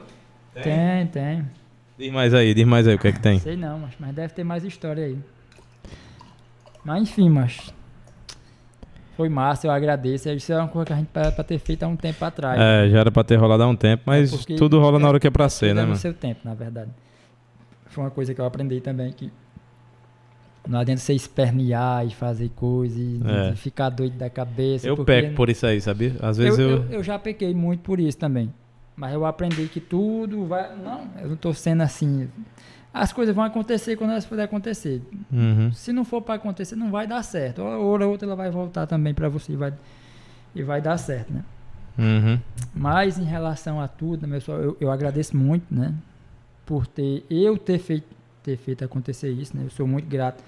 Eu sou muito na minha também. Tem a galera diz, rapaz, tu fez isso, tu fez aquilo.